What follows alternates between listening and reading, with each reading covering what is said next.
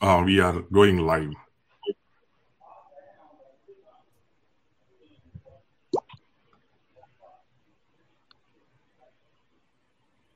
The live ஆயிடுச்சு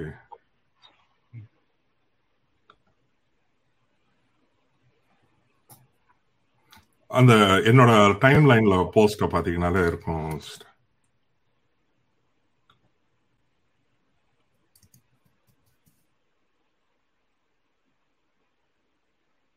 நான் இப்ப டேகும் பண்றேன் அவங்கள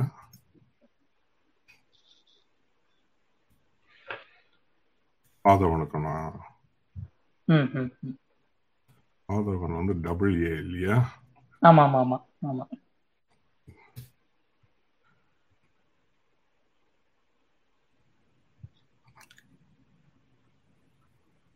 அரவிந்தன்? எஸ் சார் ஆஹ் என்னோட இதுல டேக் பண்ணாதீங்க நான் சொல்றேன் அப்புறமா. இல்ல நான் உங்க கமெண்ட்ல மட்டும்தான் உங்க பேரை போட்டேன் நான். அப்படி போட்டு அது வந்து உங்க டைம் லைனுக்கு போகாது. வேணாலும் நான் அந்த இதுல இருந்து உங்க இதை நான் இப்போதைக்கு எடுத்துடுறேன். வச்சுட்டு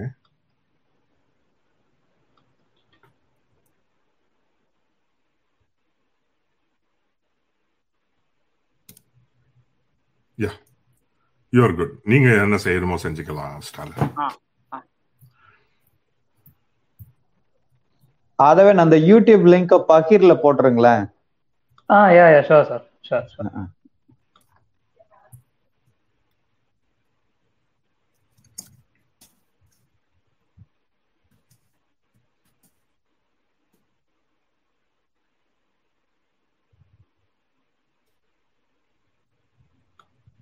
யாரு?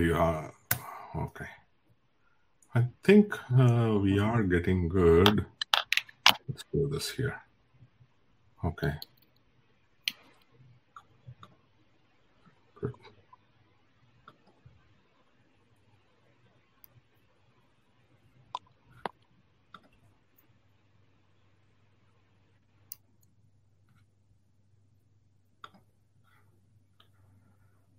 I think we are all set in Manikaranga. Okay.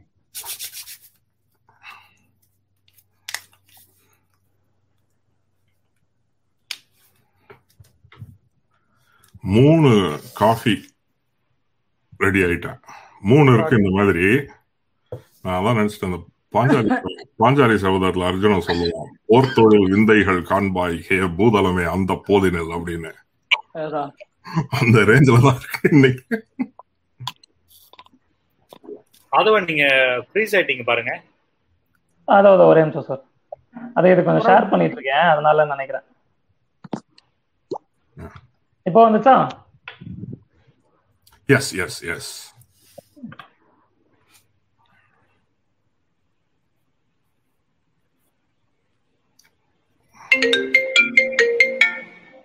APR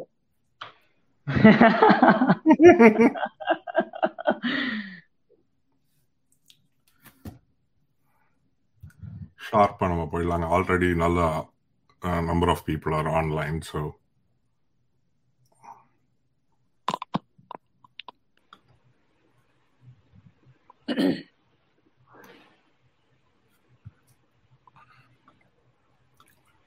இப்ப பாருங்க இந்த மாதிரியே நம்ம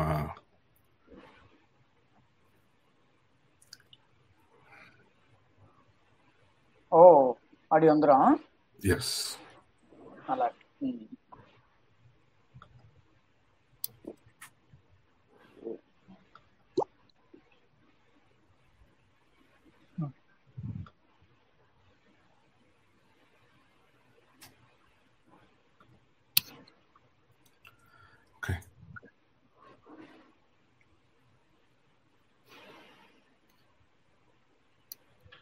Everyone ready? So let's go live in a minute.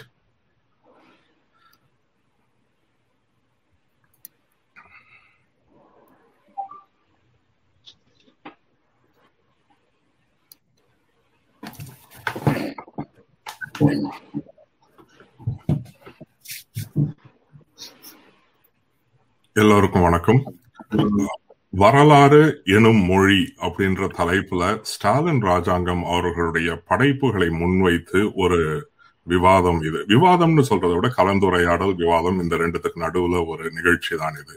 இது வந்து எந்த ஒரு குறிப்பிட்ட புத்தகத்தையோ ஒரு குறிப்பிட்ட ஆளுமையோ மையப்படுத்தி அல்ல. இத இணையத்துல கடந்த சில நாட்களாக நடந்த விவாதத்துக்காக நான் சொல்றேன். இது வந்து பொதுவாக வரலாறு என்பது எப்படி புரிந்து கொள்ளப்படுகிறது? எது தரவுகள்? தரவுகளை யார் தீர்மானிக்கிறார்கள்? அந்த தரவுகள் எப்படி ஒரு வரலாறை உருவாக்குகிறது? இந்த மாதிரி பல புள்ளிகளை தொட்டு வருவதுதான் ஸ்டாலின் ராஜாங்கத்தினுடைய எழுத்துகளினுடைய மய அஹ், கோர்க்கும் சரடு என்று சொல்ல முடியும் நாம்.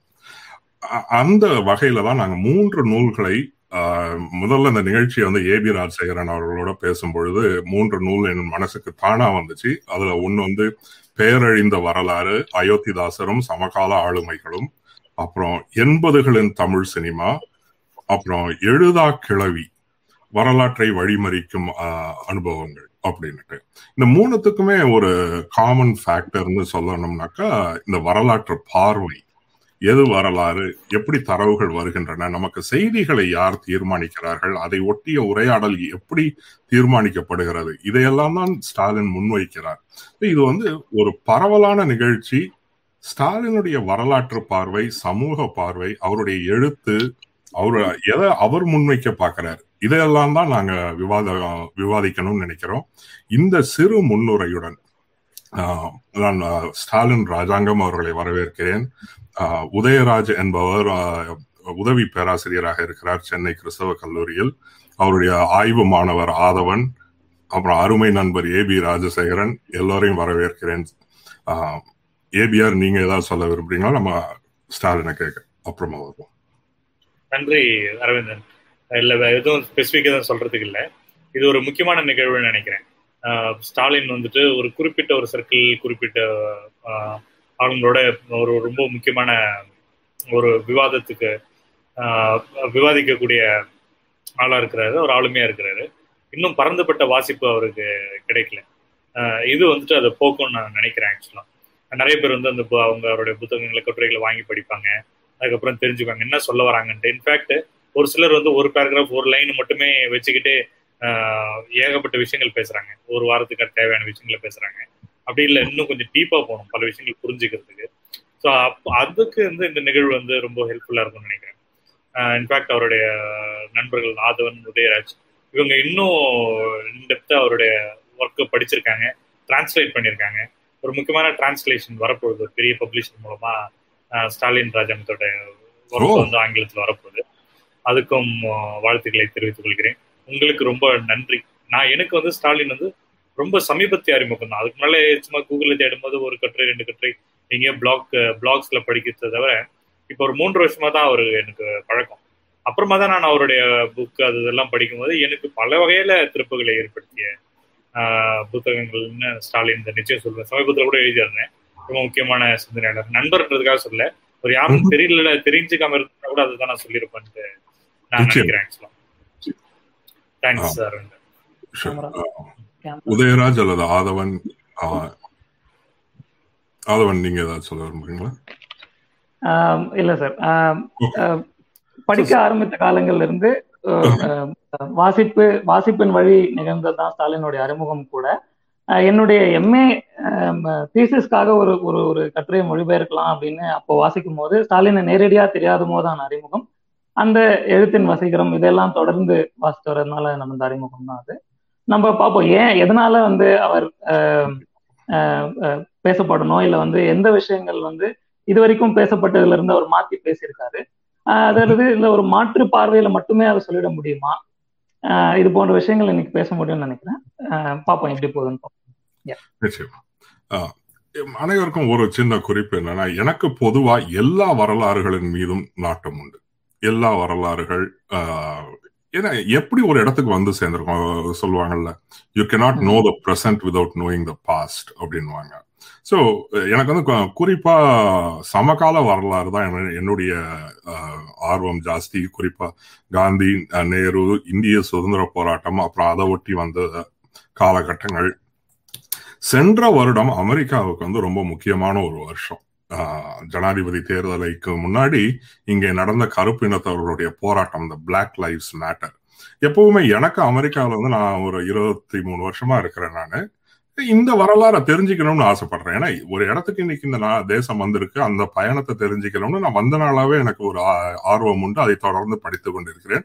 அதுல முக்கியமா கருப்பினத்தவர்களுடைய வரலாறு வந்து எனக்கு ரொம்ப முக்கியம். இன்னும் சொல்ல போனா காந்தியும் நேருவும் சுதந்திர போராட்டம் அப்படின்னு அந்த ஈடுபாடு உள்ள யாருக்கும் எந்த இடத்திலும் ஒடுக்கப்பட்டவர்களுடைய வரலாறு மீது தானாக ஒரு ஆர்வம் வரும். அந்த வழியில தான் எனக்கு எங்கேயுமே இந்த வரலாறுகள் மீது ஒரு ஆர்வம் உண்டு. சென்ற வருடம் இங்க இந்த பிளாக் லைவ்ஸ் மேட்டர் அப்படின்றத முன்வைத்து நடந்த பல விவாதங்கள் என்னுடைய அதுவரைக்கும் இருந்த தலித் வரலாறு குறித்த புரிதல் ஒரு லெவல்ல இருந்துச்சுன்னா அதை இன்னொரு லெவலுக்கு எடுத்துக்கிட்டு போனது இந்த உரையாடல்கள். ஏன்னா என்னைக்குமே எனக்கு உலக வரலாறுல தொடர்ச்சியான கண்ணிகள் எனக்கு தோணும். நம்ம நெ- அந்த வரலாறுக்கும் இந்த வரலாறுக்கும் என்ன சம்பந்தம்னு நினைக்கிறோம்? நிகழ்ச்சிகளே பேரலாம் தான் இருந்திருக்கு. ரொம்ப பேரலல் நிகழ்ச்சிகள்லாம் இருந்திருக்கு. ஸோ அந்த வகையில தொடர்பு படுத்தி தொடர்பு படுத்தி பார்க்கும் பொழுது எனக்கு குறிப்பா பேரழிந்த வரலாறு. அதை மு- முதல்ல படிச்சப்ப அது ரொம்ப ஆச்சரியமான ஒரு நூல் என்றுதான் சொல்ல வேண்டும். அதுல ஸ்டாலின் மையமா அயோத்திதாசரை வைத்திருந்தாலும் அவரை சுற்றி இருக்கக்கூடிய பாரதியோட அயோத்திதாசர் உவேசாவோட அயோத்திதாசர் ரெட்டமலை ஸ்ரீனிவாசனோட அயோத்திதாசர் இவர்கள் யாருமே பரஸ்பரம் ஒருவர் பெயரை ஒருவர் குறிப்பிட்டுக் கொள்வதில்லை. ஆனா ஒரு ஷேடோ பாக்ஸிங் ஆட்டம் செய்யறாங்க. அதை தான் ஸ்டாலின் வந்து ரொம்ப நேர்த்தியா கோர்த்து ஒரு சரடாட்டம் தொகுத்து கொடுக்கிறாரு. இது வந்து ஒரு it's I don't know how அவருக்கு இந்த எண்ணம் வந்துச்சு அப்படின்ட்டு. அதனுடைய அந்த வரலாற்று நேர்த்தி அப்புறம் அதுல இருந்து எண்பதுகளின் வரலாறுக்கு போ சினிமா புத்தகத்துக்கு போனா அப்புறம் எழுதா கிளவி தொடர்ந்து ஸ்டாலினை படிப்பது. இந்த இடத்துல இப்ப இந்த நிகழ்ச்சியின் ஆரம்பமா ஸ்டாலினிடம் ஒரு கேள்வியாவே வைக்கலாம். இது ஒரு பயோகிராபிக்கல் ஸ்கெட்சாவும் இருக்கலாம். ஏன்னா ஸ்டாலினுடைய பெயர் ஒரு சுவாரஸ்யமான பெயர். இன்னைக்கு தமிழக முதல்வருடைய பெயரும் அதுதான். ஆனா தமிழக முதல்வருக்கு அவங்க அப்பா ஒரு காரணம் சொல்லுவாரு. ஏன்னா மு க ஸ்டாலின் பிறந்த பொழுது ஜோசப் ஸ்டாலின் இறந்த சமயம். ஆஹ், அதனால நான் அந்த பேரை வச்சேன். அப்போ வந்து ஜோசப் ஸ்டாலின் வந்து ஆயிரத்தி தொள்ளாயிரத்தி ஐம்பத்தி மூணுல இறக்கும் பொழுது அவர் ஒரு பேராளுமை. ஸ்டாலின் ராஜாங்கம் நீங்க பிறந்தது ஆயிரத்தி தொள்ளாயிரத்தி எண்பது. சோ உங்க பெயர் காரணமே ஒரு சுவாரஸ்யமான கதை இருக்குன்னு சொன்னீங்க. ஆஹ், சொல்லுங்க. தேங்க்யூ முதல்ல இந்த நிகழ்ச்சியை அரேஞ்ச் பண்றதுக்காக ரொம்ப முயற்சி எடுத்துக்கொண்ட நண்பர் அரவிந்தனுக்கு நான் நன்றி சொல்ல கடமைப்பட்டிருக்கேன். ஆஹ் பொதுவா நான் வந்து ஆஹ் எழுதுனா கூட பல மேடைகள்ல தொடர்ந்து பங்கேற்றா கூட என்னை பத்தி பேசுறதுல நான் கொஞ்சம் என்ன விலக்கி வச்சுக்க விரும்புவேன் பொதுவா. ஆஹ் தனிப்பட்ட முறையில நண்பர்களோட பேசும் போது பேசுவோமே ஒழிய என்னை பற்றி ஃபேஸ்புக்கில் யாராவது எழுதுனா கூட ரொம்ப யோசித்து அதை நான் ஷேர் பண்ணக்கூடிய பழக்கம் கொண்டவன். பட் அந்த நிலையில் எனக்கு இப்படி ஒரு முயற்சியை அரவிந்தன் அவர் வந்து ஒரு என்னை கொஞ்சம் பின்தொடர்ந்து தான் அவர் அதை செய்ய முடிஞ்சது. முதல்ல அப்புறமா முதல்ல யோசிச்சோம் அப்புறம் பார்ப்போம் அப்படின்னுட்டே இருந்தது. நண்பர் நண்பர் ஏபி ராஜசேகரனுடைய உதவியோட அவர் சில விஷயங்களை தீரம் தீர்மானகரமா திட்டமிட்டுட்டு அப்புறம் என்கிட்ட வந்துட்டாரு. நண்பருக்கு நன்றி. உடனின்ற உடன் நின்ற ஏபிஆருக்கும் நன்றி. இன்னைக்கு இந்த நிகழ்வுல நம்மோட என்னை தொடர்ந்து ஓரளவு கவனித்தும் அக்கறையோடவும் பார்த்துக்கிட்டு வர என்னுடைய நண்பர்கள் பேராசிரியர் உதயராஜ் ஆதவன். ரெண்டு பேரும் கலந்துட்டு இருக்காங்க அவங்களுக்கும் என்னுடைய அஹ் வணக்கமும். அதே போல இதுல இந்த இணைய வழியில இதை பார்த்துக்கிட்டு இருக்கக்கூடிய நண்பர்களுக்கும் வணக்கம். ஆஹ் முதல்ல எடுத்ததும் நம்ம அரவிந்தன் ஒரு ஒரு சின்ன ஒரு என்னை பற்றி சொல்ல ஆரம்பிச்சதுனால நான் சுருக்கமா சொல்ல விரும்புறேன். ஸ்டாலின் ராஜாங்கம் என்றாலும் என்னுடைய பெயர் ஸ்டாலின் தான். ராஜாங்கம் என்னுடைய தந்தையார் பெயர். பொதுவாக எல்லாருமே வீட்டுல தாயோட மகனாக இருப்பாங்க. குறிப்பா ஆண் குழந்தைங்க. நான் வந்து தந்தையின் மகன். அதனுடைய பொருள் எங்க அப்பா வந்து எனக்கு ரொம்ப செல்லம் கொடுத்து அவருடைய அரவணைப்பில் வளர்ந்தவன் அப்படிங்கிறது இல்லை. பட்டு அம்மாவுடைய அரவணைப்பில் தான் வளர்ந்தவன் என்றாலும் கூட என்னை ரொம்ப ஈர்த்தது என்னுடைய தந்தையார் தான். அவர் வந்து முற்றிலும் எழுதவோ படிக்கவோ தெரியாதவர். திருவண்ணாமலை மாவட்டம் ஒரு மலையடிவார கிராமம் முன்னூர்மங்கலன்னு ஒரு ஊர். பட் ஆனாலும் ஒரு ஆயிரத்தி தொள்ளாயிரத்தி நாற்பதுகள் ஐம்பதுகள்ல அது வந்து பழைய வடார்காடு மாவட்டம் அப்படிங்கிற முறையில ஆஹ், அங்க சில அரசியல் விழிப்புணர்வு பரவி இருக்கிறது அந்த விழிப்புணர்வு வந்து ஆஹ், அங்க படித்தவர்களால முன்னெடுக்கப்பட்டாலும் கூட பரவலாக அன்றைக்கு எழுத படிக்க தெரியாமல் இருந்தா கூட கிராமத்தில் ஏதோ ஒரு வகையிலான கிராமத்தினுடைய ஒரு சமூக அடுக்குகள்ல அதிலிருந்து விடுபட வேண்டும் என்று விரும்பியவர்களுக்கு ஒரு ஆசுவாசத்தை அந்த இயக்கங்கள் கொடுத்திருக்க வேண்டும் என்று நினைக்கிறேன். அந்த வகையில தமிழ்நாட்டு வரலாற்றுல பெரிய அளவுல கவனிக்கப்படாத அம்பேத்கர் இயக்கங்கள். அந்த இயக்கங்களுக்கு ஒரு பெரிய ரோல் கிராம அளவுல அடிமட்ட அளவுல ஒரு புலப்படாத வகையில நிறைய வேலைகளை அந்த இயக்கம் செய்திருக்கிறது. முதலில ஷெட்யூல் காஸ்ட் ஃபெடரேஷன் என்கிற அமைப்பு. இரண்டாவதாக பாபா சாஹிப் அம்பேத்கர் காலமான பின்னால் ஆஹ், அவருடைய விருப்பத்தின் பேரில் உருவாக்கப்பட்ட இந்திய குடியரசு கட்சி. ஆஹ், இந்த கட்சிகள் வந்து ஒரு பெரிய மெயின் ஸ்ட்ரீம் அரசியல்ல தேர்தல் அரசியல்ல பெரிய அளவில் வெற்றி பெற முடியாவிட்டாலும் கூட ஆஹ், அந்த இயக்கங்களுடைய தாக்கம் அப்படிங்கிறது முக்கியமானது. அது வரலாற்றில் இதுவரையிலும் வராதது. எல்லோரும் இன்னைக்கு நாம் நம்புவது போல அதை வரலாற்றுல கொண்டு வர்றதுக்கான எவிடன்ஸ் வந்து நிறைய இல்லை அது. பட் ஆனா ஆஹ், எங்க பெரியவர்களுடைய நினைவுகள்லையும் அவங்க ஆஹ், அடுத்த கட்ட தலைமுறையினரை அவங்க உருவாக்குனதுலயும் அந்த இயக்கங்கள் உருவாக்கிய கருத்துகளுக்கும் அவைகள் உருவாக்கிய நம்பிக்கைகளுக்கும் பெரிய இடம் இருந்திருக்கிறது. அப்படியான ஒரு இந்திய குடியரசு கட்சியினுடைய ஒரு ஆர்வலராக என் தந்தை இருந்தார். குறிப்பா அவருக்கு ஆஹ், பெரியாரையும் அம்பேத்கரையும் இருவரையுமே அவருக்கு ரொம்ப பிடிக்கும் என்றாலும் கூட ஒரு இயக்கம் என்கிற முறையில் அம்பேத்கர் இயக்கத்தை சேர்ந்தவர் என்று நாம் அவரை சொல்ல வேண்டும். அன்னைக்கு வந்து என்ன நடந்திருக்கணும் அப்படின்னு சொன்னா அந்த பகுதிகளில் உள்ளூர்ல கூட்டங்கள் நடைபெறும். கூட்டங்களுடைய பார்வையாளராக இவர்கள் செல்வது பெரியவர்களோடு பல இடங்களுக்கு பிரச்சனைகள் நடக்கிற போது உடன் செல்வது அலுவலகங்களுக்கு போயிட்டு அஹ், விண்ணப்பங்கள் கொடுக்கறது அஹ், அங்க கிடைக்கிற பதிலை அஹ், கவனிக்கிறது இப்படி வளர்ந்துருக்கிறாங்க அவங்க. அதனால இந்த கூட்டங்கள் இந்த பெரியவர்களோட பயணிக்கிறது அப்படிங்கிறதுனால அவர்கள் அஹ், நேரடியாக எழுத படிக்க தெரியாதவர்களாக இருந்தாலும் கூட அன்றைக்கு இருந்த இயக்கங்கள் தலைவர்கள் அவர்களுடைய போராட்டங்கள் இவற்றை எல்லாம் அவர்கள் வந்து ரொம்ப விரிவாகவே அறிந்தவர்களாக இருந்திருக்கிறார்கள். அதுக்கான ஒரு உதாரணம் வந்து என்னுடைய மூத்த அண்ணன் பெயர் வந்து யஸ்வந்த் ராவ். அது பாபா சாஹிப் அம்பேத்கருடைய மகனுடைய பெயர். அஹ், ரெண்டாவது அண்ணனோட பெயர் வந்து கோபுரகடை. கோபுரகடை அப்படிங்கிறது அம்பேத்கருக்கு பிந்தி குடியரசுக் கட்சி இருந்தபோது அது ரெண்டாக பிளவுற்ற போது அதனுடைய ஒரு பிரிவின் தலைவராக இருந்தவர் எம்பியாக இருந்தவர் பாரிஸ்டர் கோபுரகடை என்று அவரை அன்றை குறிப்பிடுவார்கள். அவர் தமிழ்நாட்டிலே ஒரு காலத்திலே பெரிய அளவில் பயணத்தை செஞ்சிருக்கிறார். அந்த பெயரை வச்சிருக்கார்.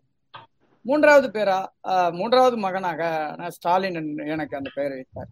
பொதுவாக சரித்திரத்தின் மீது அவருக்கு பெரிய பிடிப்புண்டு.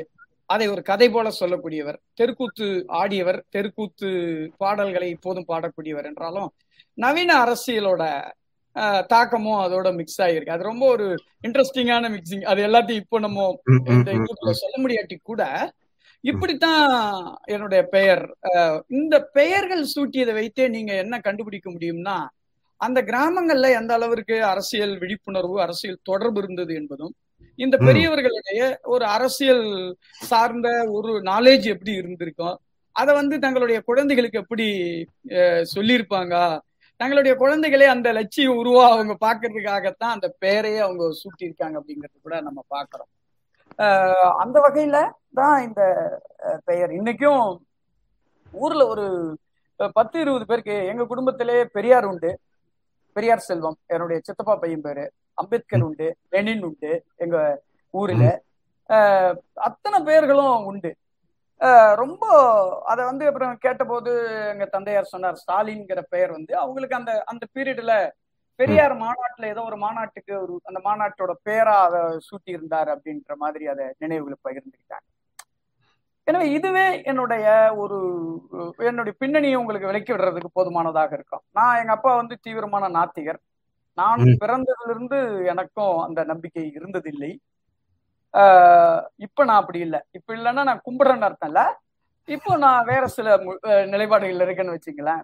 ஆனா. நான் எங்க குடும்பத்திலேயே இயல்பாகவே இருந்து இல்லாததுனால நான் அதுக்குள்ளே ஐ திங்க் ஸ்டாலினோட வீடியோ ஏதோ ஃப்ரீஸ் ஆயிருக்கு. ஆனா இது ஒரு ஆச்சரியமான விஷயம். ஸ்டாலின் சொன்னது அந்த பெயர் காரணம். இப்ப என்னுடைய பெயர் வந்து நான் செவன்டி டூ பிறந்தப்ப குறிஞ்சி மலரை படித்து விட்டு தான் அப்பா வந்து எனக்கு அரவிந்தன் பேர் வச்சாங்க. குறிஞ்சி மலர் வந்து கதைகள் சொல்றதுனாவே நேரு காந்தி கக்கன் காமராஜர். இது மாதிரியான கதைகளை சொல்றதுதான் அவருக்கு வேலை. ஆஹ், அப்புறம் அந்த பெரியவர்களுடைய கனவு என்னவா இருந்தது என்றால் நியூஸ் பேப்பர் படிக்கணும் புக்கு படிக்கணும் விளையாட்டு என்பது நம்மளை வந்து அழிக்க வந்த ஒரு போதம் அப்படின்ற நம்பிக்கை இருந்தது. அதனால நியூஸ் பேப்பர் படிக்கிறது. அந்த நியூஸ் பேப்பர்ல இருக்கிற செய்திகளை பெரியவர்களிடம் பகிர்ந்து கொள்வது. எங்கள் ஊரில் ஒரு பெரியவர் இருந்தார் ராமசாமி என்று இந்திய குடியரசு கட்சியினுடைய வட்டார செயலாளர். ஏறக்குறைய என்னுடைய உருவாக்கம் அவரிலிருந்து தான் தொடங்குகிறது. மிகச் சிறிய வயதிலிருந்து நான் அந்த கூட்டங்களுக்கு போறது வர்றது அவர் அவர்களால் அழைச்சி போற வரப்பட்டது. அப்படிதான். ஸ்ரீ கருவிலே திருவுடையானா அப்படின்னு நீங்க நினைக்க வேண்டியதில்ல. பட் எனக்கு அது மாதிரியான தொடர்புகள் தான் இளம் வயதிலேயே இருந்தது அப்படிங்கிறதுதான். எனவே எனக்கு ஒரு மாதிரி ஒரு அப்பவே மேடைகள்ல பேசுவேன் மேடைகள்ல பேசுறதுக்காக சின்ன சின்ன குறிப்புகளை படிக்கிறது மனப்பாடம் பண்ணிக்கிறது அதை சொல்றது அந்த மாதிரியான பழக்கம் இருந்ததை ஒட்டி ஒரு வரலாறு பற்றியான ஒரு ஆர்வம் இயல்பாகவே எனக்கு இருந்திருக்கிறது என்று நான் இப்பதான் நினைச்சு பாக்குறேன்.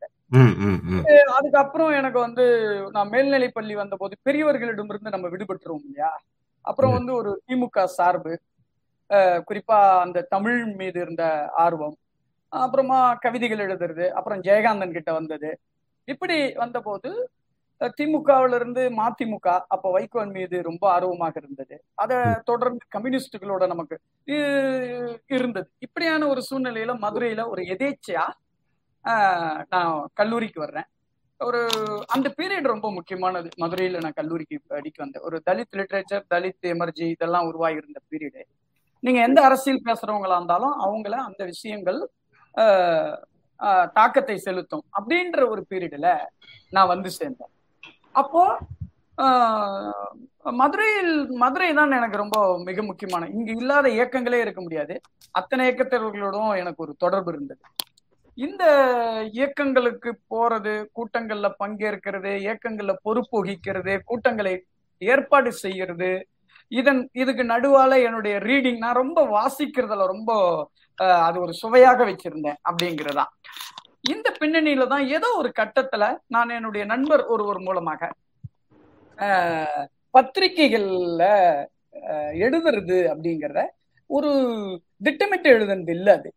ஆஹ், ஆனா அதை எப்படி சொல்லணும் அப்படின்னு சொன்னா என்னுடைய ஒரு தீவிர பொலிட்டிக்கல் நடவடிக்கை மேல நான் எனக்கு ரொம்ப ஆர்வம் இருந்தது. ஆஹ், அந்த பொலிட்டிக்கல் நடவடிக்கையினுடைய ஒரு அங்கமா தான் எழுதுறதுங்கிறத நான் பார்த்தனே ஒழிய எழுத்துங்கிறத ஒரு தனி ப்ராசஸா கருதி வந்ததில்லை. அப்படி நான் எழுத ஆரம்பிச்ச எழுதி வெளியான முதல் கட்டுரை புதிய தடம் இதழில் ஆஹ், ரெட்டமலை சீனிவாசன் மறைக்கப்பட்ட வரலாறு என்கிற தலைப்பில் வந்ததுதான். இதுதான் நான் வந்து என்னுடைய எழுத்து ப்ராசஸ பத்தி நான் யோசிக்கும் போது நான் சொல்றதுக்கான விஷயம். இதுக்கு நடுவுல என்னுடைய இளம் ஆஹ், இளம் வயது சம்பந்தப்பட்ட நல்லது கெட்டது எல்லாம் இருந்தாலும் கூட நான் எப்படி ஹிஸ்டரிய மீட் பண்றேன்? ஆஹ், நான் எப்படி அதோட ஒரு டிராவல் பண்ணியிருக்கேன் அப்படிங்கறத யோசிக்கும் போது இந்த டிராவல் தான் உண்டு. இப்போதும் ஊருக்கு போனா ஒரு எங்க அப்பா ஏதாவது சம்பவங்கள் கேட்பாரு என்ன இது இப்ப இப்ப இது என்ன நடக்குது? அது என்ன அவர் ரொம்ப சாதாரண மனிதர் எளிய மனிதர். ஆஹ், ஆனாலும் அதை கேட்கிற போது அது எங்களுக்குள்ள ஒரு சின்ன எங்க ரெண்டு பேருக்கும் நடக்கிற ஒரே கான்வர்சேஷன் சொசைட்டி பத்தி தான் குடும்பத்தை பத்தியோ வேற எதை பத்தியோ இருக்காது. இதான் நான் வந்து ஒரு பத்திரிகைக்கு உள்ள எழுத வந்தது. அதுக்கு அப்புறம் ஆஹ், கல்லூரியில நான் படித்த வருடம் தான் நிறைய கூட்டங்கள் குறிப்பா அந்த தலித்து இலக்கியம் தொடர்பான கூட்டங்கள் நடந்த போது மாநாடுகள் அதெல்லாம் இருந்தபோது நான் அதுல ஒரு பார்வையாளனாகவும் அவற்றை பற்றி எழுதுபவனாகவும் ஆஹ், மாறினேன். இதான் என்னுடைய ப்ராசஸ் சுருக்கமா சொல்லியிருக்கேன்.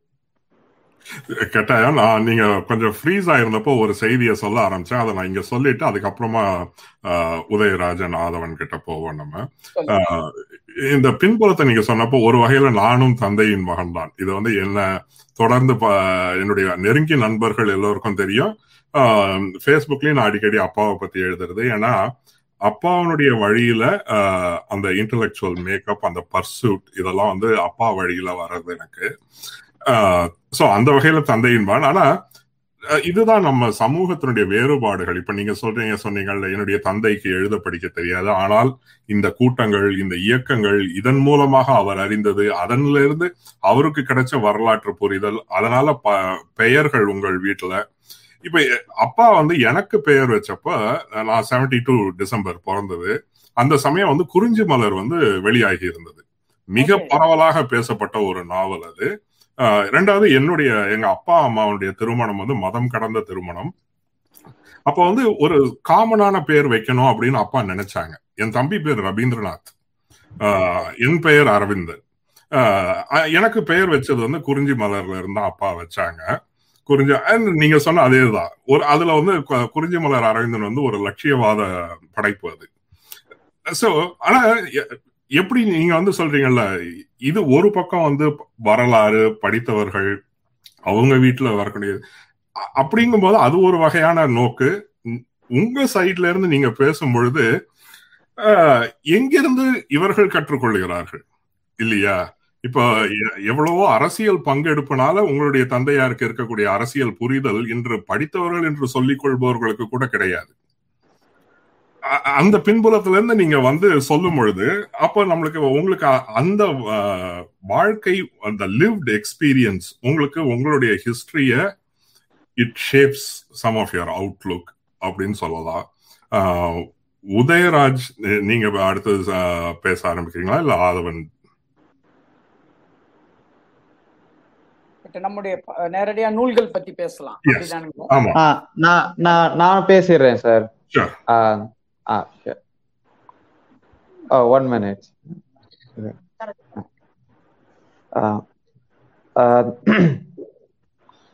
இது ஒரு um, நம்ம வந்துட்டு ஒரு first of all thank you so much இது அரவிந்தன் சாருக்கும் ஏபி சாருக்கும் அப்புறம் வந்துட்டு இங்க ச இந்த இணைய வழியில் சேர்ந்த இது வந்துட்டு கூடியிருக்கும் அனைவருக்கும் முதல் வணக்கம். என்னன்னா எனக்கு இப்போ நான் என்ன மனநிலையில இருக்கேன்னா ஒரு ஆஹ் காதலியை பத்தி அந்த காதலன் வந்துட்டு மற்றவர்களிடம் வந்துட்டு கவிதையா பேசி ஆஹ் அவங்கள பற்றி மணிக்கணக்குல பேசுவாங்க. ஆனா அந்த காதலியை முதல் தடவை பார்க்கும் பொழுது வார்த்தைகள் வந்துட்டு சிக்கும். ஆஹ் அந்த மாதிரி ஸ்டாலின் சாரோடைய ஒர்க்கை பத்தி நிறைய இடங்கள்ல நிறைய மாணவர்கள்ட்ட பேசி பேசின அந்த கிளாரிட்டி இப்ப ஸ்டாலின் முன்னாடி பேசும்பொழுது பொழுது ஆஹ் வர்றதில்லை. ஸோ அதனால வந்துட்டு நான் தமிழ்லயும் ஆங்கிலத்திலையும் ஆஹ் மாறி மாறி ஆஹ் பேச நேரிடும். அந்த டிஸ்டர்பன்ஸ் அந்த அந்த டிஃபிகல்ட்டிக்கு இது வந்துட்டு நான் வருதுகிறேன் ஆஹ் முதல்ல வந்துட்டு மூணு விஷயம் மட்டும் சொல்லிட்டு நான் இந்த இந்த பாட்டை முடிச்சுக்கலாம்னு நினைக்கிறேன். ஒண்ணு வந்துட்டு ஸ்டாலின் ராஜாங்கத்தினுடைய ஆஹ் படைப்புகள் வந்துட்டு என் மீது என்ன மாதிரியான தாக்கம் செலுத்தியது? அது வந்துட்டு அந்த தாக்கம் என்ன மாதிரியான வினாக்களை ஆஹ் வரலாறு மீதும் சமூகம் மீதும் ஆஹ் தொடுக்க ஆஹ் உதவி செய்தது? என்றதை முதல்ல பேசிட்டோம். அடுத்தது வந்துட்டு அவருடைய மெத்தடாலஜி அது வந்துட்டு அந்த மெத்தடாலஜியை ஒரு குளோபல் பெர்ஸ்பெக்டிவ்ல செட் பண்ணலாம் அப்படின்றது தான் என்னுடைய அஜெண்டா இந்த டாக்ல ஃபர்ஸ்ட் வந்துட்டு நான் என்ன நினைக்கிறேன் ஸ்டாலின் ராஜாங்கத்தினுடைய எழுத்துக்கள்ல வந்துட்டு பெரும்பாலும் தலைப்படுவது வந்துட்டு உள்ளூர் வரலாறு. உள்ளூர் வரலாறுனா அது அவருடைய ஊர் பற்றியான வரலாறு அல்ல. அவர் வந்துட்டு தொடர்ந்து பயணித்து களப்பணியில் இருந்து பல தகவல்களை சேகரித்து அறியப்படாத ஆளுமைகளை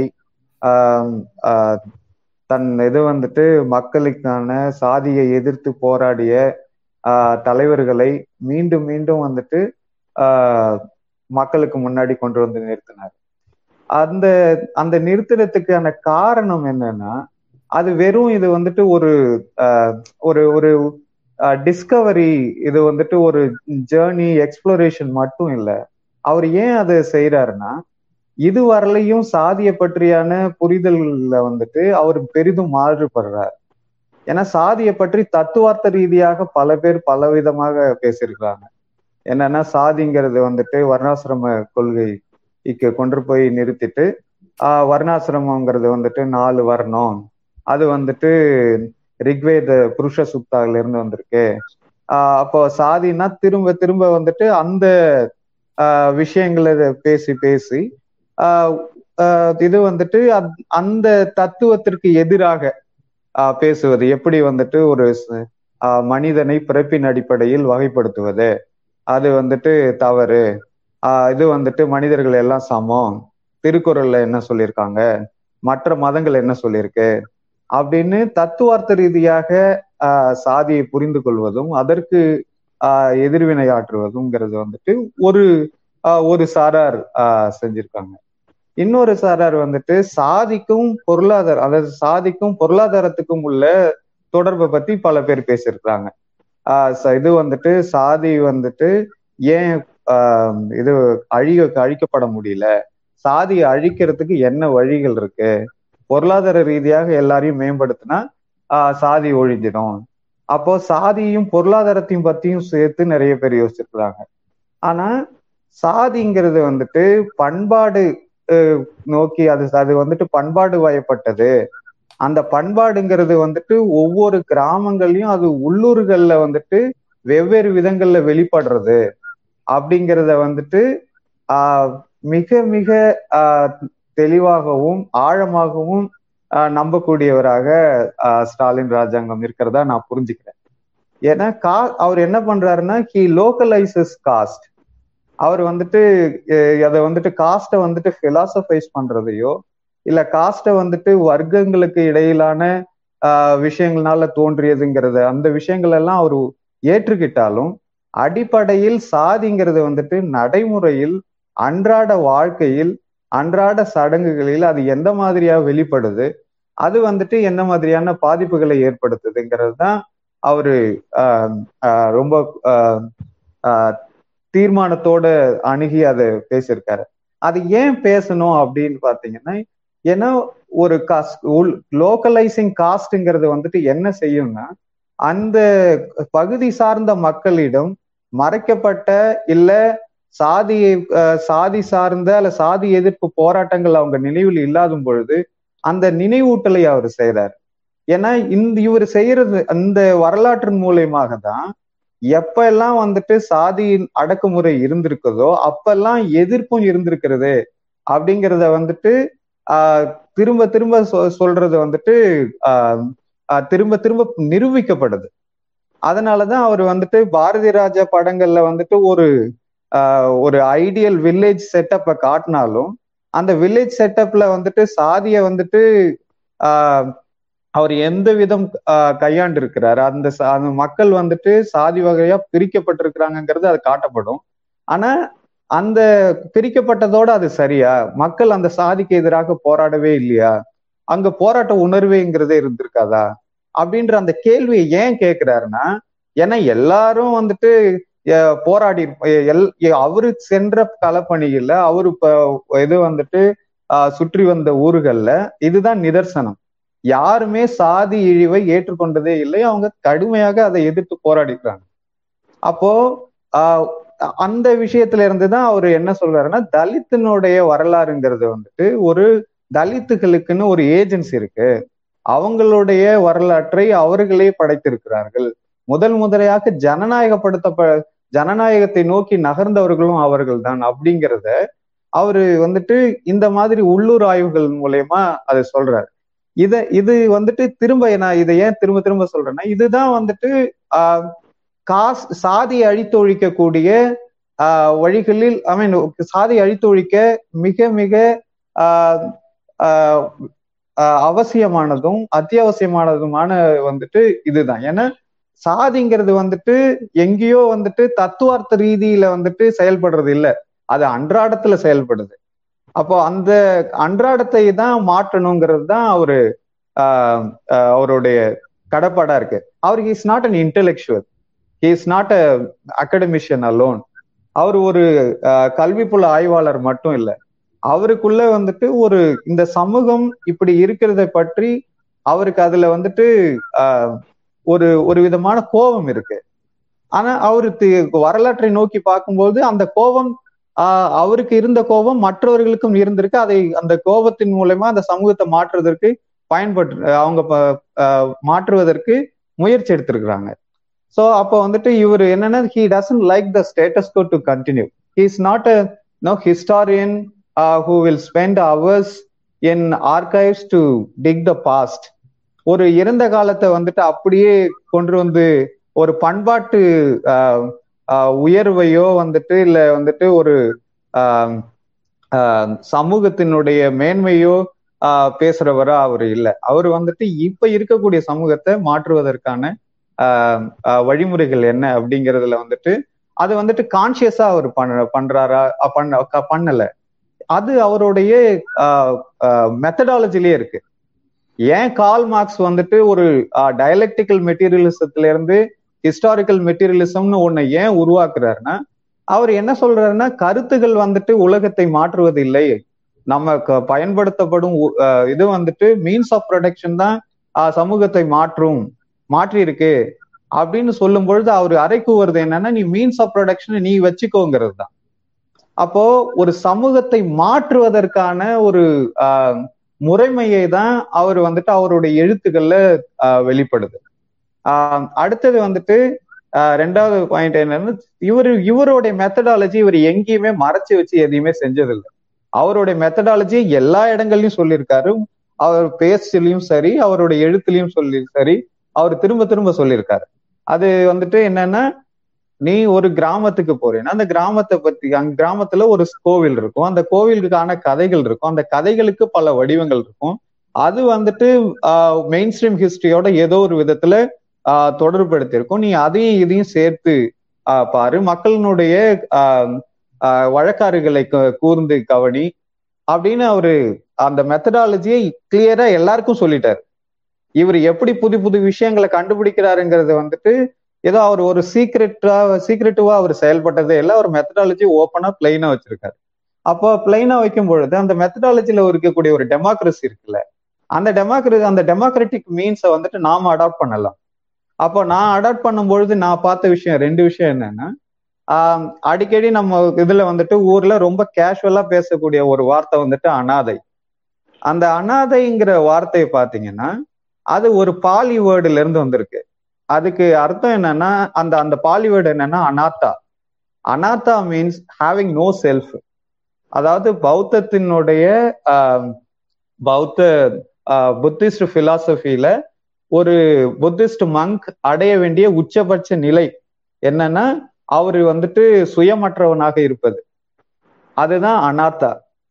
அந்த பௌத்த தத்துவத்தின் மேன்மையான நிலை வந்துட்டு இங்க அனாதை அப்படிங்கிற வார்த்தையில தான் பயன்படுத்தப்பட்டிருக்கு. அதுக்கு என்னன்னா இங்க என்னன்னா அடையாளம் தெரியாதவர் அப்பா அம்மா இல்லாதவர் அப்படிங்கிற வார்த்தையில தான் இங்க பலன் இது பயன்படுத்தப்பட்டு இருக்கு அப்போ ஒரு ஒரு உயரிய தத்துவ இது சிந்தனை வந்துட்டு காலப்போக்குல நம்மளுடைய வாழ்க்கை நம்மளுடைய எவ்ரிடே பார்லன்ஸ்ல இருக்குன்னா பௌத்தம் எந்த அளவுக்கு வந்துட்டு தமிழோடும் தமிழ் மக்களோடும் தமிழோட பண்பாட்டோடும் அது வந்துட்டு இணைந்திருக்குங்கிறத வந்துட்டு நம்மளால புரிஞ்சுக்க முடியும் அப்புறம் இன்னொன்னு என்னன்னா எங்க இது வந்துட்டு என்னுடைய காஸ்டினுடைய சர்நேம் வந்துட்டு நைனார் அந்த நைனர் அப்ப எங்க அப்பா அடிக்கடி சொல்லுவாரு நம்ம செஞ்சியில செஞ்சி கோட்டையை பிடிக்கும் பொழுது நம்ம அங்கிருந்து ஓடி வந்துட்டோம்.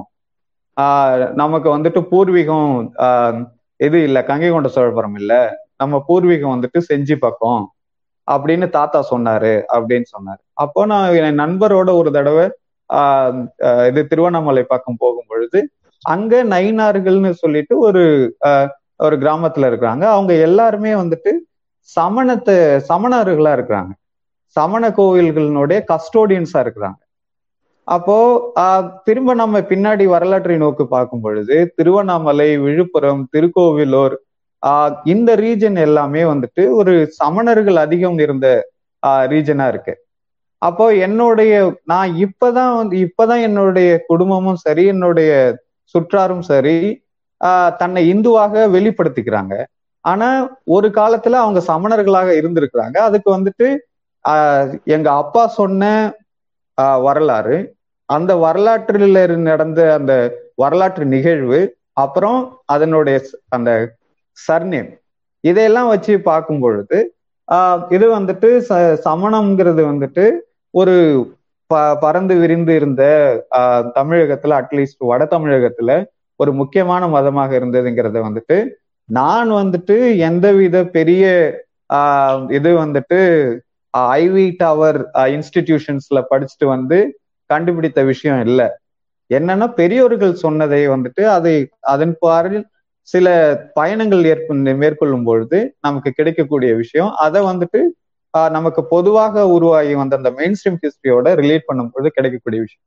ஸோ நான் என்ன இது வந்துட்டு என்னன்னா ஸ்டாலின் ராஜாங்கத்தினோட மெத்தடாலஜிங்கிறது வந்துட்டு it's a democratic methodology it is it is more democratic than anything else அதை சொல்லிட்ட பிறகு அவர் எழுதுவது எல்லாமே நம்ம பண்பாட்டு வரலாறா வகைப்படுத்தலாம்.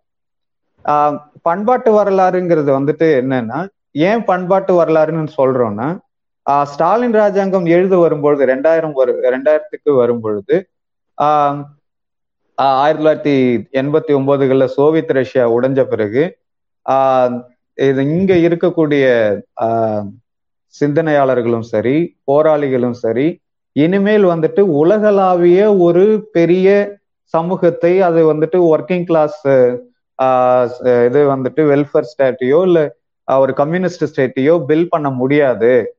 ஏன்னா அதற்கான வாய்ப்புகள் வந்துட்டு குறைவு. அப்போ நம்ம இங்க இருக்கக்கூடிய விஷயங்களை நம்ம வந்துட்டு இங்க நம்மளுடைய நம்ம சுற்றி என்னென்ன விஷயங்கள் இருக்கு அதை பார்த்து அதற்கான அது அந்த இங்க இருக்கக்கூடிய சமூகத்தை மாற்றுவதற்கு என்ன வழி? அப்படின்னு அவங்க ஆஹ் இந்த சமூகத்தை நோக்கி சிந்தனையாளர்கள் ஆஹ் செயல்படும் பொழுதுதான் இவர்கள் பெரியார் ஆஹ் அப்புறம் வந்துட்டு அம்பேத்கர் இவர்கள்லாம் திரும்ப கண்டுபிடிக்கப்பட்டு அவர்கள் வந்துட்டு இந்திய சமூகத்துக்கு முக்கியமான சிந்தனையாளர்களாக அட்லீஸ்ட் தமிழ்நாட்டுல ஆஹ் பெரிதும் அளவும் பேசப்படுறாங்க. அவங்க பேசி அந்த பேசி ஒரு கொந்தளிப்பான சூழல் முடிஞ்ச பிறகுதான் ஸ்டாலின் ராஜாங்கம் ஆஹ் உள்ள வராரு. அதாவது வர்க்க அரசியலை விட்டு அடையாள அரசியல் வந் நோக்கி தமிழகம் செல்லும் பொழுது ஸ்டாலின் ராஜாங்கம் வர்றாரு அப்ப ஸ்டாலின் ராஜாங்கம் வந்துட்டு எழுது தொடங்கும் பொழுதே வந்துட்டு ஒரு அடையாள அரசியல் வந்துட்டு உச்சம் பெற்ற காலம். ஆஹ் அந்த காலத்துல அவரு பண்பாட்டு வரலாறுன்ற ஒரு ஐ மீன் அந்த அது அவருடைய காலம். அப்ப வந்துட்டு பண்பாட்டு வரலாறுங்கிறது என்ன செய்யுதுன்னா ஒரு என்ன செஞ்சிருக்குன்னா உலக அளவுல ஜேக்கப் ஃபர்காட்ன்ற ஒரு சுவிஸ் ஹிஸ்டாரியன் இருக்காரு. அவர் வந்துட்டு த சிவிலைசேஷன் ஆஃப் ரினைசான்ஸ்னு ஒரு புத்தகம் எழுதினார். அந்த புத்தகம் வந்துட்டு ஐரோப்பாவை பற்றி இதுவரையிலும் அதாவது ஒரு ஆயிரத்தி எட்நூத்தி நாற்பதுகள்ல அந்த புத்தகம் வெளியில வருது. அது அந்த எண்ணூத்தி நாற்பதுகளுக்கு அப்புறம் ஐரோப்பியாவினுடைய அடையாளமே மாற்றப்பட்டது. ஏன்னா அவரு தான் வந்துட்டு முதன் முதல்ல ஆஹ் ரெனைசான்ஸ் அந்த ஃபோர்டீன்த் அண்ட் பிப்டீன்த் செஞ்சுரியில நடந்த விஷயங்கள் வந்துட்டு ஐரோப்பாவின் அடையாளமா அவர் கண் சொன்னார். அதுக்கு முன்னாடி இருந்த அந்த டார்க் ஏஜஸ் மிடில் ஏஜஸ் கிறிஸ்டியானிட்டியினுடைய ஆதிக்கம் நிறைந்த அந்த சமூகத்தை அந்த சமூகத்தை காட்டிலும் பதினைந்தாம் பதினாறாம் நூற்றாண்டில் ஏற்பட்ட நவீன சமூகம்ங்கிறது தான் ஐரோப்பாவின் அடையாளம். ஏன்னா அங்கதான் வந்துட்டு இண்டிவிஜுவலிசம் தனி மனித தனி மனிதன் பற்றியான பிரஜை உருவாகுச்சு. அப்போ அதை வந்துட்டு முதன் முதல்ல எழுதி நிறுவுறவர் வந்துட்டு ஜேக்கப் இருக்கார் அவர் தான் ஃபாதர் ஆஃப் கல்ச்சுரல் ஹிஸ்டாரியன் அந்த புத்தகம் வந்த பிறகுதான் ஐரோப்பாங்கிறது வந்துட்டு ஒரு தனி மனிதன் சார்ந்தும் தனி மனிதனை உயர் தனி மனிதன் தான் ஒரு உயரிய அழகு என்ற நம்பிக்கையை கொண்டதாக இருந்தது. ஐ மீன் கொண்ட ஒரு சமூகமாக மாற்றப்பட்டது. அப்ப அவ்வளவு பவர்ஃபுல்லான விஷயம் வந்துட்டு கல்ச்சுரல் ஹிஸ்டரியில இருக்கு. ஆஹ் அது இப்ப வந்துட்டு கல்ச்சுரல் ஹிஸ்டரியிலேயே நிறைய பிரான்ச்சஸ் இருக்கு. இது எல்லாமே ஸ்டாலின் ராஜா கிட்ட இருக்கு. கல்ச்சுரல் ஹிஸ்டரியில வந்துட்டு பாத்தீங்கன்னா இப்போ மேரி பியர்ட்ஸ் எழுதுற the rise of an American empire அந்த புத்தகம் பாத்தீங்கன்னா ஒரு ஒரு ஆஹ் சமூகம் வந்துட்டு எப்படி மாற்றம் அடையுதுங்கிறத. அதை தான் அவருடைய இது இந்த எண்பதுகளில் சினிமா பாத்தீங்கன்னா அவர் வந்துட்டு ஒரு எண்பதுகளுக்கும் தொண்ணூறுக்கும் உள்ள ஆஹ் வித்தியாசம் என்ன? தமிழ் தமிழ் சமூகம் வந்துட்டு அடையக்கூடிய மாற்றம் என்ன? ஒரு கல்ச்சுரல் ஹிஸ்டாரியன்கிறவர் வந்துட்டு நடந்ததை அப்படியே சொல்றது இல்ல. ஏன் அந்த மாற்றங்கள் நடந்தது? இது வந்துட்டு ஒரு ஆஹ் எண்பதுகள்ல வந்துட்டு பண்ணையார் வில்லனா இருக்கிறான் தொண்ணூறுகளில் பண்ணையார் வந்துட்டு ஹீரோவா ஆகிறான்னா அதற்கான காரணிகள் என்ன?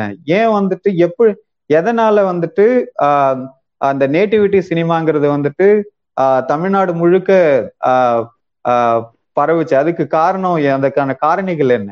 அதை விட முக்கியமா அவரு தன்னோட நண்பர்களோட எழுதிய சாதின்ற புத்தகத்துல அவர் பேசக்கூடிய ஆஹ் அவரு முன்வைக்கக்கூடிய ஒரு வரலாற்று பார்வை மிக மிக முக்கியமானது.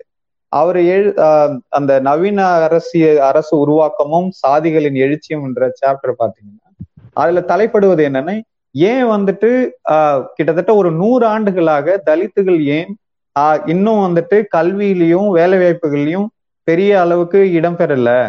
அப்படிங்கிறதுக்கு அவரு ஸ்டாலின் ராஜாங்கமும் அவருடைய நண்பர்களும் கொடுக்கக்கூடிய காரணம் என்னன்னா மிஷினரி பள்ளிகள் வந்துட்டு இவங்களுக்கு தலித் சில்ட்ரனுக்கு எஜுகேஷன் கொடுக்குது. ஆனா அந்த பள்ளிகள் கொஞ்சம் கொஞ்சமா டீஃபண்ட் பண்ணப்படுது. அவங்க அது வந்துட்டு என்கரேஜ் பண்ணப்படல. சுதந்திரம் அடைந்த பிறகு எல் கல் இது பள்ளிக்கூடங்கள் பஞ்சாயத்து ஆபீஸ் வாட்டர் டேங்க் எல்லாமே வந்துட்டு ஆஹ் உயர் சாதியினர்னு சொல்லக்கூடிய அவங்க இருக்கும் இடத்திற்கு க மாற்றப்படுது. அப்ப ஊருங்கிறதே வந்துட்டு உயர் சாதியினர் இருக்கும் இடமா மாற்றப்படுது. அதனால அவர்களுக்கு நில உரிமைகள் அவர்களுக்கு வழங்கப்படக்கூடிய நில உரிமைகள் டெண்டரு அவங்களுக்கு கல்வியில அவங்களுக்கு சுலபமா கிடைக்கக்கூடிய வாய்ப்பு அதன் மூலயமா அவர்கள் பெற்ற வெற்றி பொருளாதார ரீதியாகவும் பண்பாட்டு ரீதியாகவும் அது இப்படிதான் வந்துட்டு ஒரு ஒரு சமூகம் வந்துட்டு அதனுடைய பல்லே இது ஐ மீன் ஒரு ஒரு சாதி எழுச்சி. அதாவது தமிழ்நாட்டுல வந்துட்டு இன்டர்மீடியட் காஸ்ட் வந்துட்டு எப்ப எப்படி எழுந்தது எழுச்சி அடைந்ததுங்கிறத அவர் பேசுறாரு. இங்கதான் வந்துட்டு அவர் திரும்பவும் அந்த விஷயத்துக்குள்ள வர்றாரு. அவர் வந்துட்டு சாதி இன்றுன்றத வந்துட்டு இந்திய அளவுல பேசல. அவர் தமிழ்நாட்டு அளவுல பேசிக்கிறார். ஏன்னா இங்க அது ஆப்ரேட் ஆகுற லெவலே வேற. இங்க பார்ப்பன எதிர்ப்புன்னு வந்துட்டு ரெட்டாரிக்கலா பேசிட்டு இன்டர்மீடியட் காஸ்டினுடைய டாமினன்ஸ் வந்துட்டு ஆன் தலித்ஸ் வந்துட்டு ரொம்ப பெரிதும் புறக்கணிக்கப்பட்டிருக்கு. அதை வந்துட்டு ஆஹ் எடுத்து சொல்ற விஷயமா தான் அவருடைய ஆஹ் இது இருக்கு. அப்புறம் பாத்தீங்கன்னா கல்ச்சரல் ஹிஸ்டரியில இன்னொரு பிரான்ச் என்னன்னா ஹிஸ்டரி ஆஃப் ஐடியாஸ் அந்த பாத்தீங்கன்னா ஆர்த்தர் லவ்ஜா எழுதின the great chain of being அந்த புக்கு தான் இப்போ சேப்பியன்ஸ்னு நம்ம பேசுற அந்த புக்குக்கெல்லாம் பெரிய இன்ஸ்பிரேஷன் அவர் பேசுறாரு. அப்போ இந்த ஹிஸ்டரி ஆஃப் ஐடியாஸ்ங்கிறதும் ஒரு கல்ச்சுரல் ஹிஸ்டரியினுடைய ஒரு பிரான்ச் நம்ம பெயரெழுந்த வரலாறுங்கிறது பாத்தீங்கன்னா ஸ்டாலின் ராஜாங்கம் வந்துட்டு ஒரு ஒரு பருமமான விஷயங்கள்ல இருந்து ஒரு ஐடியாவை நோக்கி ஒரு அப்டிராக்டான விஷயத்தை நோக்கி டிராவல் பண்றத பார்க்கலாம். ஸோ அப்போ வந்துட்டு ஒரு மெட்டீரியல் கல்ச்சர்ல இருந்து ஒரு அப்டிராக்ட் கல்ச்சருக்கான டிராவலை வந்துட்டு ஸ்டாலின் ராஜாங்கம் நடத்துறாரு. இந்த டிராவல்ங்கிறது வந்துட்டு கல்ச்சரல் ஹிஸ்டரின்ற டிசிப்ளின்ல நடந்த டிராவல் அது வந்துட்டு இப்போ அதிகமா எழுதப்படுறதே இன்டெலெக்சுவல் ஹிஸ்டரி தான். ஆனா அந்த டிராவல்ங்கிறது வந்துட்டு ஸ்டாலின் ராஜாங்கம்ன்ற ஒரு தனி மனிதனிடம் நடக்கக்கூடிய டிரான்ஸ்பர்மேஷன் ஸோ இந்த பண்பாட்டு வரலாறு எவ்வளவு முக்கியம்னா நம்ம இது வந்துட்டு ஒரு ஃபியூடல் யூரோப்பை ஒரு மாடர்ன் யூரோப்பா கட்டி அமைச்சதுல கல்ச்சுரல் ஹிஸ்டரிக்கு தான் மிகப்பெரிய ரோல் உண்டு. அது ஜேக்கப் பர்காட்டுக்கு தான் உண்டு. அதே போல ஸ்டாலின் எழுதக்கூடிய தமிழ் பழந்தமிழ் காலத்தை பற்றி எழுதக்கூடிய வரலாறுங்கிறது வந்துட்டு பண்பாட்டு வரலாறுங்கிறது வந்துட்டு ஒரு சாதிய தமிழகம் அப்படிங்கிறதுல இருந்து மாறி ஒரு சமத்துவ தமிழகத்தை வெளிப்படுத்தும் ஒரு மாபெரும் முயற்சி. இந்த ஜேக்கப் பர்காட்டினுடைய புக்கு அக்செப்ட் பண்ணப்பட்டு பெரிதும் விவாதிக்கப்பட்டு ஆஹ் இப்போ ஐரோப்பியனுடைய அடையாளமே வந்துட்டு வேறொன்றா நிற்குது. அதே போல இதுக்கான வரவேற்பும் இங்க அதே அளவுக்கு இருக்குமானால் பண்பாட்டை அவர் மாற்றி அவர் பண்பாட்டை வந்துட்டு அவர் பார்க்கும் விதம் ஸ்டாலின் ராஜாங்கம் பார்த்த விதம் வந்துட்டு ஏற்றுக்கொள்ளப்பட்டு விவாதிக்கப்படுமானால் ஏற்றுக்கொள்ளப்பட்டு விவாதிக்கப்படுமானால் இந்த இந்த சமூகம் வந்துட்டு இன்னும் நவீனமடைய பெரிய வாய்ப்புகள் உண்டு என்று கூறி இந்த வாய்ப்புக்கு நன்றி கூறி விடை பெற்றுக் கொள்கிறேன். நன்றி.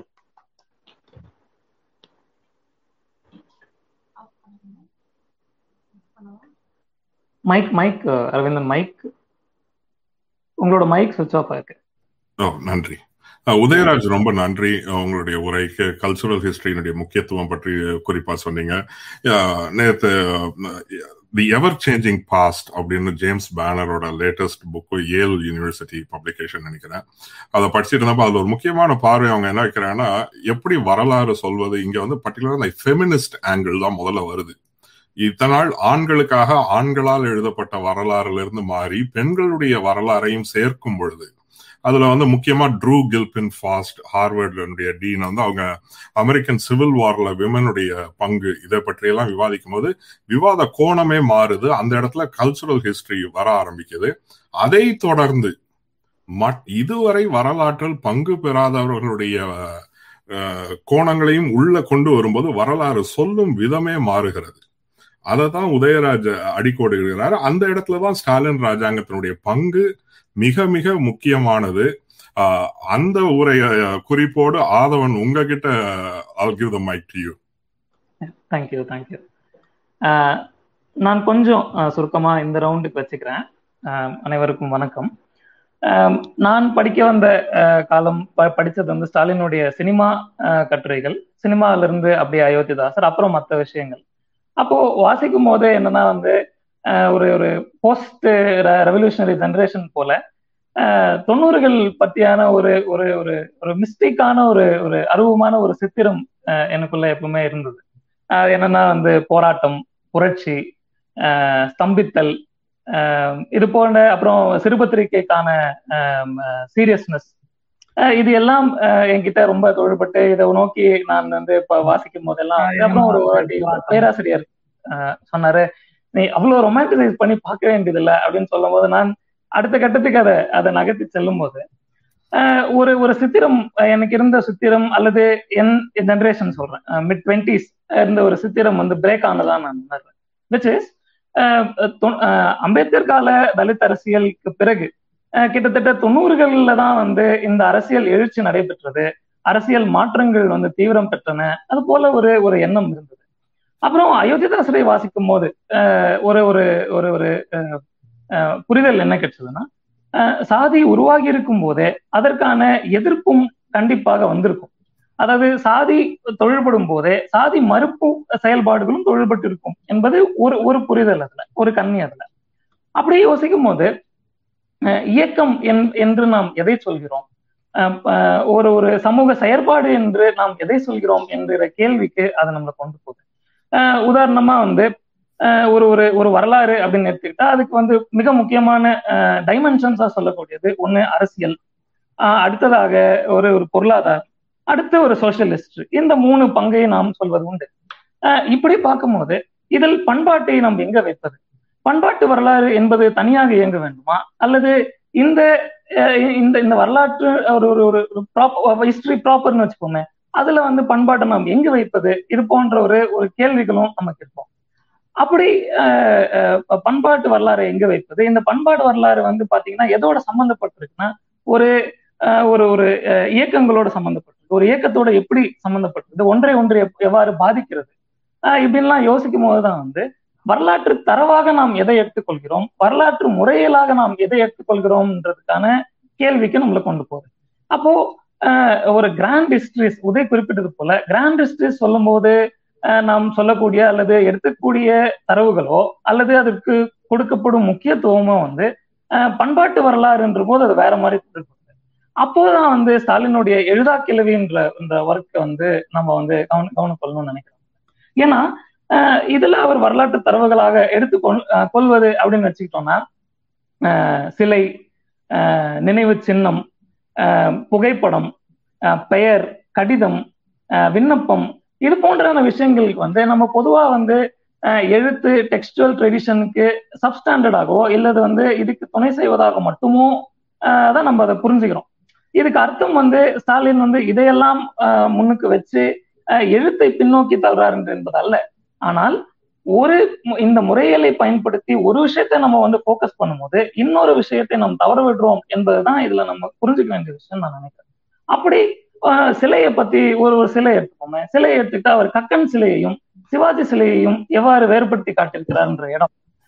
பணிவு ஏழ்மை அந்த ஒரு ரொமான்டிசிசம் ஆஃப் ஒரு ஒரு நேர்மை எளிமைக்கெல்லாம் ஒரு ஒரு இது. அதுக்கு ஒரு பிம்பமாக காலில் செருப்பு இல்லாமல் இருக்கும் கக்கன் சிலையும் சிவாஜி வந்து ஏகப்பட்ட ரோல்ஸ் பண்ணிருக்கிறாரு அவர் வந்து ஒரு தமிழ் நடிப்பின் சின்னம் அப்படின்னு சொன்னோம்னா சிவாஜி தான். ஆனால் மீண்டும் மீண்டும் அது ஏன் வந்து ஒரு ஒரு ஒரு ஒரு வீரபாண்டிய கட்டபொம்மன் சிலையா தான் இருக்கணுமா அது? அப்படின்ற ஒரு கேள்வி நம்ம யோசிச்சு பார்க்கும்போது அது அது அல்ல விஷயம். அது என்னன்னா இந்த இந்த பாத்திரங்களினுடைய சாதி சொல் இந்த பாத்திரங்களுடைய சாதிக்கான எந்த பிம்பத்தை நாம் கொடுக்க விரும்புகிறோமோ அந்த பிம்பத்தை தான் நம்ம சிலைகள் மேல நம்ம ஏத்துறோம். இப்ப உதாரணமா ஒண்ணும் இல்லை. நம்ம ரொம்ப கண்டெம்பரரிக்கு வரும் திரு சிந்தனை செல்வன் அவர்கள் வந்து நாடாளுமன்ற ஒரு ஒரு உரையில வந்து அவர் சொல்றாரு சட்டமன்றத்துல பேசும்போது நந்தனுக்கான சிலையை வந்து சிதம்பரத்தில் நிறுவிட வேண்டும் சொல்லும்போது நம்ம ஒரு கேள்வியை கேட்டு பார்ப்போமே. இந்த நந்தன் சிலை எந்த சிலையாக இருக்க போகிறது? இப்போ ரெண்டு விதமான ஒரு ஒரு இம்ப்ரெஷன்ஸ் இருக்கு. நமக்கு நல்லாவே தெரியும். ஒண்ணு பக்தி இலக்கியத்தில் தொழுபடக்கூடிய பண்ணையடிமை நந்தன் என்று சொல்லக்கூடிய ஒண்ணு. இன்னொன்னு மக்கள் வழக்காறுகளில் அயோத்திதாசர் போன்றோர் எழுத்துக்களின் ஒரு மன்னன் என்ற பாத்திரமாக இருப்பது. இப்போ ரெண்டுமே வந்து நம்ம வந்து இதுக்கு இப்ப இந்த லேட்டருக்கான இது கூட விட்டுலாம் நம்ம. இப்போ அயோத்தர் சொல்வதோ இல்ல மக்கள் மன்னனாக பாடுவதோ அதெல்லாம் கூட விட்டுடலாம் ரெண்டும் கற்பனை பாத்திரமா கூட வச்சுக்கோங்க. ரெண்டு கற்பனை சித்திரங்களில் நாம் எந்த சித்திரத்தை நந்தனுக்கு கொடுக்க போகிறோம்? அந்த சிலை என்னவாக இருக்க போகிறது? இப்படின்னு யோசிக்கும் போதுதான் வந்து சாதி எவ்வாறு நம் சமூகத்தில் இயங்குகிறது என்பதை நாம் புரிந்து கொள்கிறோம் அதே போல சாதி பாத்திரங்களை எவ்வாறு எந்த விதமான ரெகக்னிஷன் அது கொடுக்கணும்னு ஏற் விரும்புதுன்றதையும் நம்ம புரிஞ்சுக்கிறோம். இதுதான் வந்து மற்ற மற்ற தரவுகள்னு சொல்லக்கூடிய ஃபார்ம்ஸ்லயும் நம்ம பார்க்கணும் இப்போ உதாரணமா வந்து ஒரு சிந்துன்னு எடுத்துக்கிட்டோம்னா ஒரு சிந்துக்கான மதிப்பு என்ன? அப்படின்னா ஒரு ஒரு ஒரு ஹிஸ்டாரிக்கல் வேல்யூ என்ன சிந்து கொடுத்துட முடியும் நம்ம ஒண்ணு அது ஒரு ஆர்ட் ஃபார்ம்னு நம்ம சொல்லலாம். அது ஒரு பாடல் ஃபோக்கு இதெல்லாம் நம்ம சொல்ல முடியும். அதை தாண்டி ஒரு சிந்தை ஒரு ஒரு அதுக்கான மதிப்பை கொடுத்து அதை உள்ள கிட்ட நோக்கி பார்க்கும்போது தான் தெரியுது. ஒரு சிந்தின் மூலமாக ஒரு சாதிய வரலாற்றை ஒரு பொருளாதார வரலாற்றையே நம்ம வந்து புரிஞ்சு கொள்ளக்கூடிய அந்த கண்ணி அதுல இருக்குன்னு தெரியுது. இதை தான் வந்து சிலை சிந்து சின்னம்ன்ற கட்டுரையில வந்து நம்ம பார்த்தோம்னா நம்ம ரெட்டியூர் பாண்டியனா இருக்கட்டும் இல்ல வஞ்சியூர் கந்தன். இது போல லோக்கலான பாத்திரங்கள் இருக்காங்க இல்லையா? பெரிதும் நம்மளுடைய வரலாற்று யோசனையில் இடம்பெறாத அல்லது ரொம்ப பகுதி சார்ந்து இயங்கக்கூடியவர்களின் முகங்களை வைத்து நாம் யோசிக்கும் போது இந்த விஷயங்கள்லாம் நமக்கு புலப்படுது. முதலில் சொல்லியது போல இது இயக்கம் என்பதோ ஒரு தர்க்கம் என்பதோ அந்த அளவில் இல்லாம அனுபவம் சார்ந்து ஒரு ஒரு வட்டத்தின் அளவில் இயங்குவதாலேயே அதற்கு மதிப்பு இல்லை என்றோ அல்லது மதிப்பு குறைவு என்றோ நாம் கருதி கொள்கிறோம். சரி இது வந்து ஒரு ஒரு ஒரு சோசியல் லெவல்ல இது நடக்குது. அப்போ உங்களுக்கு வந்து இப்போ பொண்ணுத்தாயோ இல்ல வந்து பௌர்ணமியோ இல்ல வந்து சகதானந்தரோட ஒரு பார்ட்டோ இயக்கம் போராட்டம் என்பதன் சொல்லப்படாத வடிவங்கள் அல்லது புலப்படாத வடிவங்கள்ல இயங்கதை நம்ம கவனிக்க முடியுது அப்பதான். அப்போ வந்து ஒரு தலித் பெண்மணி வந்து அறுபது ஆண்டுகளாக ஒரு பள்ளியை நடத்துவது அப்ப அல்லது இரவு ஒரு ஒரு டெய்லரிங் கடையை இரவு சாலையாக மாற்றி வைப்பது டிஎ மணி விஷயத்துல நம்ம இதை பாக்குறோம் அப்போ இயக்கம் என்பதன் அர்த்தம் என்ன? அப்போ பப்ளிக் ஸ்பியரான அர்த்தம் என்ன? இது எல்லாத்தையுமே நம்ம வந்து மாற்றி போடுறத அல்லது இதுவரைக்கும் நாம் கண்டுகொள்ளாமல் விட்ட அல்லது நான் இதை முறையெல்லாம் கூட சொல்றேனே நான் வந்து இதை நம்ம வந்து ஒரு ஒரு கான்சியஸ் சாய்ஸா இல்லாம அது ஒரு காழ்ப்பின் அடிப்படையில் விட்டு போனதை தாண்டி அதை நம்ம முறையிலால் விடுபட்டு போன விஷயங்கள்லாம் கூட இதை நம்ம வாசிக்க முடியும். அப்படி வாசித்து பார்க்கும்போது நமக்கு சில விஷயங்கள் புலப்படுது. இப்போ இந்த பாத்திரங்கள் வேற வேறு வடிவங்களில் எவ்வாறு இருந்திருக்கிறார்களா? வேறேனும் வகை வடிவங்களில் இருந்திருக்கிறார்களா? கண்டிப்பாக இருந்திருக்கு அப்படிதான் வந்து ஸ்டாலினுடைய சினிமா கட்டுரைகளை நம்ம வாசிக்கும் போது இந்த உள்ளூர் பாத்திரங்கள் எவ்வாறு நம் நாயகர்களாக மாறி இருக்கிறாங்கன்னு நமக்கு புரியுது. நமக்கு தெரியும் நம்ம சினிமால வந்து ஒரு ஒரு கலை படைப்புன்றதை தாண்டி அது ஒரு கமர்ஷியல் வேல்யூ சினிமாக்கான ரோல் என்ன நம்ம சமூகத்துலலாம் நமக்கு தெரியும். அதுல முக்கியமானது வந்து தமிழ் சமூகம் போல சினிமாவை ஒரு ஒரு புனைவை வைத்து இயங்கக்கூடிய ஒரு ஒரு சமூகம் இருக்குமானே தெரியல. சினிமாவுடன் தரம் அதோட ஒரு எல்லை அதெல்லாம் வே வேற இடங்கள்ல அது வேற லெவல்ல ரீச் பண்ணியிருந்தாலும் கூட ஒரு சமூகம் புனைவில் இயங்க முடியுமா அப்படின்றது ஒரு கேள்விதான். அதுக்காக தான் அவர் அந்த தலைப்பையை வைக்கிறாரும் கூட. அப்போ அந்த சினிமால பாத்தீங்கன்னா வழக்காறு வழக்காறுல இருந்து எழுத்து எழுத்து காட்சி இப்படியாவது நம்ம மாறுறதை நம்ம பார்க்க முடியும்.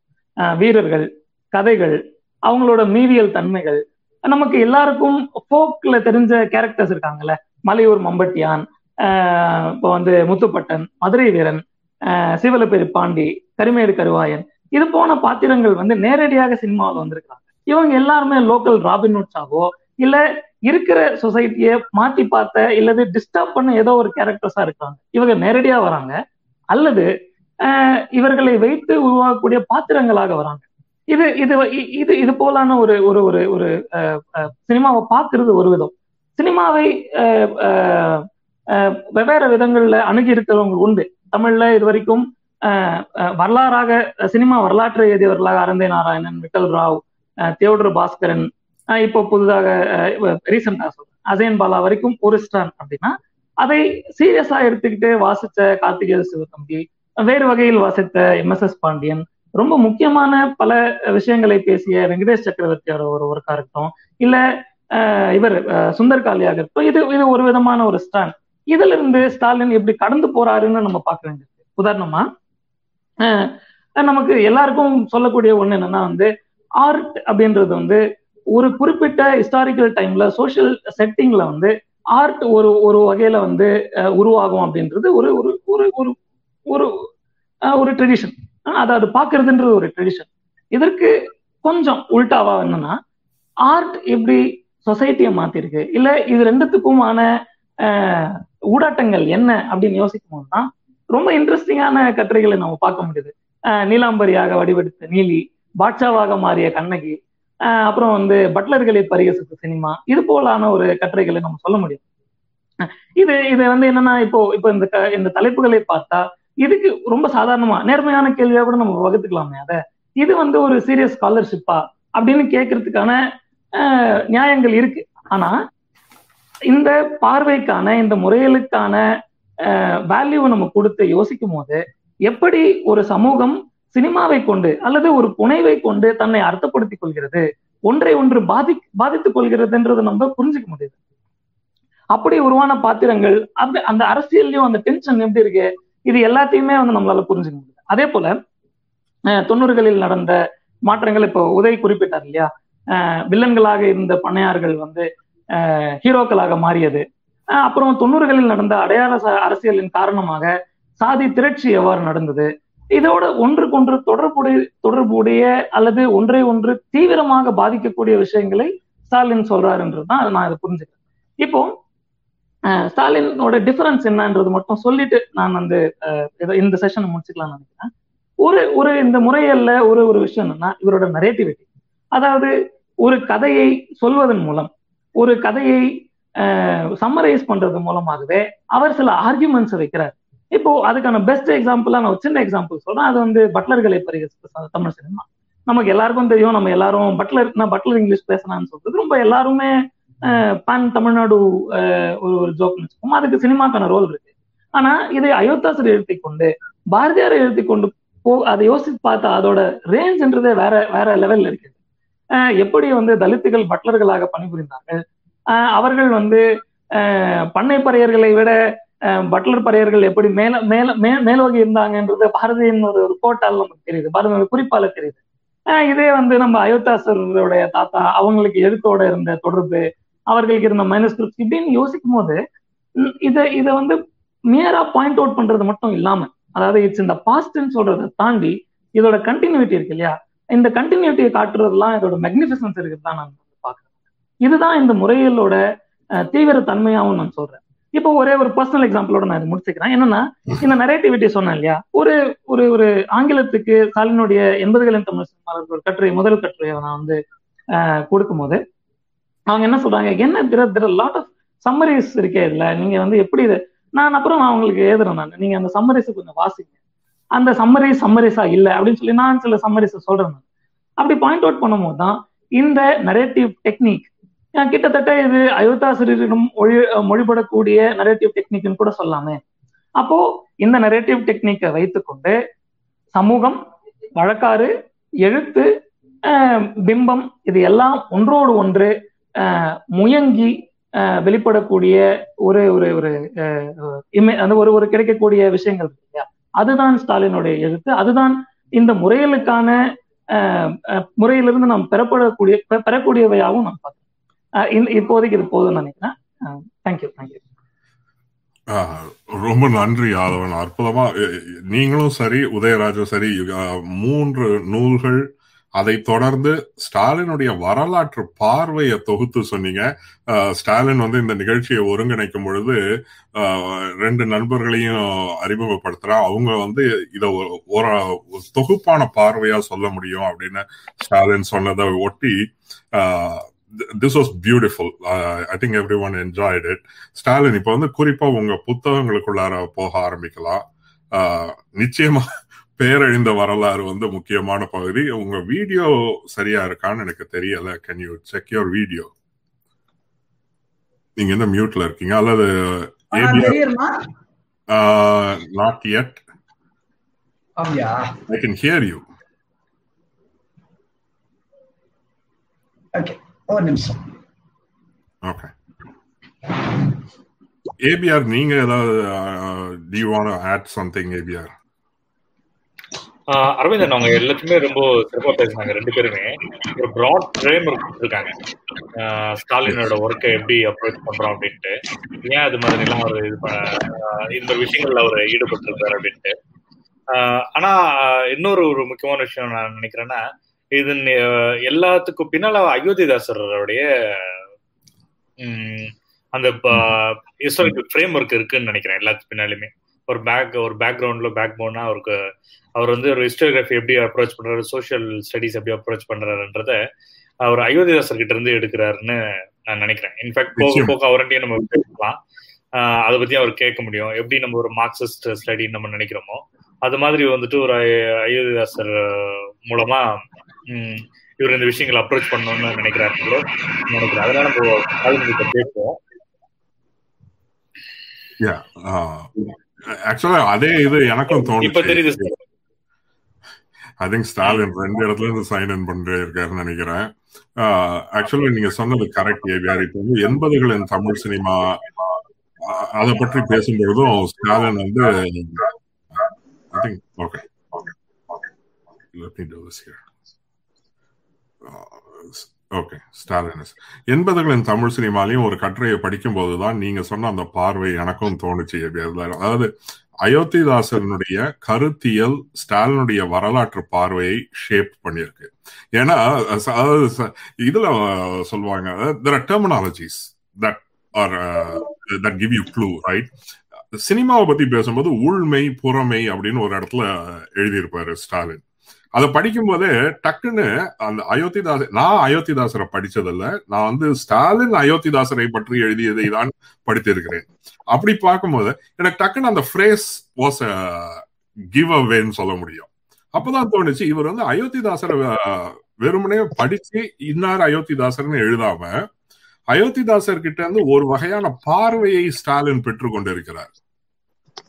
அந்த பார்வையின் வழியாக சமூகத்தையும் அவர் எடுத்துக்கிற அது சினிமாவாகட்டும் சமகால அரசியலாகட்டும் பழந்தமிழ் வரலாறாகட்டும் எல்லாத்துக்கும் அந்த அயோத்திதாசரின் பார்வை ஸ்டாலினின் பார்வையை பெருமளவு இம்பாக்ட் செய்திருக்கிறது. With that comment I think Stalin நீங்க ஏதோ வேற டிவைஸ் எல்லாம் மாத்திட்டீங்க போல இருக்கு. நல்லது. You look clear now so good good good with that uh, நம்ம வந்து நூல்களுக்குள்ளார விவாதத்துக்கு போகலாம். குறிப்பா பேரழிந்த வரலாறு. ஓகே. எனக்கு அதுல வந்து மிக சர்ச்சையான ஒரு கட்டுரை இன்னைக்கு இணையத்துல நிறைய பேர் அந்த கட்டுரையை ஒட்டிதான் இன்னும் சொல்ல போனா அந்த கட்டுரையினுடைய பெயரை சொல்லாமல் விவாதித்துக் கொண்டிருக்கிறார்கள். அது எந்த குறிப்பிட்ட கட்டுரைனா ஊவேசாவும் அயோத்திதாசரும். அந்த ஒரு கட்டுரை தான் அந்த அந்த புத்தகத்தினுடைய என்ன சொல்ல முடியும்? It's the crown jewel of that book கிட்டத்தட்ட மிக நீண்ட கட்டுரையும் அதுதான். அதுதான் அந்த அந்த புத்தகத்துடைய மைய கதை. இதை ஒட்டி ஏன்னா அந்த ஊவேசாவும் அயோத்திதாசரும். அப்போ வந்து அங்கதான் நீங்க வந்து நிறைய உங்களுடைய வரலாற்று பார்வை வரலாறை கேள்வி கேட்பது. இதை எல்லாமே நீங்க செய்யறீங்க ஸ்டாலின். ஸோ வித் தட் உங்ககிட்ட I give you the mic and take it away Stalin thank you thank you Aadhavan Uday AB Rajasekar உங்க மூணு பேருக்கும் ரொம்ப நன்றி. நான் வந்து அந்த புத்தகத்துக்கு போறதுக்கு முன்னாடி என்னுடைய ஹிஸ்டரி பத்தியான இந்த பார்வை மாற்றத்தை கொஞ்சம் சொல்லலாம்னு நினைக்கிறேன். இடையில நீங்க வேற ஏதாவது கேள்விகள் இருந்தாலும் கேட்கலாம். நான் திரும்ப அப்புறம் பேசுறேன். அதனால ஒரே நீளமான ஒரே உரையா இருக்க வேண்டிய அவசியம் நிச்சயமா. ஆக்சுவலி நான் தொடக்கத்திலே சொன்னேன். தலித் அரசியல் எமர்ஜி ஆன ஒரு பீரியடு என்னுடைய காலம் ரொம்ப முக்கியமான காலம். நான் யோசிக்கவும் எழுதவும் மேடையில் வர்றதுக்குமான ஒரு காலம். அப்படி வர்றபோது நான் வந்து என்னுடைய எழுத்து என்பது என்னுடைய அரசியல் செயல்பாட்டின் ஒரு பகுதியாகத்தான் வந்தது அப்படிங்கிறதே நான் சொல்லிட்டேன். அப்படி வர்றபோது காஸ்ட பற்றி என்னுடைய பார்வை என்னவாக இருந்தது என்றால் அது வந்து படிச்சு தெரிஞ்சு கொண்ட பார்வை இல்லை. நம்ம தமிழ்நாட்டு மேடைகள்ல காஸ்ட பத்தி என்ன விளக்குவாங்களோ எப்படி சொல்லுவாங்களோ அப்படிதான் நானும் புரிந்து கொண்டிருக்கேன் அதே வேளையில்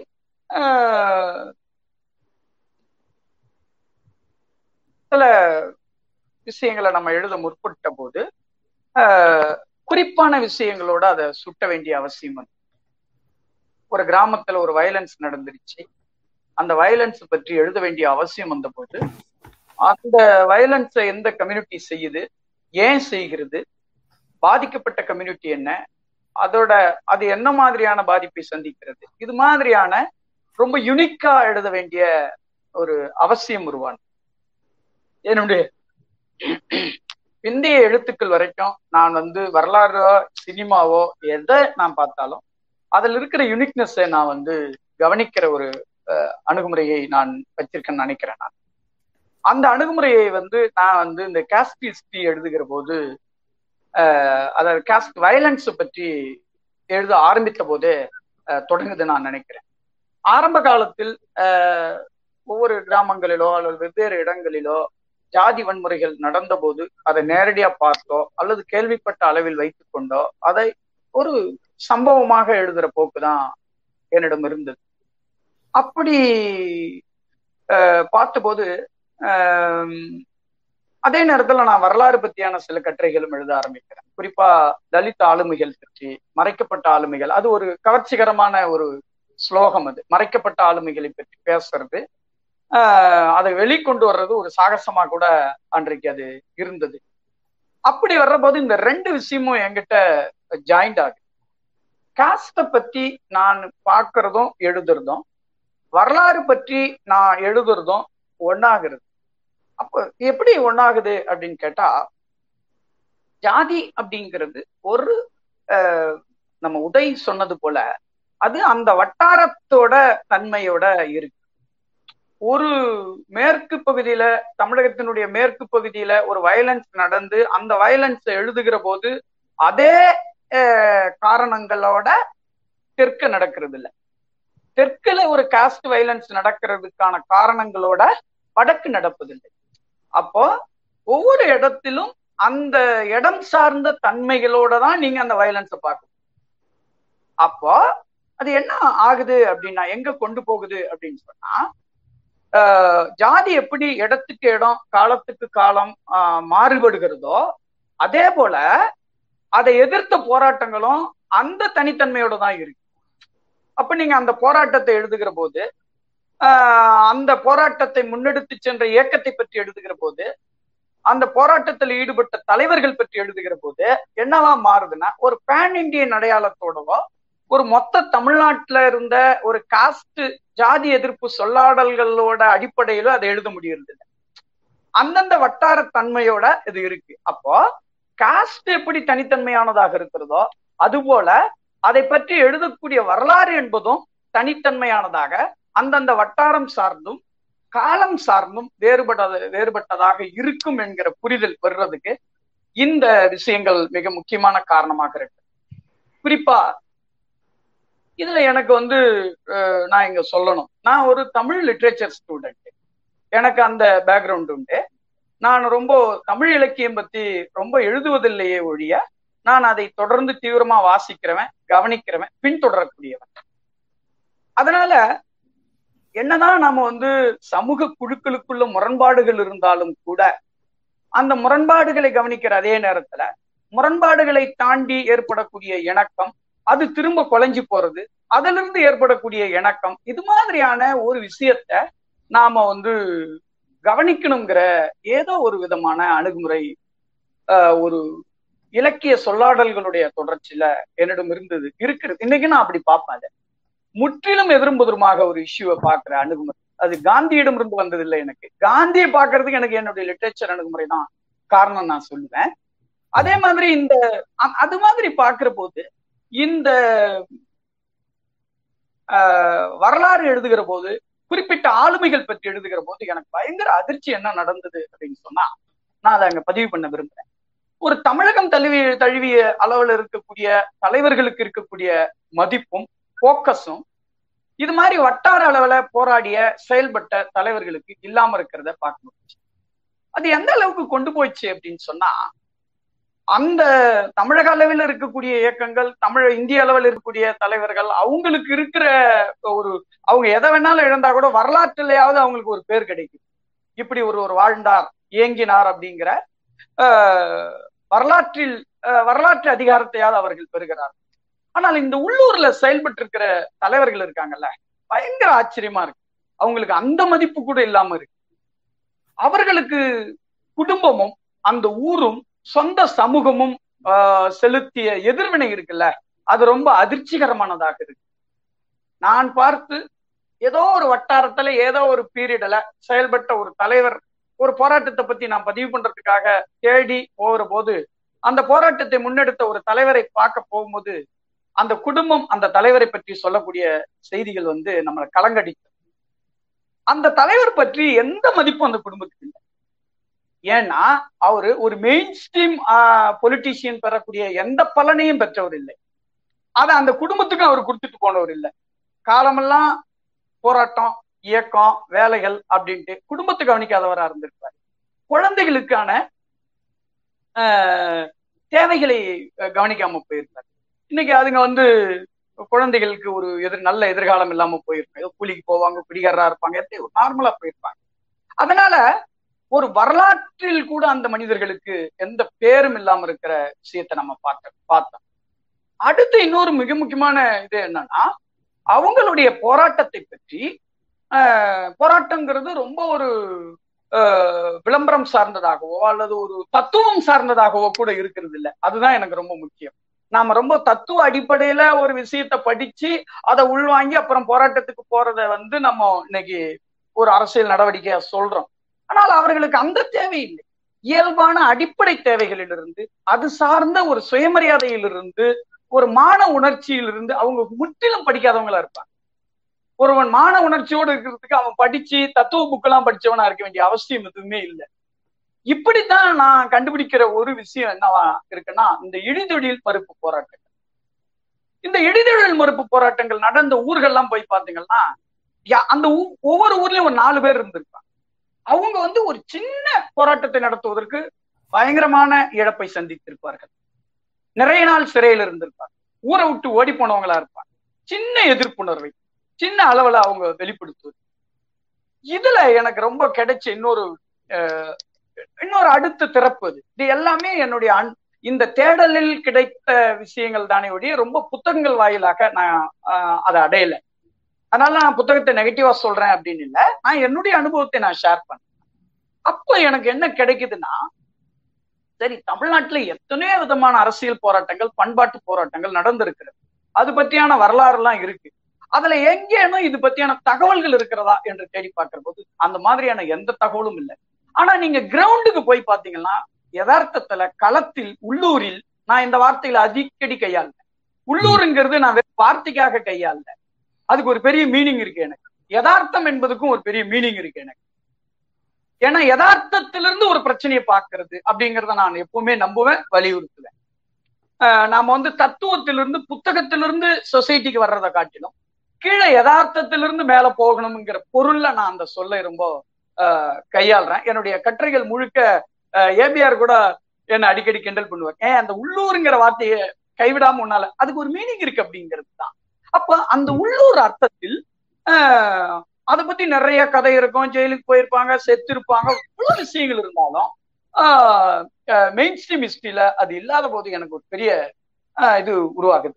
அப்போ எந்தெந்த வரலாறுலாம் இருக்கு எது இதெல்லாம் இல்லை அதுல கிடைச்ச ஒரு மிக முக்கியமான அனுபவம். இந்த உள்ளூர் போராட்டங்களுக்கு சான்றுகள் இல்லை அப்படிங்கிறது தான் முக்கியம். இப்ப நீங்க கேட்கிற இடத்துக்கு தான் நான் வர்றேன். இந்த சான்று பத்தி என்கிட்ட தொடர்ந்து வலியுறுத்துறாங்கல்ல? அது அத வந்து நீங்க இந்த போராட்டம் ஊர்ல நடந்தது உண்மை அதனால இழப்பு நடந்தது உண்மை அடுத்த தலைமுறை அதனால் தலை நிமிர்ந்தது என்பது உண்மை அதனால அந்த தலைமுறை பெற்றிருக்கக்கூடிய உரிமைகள் என்பதும் உண்மை. ஆனால் அவற்றுக்கு பின்னால் நடந்த போராட்டங்களுக்கு எந்த மதிப்பும் கிடையாது. ஒண்ணுமே கிடையாது. அவர்களுடைய இழப்புக்கு அந்த பெரிய மனிதர்களுடைய அனுபவங்களுக்கு இன்னைக்கு இருக்கக்கூடிய இந்த வரலாற்றுல எந்த இடத்துலயும் இடமே கிடையாது. இந்த வரலாற்றில் மொழியே கிடையாது. இததான் நான் வலியுறுத்தணும் இததான் நான் படிக்கணும் அப்படிங்கறதா இங்க எல்லாருடைய அதனாலதான் நான் இதுக்கு தலைப்பு வரலாறு என்னும் மொழி என்று கொடுத்தேன். நான் ஏன் இது நான் ஒரு மொழியா பாக்குறேன் இந்த வரலாறு என்பதை நான் ஒரு மொழியா இப்ப சொல்றேன்றதுக்கு காரணமே இதுதான். நான் எமோஷனல் ஆகிறேன்னு நினைக்கிறேன். அதனால எனக்கு என்ன பிரச்சனை வருது அப்படின்னா இவற்றை எழுதப்பட்ட வரலாறுகளின் அடிப்படையில் துல்லியமாக ஆவணங்கள் அடிப்படையில் அது இருக்க முடியாது. இந்த வரலாறு மட்டுமல்ல பொதுவாகவே ஒடுக்கப்பட்ட எந்த குழுக்களாக இருந்தாலும் அது வந்து தமிழகத்தில் இருக்கக்கூடிய குழுக்கள் அல்ல அது ஒடுக்கப்பட்ட குழுக்கள் பழங்குடியினர் யாருக்குமே என்னன்னா நூறு நூத்தி ஐம்பது வருஷத்தை தாண்டி வெறும் டாக்குமெண்ட் கிடைச்சா மட்டும்தான் இன்னைக்கு ஹிஸ்டரி அதனாலதான் நான் பிரச்சனையா அதை பாக்குறேன் இந்த- டாக்குமெண்ட்டை நான் பிரச்சனையா பாக்குறேன் டாக்குமெண்ட் கூடாதுன்றது இல்ல. ஆனா அது ஒரு வரையறைக்குட்பட்டு. அதனுடைய வரையறையை பத்தி நாம வந்து அக்கறைப்படவே மாட்டோம். அதுல என்ன பிரச்சனை அப்படிங்கிறது. அப்ப எனக்கு ஒரு நூத்தி ஐம்பது கால வரலாறு தான் இருந்திருக்க முடியும்னு யார் சொன்னது? இந்த. உரிமையை யாரு யாருக்கு கொடுப்பது? கிடையாது. அப்ப நான் எனக்கு எங்க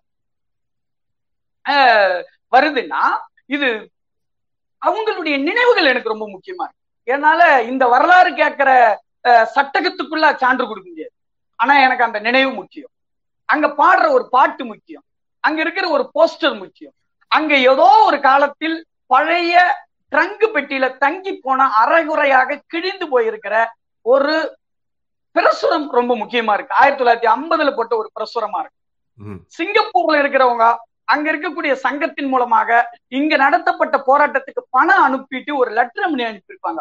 அந்த லெட்டர் வந்து எனக்கு ஒரு முக்கியமான சான்று நான் நான் நம்புறேன். ஆனா அந்த மாதிரி எழுதியிருக்கிறேன். சி இதுதான் நான் வந்து சான்றுகள் பற்றி எனக்கு இருக்கிற பார்வை. சான்றுகளை நான் ரிஜெக்ட் பண்ணல. பட் ஆனால் எங்க வரு வ- இதுக்கு அப்புறம் தான் எனக்கு அயோத்தியாசர் ரொம்ப மிக முக்கியமான உதவியை செய்கிறார். இப்ப நான் பேசுற விஷயம் அயோத்தியாசரை வந்து ரெண்டு விதத்துல நான் நான் பேசுறேன். ஒண்ணு நான் அயோத்திதாசருக்காக அயோத்தியாஸ் பத்தி பேசுறேன். அது ஒண்ணு. ஆனால் அதை தாண்டி நான் ஒரு தமிழ்நாட்டினுடைய மொத்த சோசியலிஸ்டி பேசுறதுக்காக அயோத்தியாசரை பத்தி பேசிட்டு இருக்கேன். அயோத்திதாசர் எனக்கு அப்படி ஒரு சட்டகத்தை கொடுத்திருக்கிறார். இந்த ஆவணங்கள் கிடைக்காத ஒரு காலத்தோட வரலாறு இருக்குல்ல அதை புரிஞ்சுக்கிறதுக்கு அயோத்திதாசருடைய சட்டகம் தான் எனக்கு உதவி இருக்கு. அதை நீங்க பௌத்தம் என்று அதை சுருக்கிறீங்க. பௌத்தமா இருக்கிறத பத்தி எனக்கு பிரச்சனை இல்லை. ஆனா அது வெறும் பௌத்தம் இல்ல அது. அதுக்கு ஒரு பௌத்தம்னு ஒரு பேர் கொடுத்திருக்காரு அயோத்தாசரே நானும் அதுதான் கொடுத்திருக்கிறேன். சரிங்களா? அப்போ இந்த ஆவணங்கள் கிடைக்காத காலகட்டத்தினுடைய வரலாற்றை புரிந்து கொள்வதற்கு வேற வழியே இல்லாம அந்த மக்களிடம் இருக்கக்கூடிய கதைகளும் நம்பிக்கைகளும் எனக்கு முக்கியமானதாக மாறுது. இப்ப அடுத்த கேள்வி எனக்கு வருது. நான் எல்லா கேள்வியும் என்னிடம் உண்டு. இன்றைக்கு என்னுடைய வரலா என்னுடைய எழுதுமுறை தொடர்பாக ஒடுக்கப்பட்ட மக்களுடைய எழுதுமுறை தொடர்பாக பொதுவாக இருக்கக்கூடிய எல்லா கேள்வியும் எனக்கும் உண்டு. நான் வந்து அதை ரொமான்டிசைஸ் பண்ணல. அது குறைகளற்றதுன்னு நான் சொல்லல. ஆனால் நான் எப்படி இந்த விஷயத்தை பாக்குறேன் இதை எப்படி நீங்க புரிந்து கொள்ள வேண்டும் என்று நான் சொல்றேன் அப்படின்னா ஆஹ், இப்ப எனக்கு ஒரு ஆஹ், கதை கிடைக்குது. கதை கிடைச்சதுமே ஓகே இந்த கதையில இருக்கிற தகவல்கள் எல்லாமே வரலாறு அப்படின்னு நான் கொள்றது இல்லை. அது ரொம்ப முக்கியம். எனக்கு ஆனா நான் எல்லாவற்றையும் சான்றாக எடுத்துக்கொள்ளும். ஒடுக்கப்பட்ட சமூக குழுக்களுக்கு இதுதான் இது இது மாதிரியான சான்றுகள் அவங்க கைவிட்டாங்கன்னா அவங்களுக்கு முற்றிலும் சான்று கிடையாது. அதனாலதான் நான் திராவிட இயக்கம் பேசுவது போல மரபுகளை எல்லாம் நான் முற்றிலும் எதிரா பாக்குறது நான் மரபுகளையும் தள்ளன்னு வச்சுக்க அந்த மரபுல எனக்கு ஆதரவாவோ எதிராவோ என்னை பற்றி ஏதோ ஒரு சான்று இருக்கு. அயோத்தியாசர் பத்தி நான் பெயரழிந்த வரலாறு எழுதுனது ஒண்ணுமே அயோத்திதாசர் கிட்ட இருந்து நான் சான்று எடுக்கல. ஏன்னா இல்ல. நான் எங்கிருந்து எடுக்கிறேன்னா அயோத்திதாசர் இக்கு எதிர்மறையாக இருந்தவர்களிடமிருந்து அந்த சான்று எடுத்து எழுதுறேன். அது ஒரு முறை. அது ஒரு முறையியல். எனவே நான் என்ன பண்றேன் அப்படின்னு சொன்னா எதிர்மறையாவோ ஆதரவாவோ நம்முடைய மரபுகள்ல கதைகள்ல நம்பிக்கைகள்ல நீங்க அதையும் விட்டுட்டீங்கன்னு வச்சுக்கோங்க. உங்களுக்கு அந்தலயும் ஒரு வரலாறு கிடையாது அதுல எச்சங்களாக ஆஹ், தங்கி கிடக்கிற ஹிஸ்டரி இருக்கு இல்லையா? அதுல இருந்து நான் சில விஷயங்களை எடுத்து கோர்க்கிறேன். நான் எப்படி கோர்க்கிறேங்கிறத நான் மறைச்சிக்கல. நான் வெளிப்படைய அதை உதவி சொன்னாரு. ரொம்ப நன்றி உதய். நான் அதை மறைக்கல. நான் எப்படி ஒரு ஊருக்கு ஃபீல்டு ஒர்க் போறேன்? நான் அங்க என்ன செய்யறேன் நான் இதே வந்து தனியா இது பண்ணல. அது வந்து பொய்யாவும் நான் சொல்ல. நான் எப்படி புரிந்து கொள்கிறேன் என்பதை நான் வெளிப்படையா வைக்கிறேன். நான் இன்னும் எழுத வேண்டிய நான் எழுதி வரக்கூடிய பல விஷயங்கள் இருக்கிறது. நான் அவற்றை கொண்டு வரும்போது மேலும் அது வந்து நம்முடைய பண்பாட்டு வரலாற்றுல முக்கியமானதாக இருக்கும்னு நான் நம்புறேன். எனவே நண்பர்களே இப்ப சொல்லுங்க. ஒரு ஒரு நிமிஷம். கொஞ்சம் இடம் இருக்கிறேன் ஏன்னா நீங்க சொல்றது எல்லாமே முக்கியமான பாயிண்ட் ரொம்ப ரொம்ப நுவான்ஸ்ட் அண்ட் இந்த இடத்துல தான் பல பேர் வந்து உங்களுடைய சில வார்த்தைகளினால் மிஸ்லீட் ஆகி மொத்தமா உங்களுடைய வரலாற்று பார்வையை வேற மாதிரி ஜட்ஜ் பண்றாங்க. இப்ப நீங்க வந்து தரவுகளை தாண்டி பார்க்கிறேன் எழுதிய வரலாற்றை தாண்டி பார்க்கிறேன் அப்படிங்கும் பொழுது இது நான் வாசகர்களுக்கும் பார்வையாளர்களுக்கும் பொதுவா சொல்றேன். பல பேர் எப்படி புரிஞ்சுக்கிட்டு இருக்கிறீங்க அப்படின்றது இதை நான் ஒரு வருத்தத்தோடையும் சொல்றேன் நான். ஏன்னா நடந்த விவாதங்கள் பல it was really really surprising and unfortunate also that is how it happen கடந்த நாலு நாட்களாக. ஸ்டாலின் வந்து ஒரு வீட்டு முற்றத்தில் உட்கார்ந்து கொண்டு புனைவுகளை புனைந்து இருக்கவில்லை. அவர் தரவுகளை தாண்டி பார்க்கிறேன் என்று சொல்லும் பொழுது இப்ப அந்த ரெட்டியூர் பாண்டியனுடைய நிகழ்ச்சி வந்து எழுதா அஹ், எழுதாக்கிழவில ரொம்ப முக்கியம். அந்த ஒரு சாப்டரே சொல்லும் அவருடைய அணுகுமுறைக்கான ஒரு அஹ், அடித்தளத்தை. ஒரு வன்முறை நடந்திருக்கிறது ஒரு ஊர்ல அந்த ஊர்ல வந்து ரெட்டியூர் பாண்டியன் ஒரு மார்பளவு சிலை இருக்கிறது. அந்த சிலைக்கு கீழே ரெட்டியூர் பாண்டியன் எழுதியிருக்காங்க. அதுதான் ரெட்டியூர் பாண்டியனான்னு யாருக்கும் தெரியாது ஏன்னா அவரோட புகைப்படம் கிடையாது. ஆனா அந்த வன்முறை அங்க நிகழ்ந்தது தெரியும். அந்த வன்முறைக்கான சான்றுகள் இருக்கிறது. அந்த ரெட்டியூர் பாண்டியனுடைய உயிர் இழப்பை பற்றி பாடல்கள் இருக்கின்றன. சமகாலத்தில் அந்த பாடல்கள் பயன்படுத்தப்படுகின்றன. இது எல்லாத்தையும் தொடர்பு செய்கின்றார் ஸ்டாலின். வெறும் பாடல் யாரோ எங்கேயோ வயக்காட்டுல பாடுற பாடலை மட்டும் எடுத்துக்கொண்டு வரலாறு சமைக்கவில்லை ஸ்டாலின். இது பல பேர் எப்படி புரிஞ்சுக்கிறாங்கன்னா நீங்க வந்து தரவுகளை தாண்டி போகிறேன் அப்படின்னு சொன்னோடனே என்னமோ எல்லா தரவுகளையும் விட்டுட்டு எங்கிருந்தோ ஒரு புராணத்தை எடுக்க எழுதுற மாதிரி நினைக்கிறாங்க. அது கிடையாது. ஸ்டாலின் வந்து எழுத்து வரலாறு எழுத்து சார்ந்தது சான்றுகள் சார்ந்தது என்பதையும் தாண்டி ஆனால் அதே சமயம் அடித்தளமாக ஏதாவது தொடர்புகளையும் தொடர்பு படுத்தி கொண்டேதான் செல்கிறார். இது தொடர்புகளே அற்ற சான்றுகளே அற்ற வரலாறு அல்ல. அவர் வந்து உள்ளூர் வரலாறு என்று சொல்லும் பொழுது பல பேர் எப்படி புரிஞ்சுக்கிறாங்கன்னா ஏதோ வீட்டு முற்றத்தில் இரண்டு கிழவர்கள் பேசிக்கொள்ளும் கதைகள் அப்படின்னு நினைச்சுக்கிறாங்க. ஆனா அந்த கதைகளுக்கு பின்னாடி தீவிர ஆராய்ச்சியும் அதை தொடர்பு படுத்துதலும் இருக்கின்றன. அந்த தொடர்பு படுத்துதல் வந்து it is a scaffolding it is a scaffolding that Stalin does and that is not sufficiently appreciated Stalin இந்த இடத்துல தான் அந்த தரவுகள் இதுங்கும் போது அந்த ஊவேசாவனுடைய அணுகுமுறை எப்படி அந்த மணிமேகலைக்கு அவர் கொடுத்த பௌத்த வரலாறு அந்த பௌத்த வரலாறு எப்படி ஒரு வாசகன் அந்த காப்பியத்துக்குள் நுழையும் பொழுது அவன் காப்பியத்தினுடைய பௌத்தத்தை ஊவேசா வழியாக அறிவது. இத ஒரு முக்கியமான ஆர்குமெண்டா வச்சு அந்த இடத்துல தான் நீங்க அயோத்திதாசனை ஒரு எதிர்த்து செயல நிறுத்துறீங்க. இதை பற்றி நீங்க சொல்ல பொதுவா நான் வந்து எனக்கு நிறைய முன்னோடிகள் இருக்காங்க தமிழ்ல. நான் ரொம்ப ஆங்கிலத்துல வாசித்து உருவான ஆள் இல்லை. ஆஹ் குறிப்பா ஆங்கிலத்தில் வாசித்து அதை மொழிபெயர்த்தோ அல்லது அதில் இருக்கக்கூடிய விஷயங்களை தமிழ்ல அப்ளை பண்ணியோ எழுதின முன்னோடிகள். ராஜகோதமன் ரவிக்குமார் ஆமார் சுந்தர்காளி போன்றவர்களுடைய அவங்கள முழுசா சில நேரம் படிப்பேன் சில நேரம் அந்த மாதிரி இல்லாம இருக்கும். அல்லது அவங்களுடைய உரையாடல்ல கூட எனக்கு கிடைச்ச விஷயமா இருக்கும். அல்ல எனக்கு ரொம்ப முக்கியமான ஒரு விஷயம் இந்த மாதிரியான ரீடிங்ல இருந்து நான் பெற்றது என்னன்னா அதிகாரம் என்பது ஆதிக்கம் என்பது ஆஹ் கண்ணுக்கு புலப்படக்கூடிய விதத்தில் தான் இருக்கணும்னு அவசியம் இல்லை. மாறா அது கண்ணுக்கு புலப்படாத விதத்திலும் இருக்கக்கூடும் அப்படிங்கிற ஒரு விஷயத்தை யாருடைய எழுத்தின் மூலமாகவோ யாருடைய உரையாடலின் மூலமாகவோ நான் பெற்றிருக்கிறேன். அது ரொம்ப கரெக்டா சொல்ல முடியல. சில கட்டுரைகள் மட்டும் நான் கோட் பண்றேன் அது ரொம்ப இன்ட்ரெஸ்டிங்கா இருந்தது. குறிப்பா காஸ்ட புரிஞ்சுக்கிறதுக்கு ஏன்னா காஸ்ட் வந்து ஒரு கண்ணுக்கு புலப்படக்கூடிய ஒன்றல்ல. அம்பேத்கர் சொன்னது போல அது ஒரு கருத்தா? அது ஒரு மனநிலையாக இருக்கு. அப்ப கருத்தையும் மனநிலையும் எதுல செயல்படுதுன்னா உளவியலா செயல்படுகிறது. அப்போ உளவியலை டிசைன் பண்றதுல வர்க்கத்தை விட பொருளாதாரத்தை விட அரசியலை விட எதுக்கு ரொம்ப ரோல் இருக்குன்னா பண்பாட்டுக்கு தான் மிக முக்கியமான ரோல் அப்ப அந்த பண்பாடுங்கிறது ஒரு இன்விசிபிளான விஷயம். ஒரு ஒரு கதையா இருக்கலாம் ஒரு திருவிழாவா இருக்கலாம் ஒரு பேராக இருக்கலாம். எனவே இந்த இன்விசிபிளான விஷயங்கள் மூலமாகத்தான் இந்த மாதிரியான விஷயங்கள் எல்லாம் நம்முடைய நினைவுகளிலும் நம்முடைய அன்றாடங்களிலும் உள்ள நுழைஞ்சி தன்னை ரொம்ப உறுதிப்படுத்தி வச்சிருக்கு. அப்படிங்கிற புரிதலை இந்த முன்னோடிகள் இந்த ஆட்கள் மூலமாக நான் வாசித்தோ புரிந்தோ விவாதித்தோ வந்த தருணத்தில் தான் எனக்கு நிறைய உங்களுக்கு தெரியும். வந்து எட்வர்ட் சையதோட ஒரேண்டலிசம் பற்றி பேசும்போது.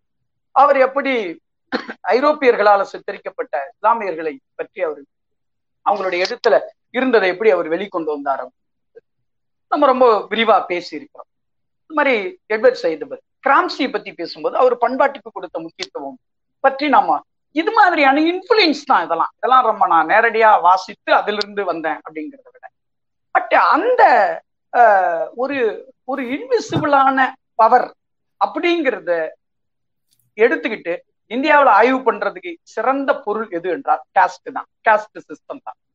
ஏன்னா காலமெல்லாம் ஒரு ஜாதி மறுப்போட இருக்கிற ஒருத்தன் ஏதோ ஒரு தருணத்துல அவனை அறியாமலோ அறிந்தோ ஒரு காஸ்டோட ஒரு காம்ப்ரமைஸ் ஆகிறதோ அதோட இணைஞ்சு நிக்கிற ஒரு விஷயம் இருக்குல்ல அதை நீங்க எந்த விஷயங்களாலையும் விளக்கிட முடியாது. அதுக்கு பெரிய தர்க்கம் கூட கிடையாது.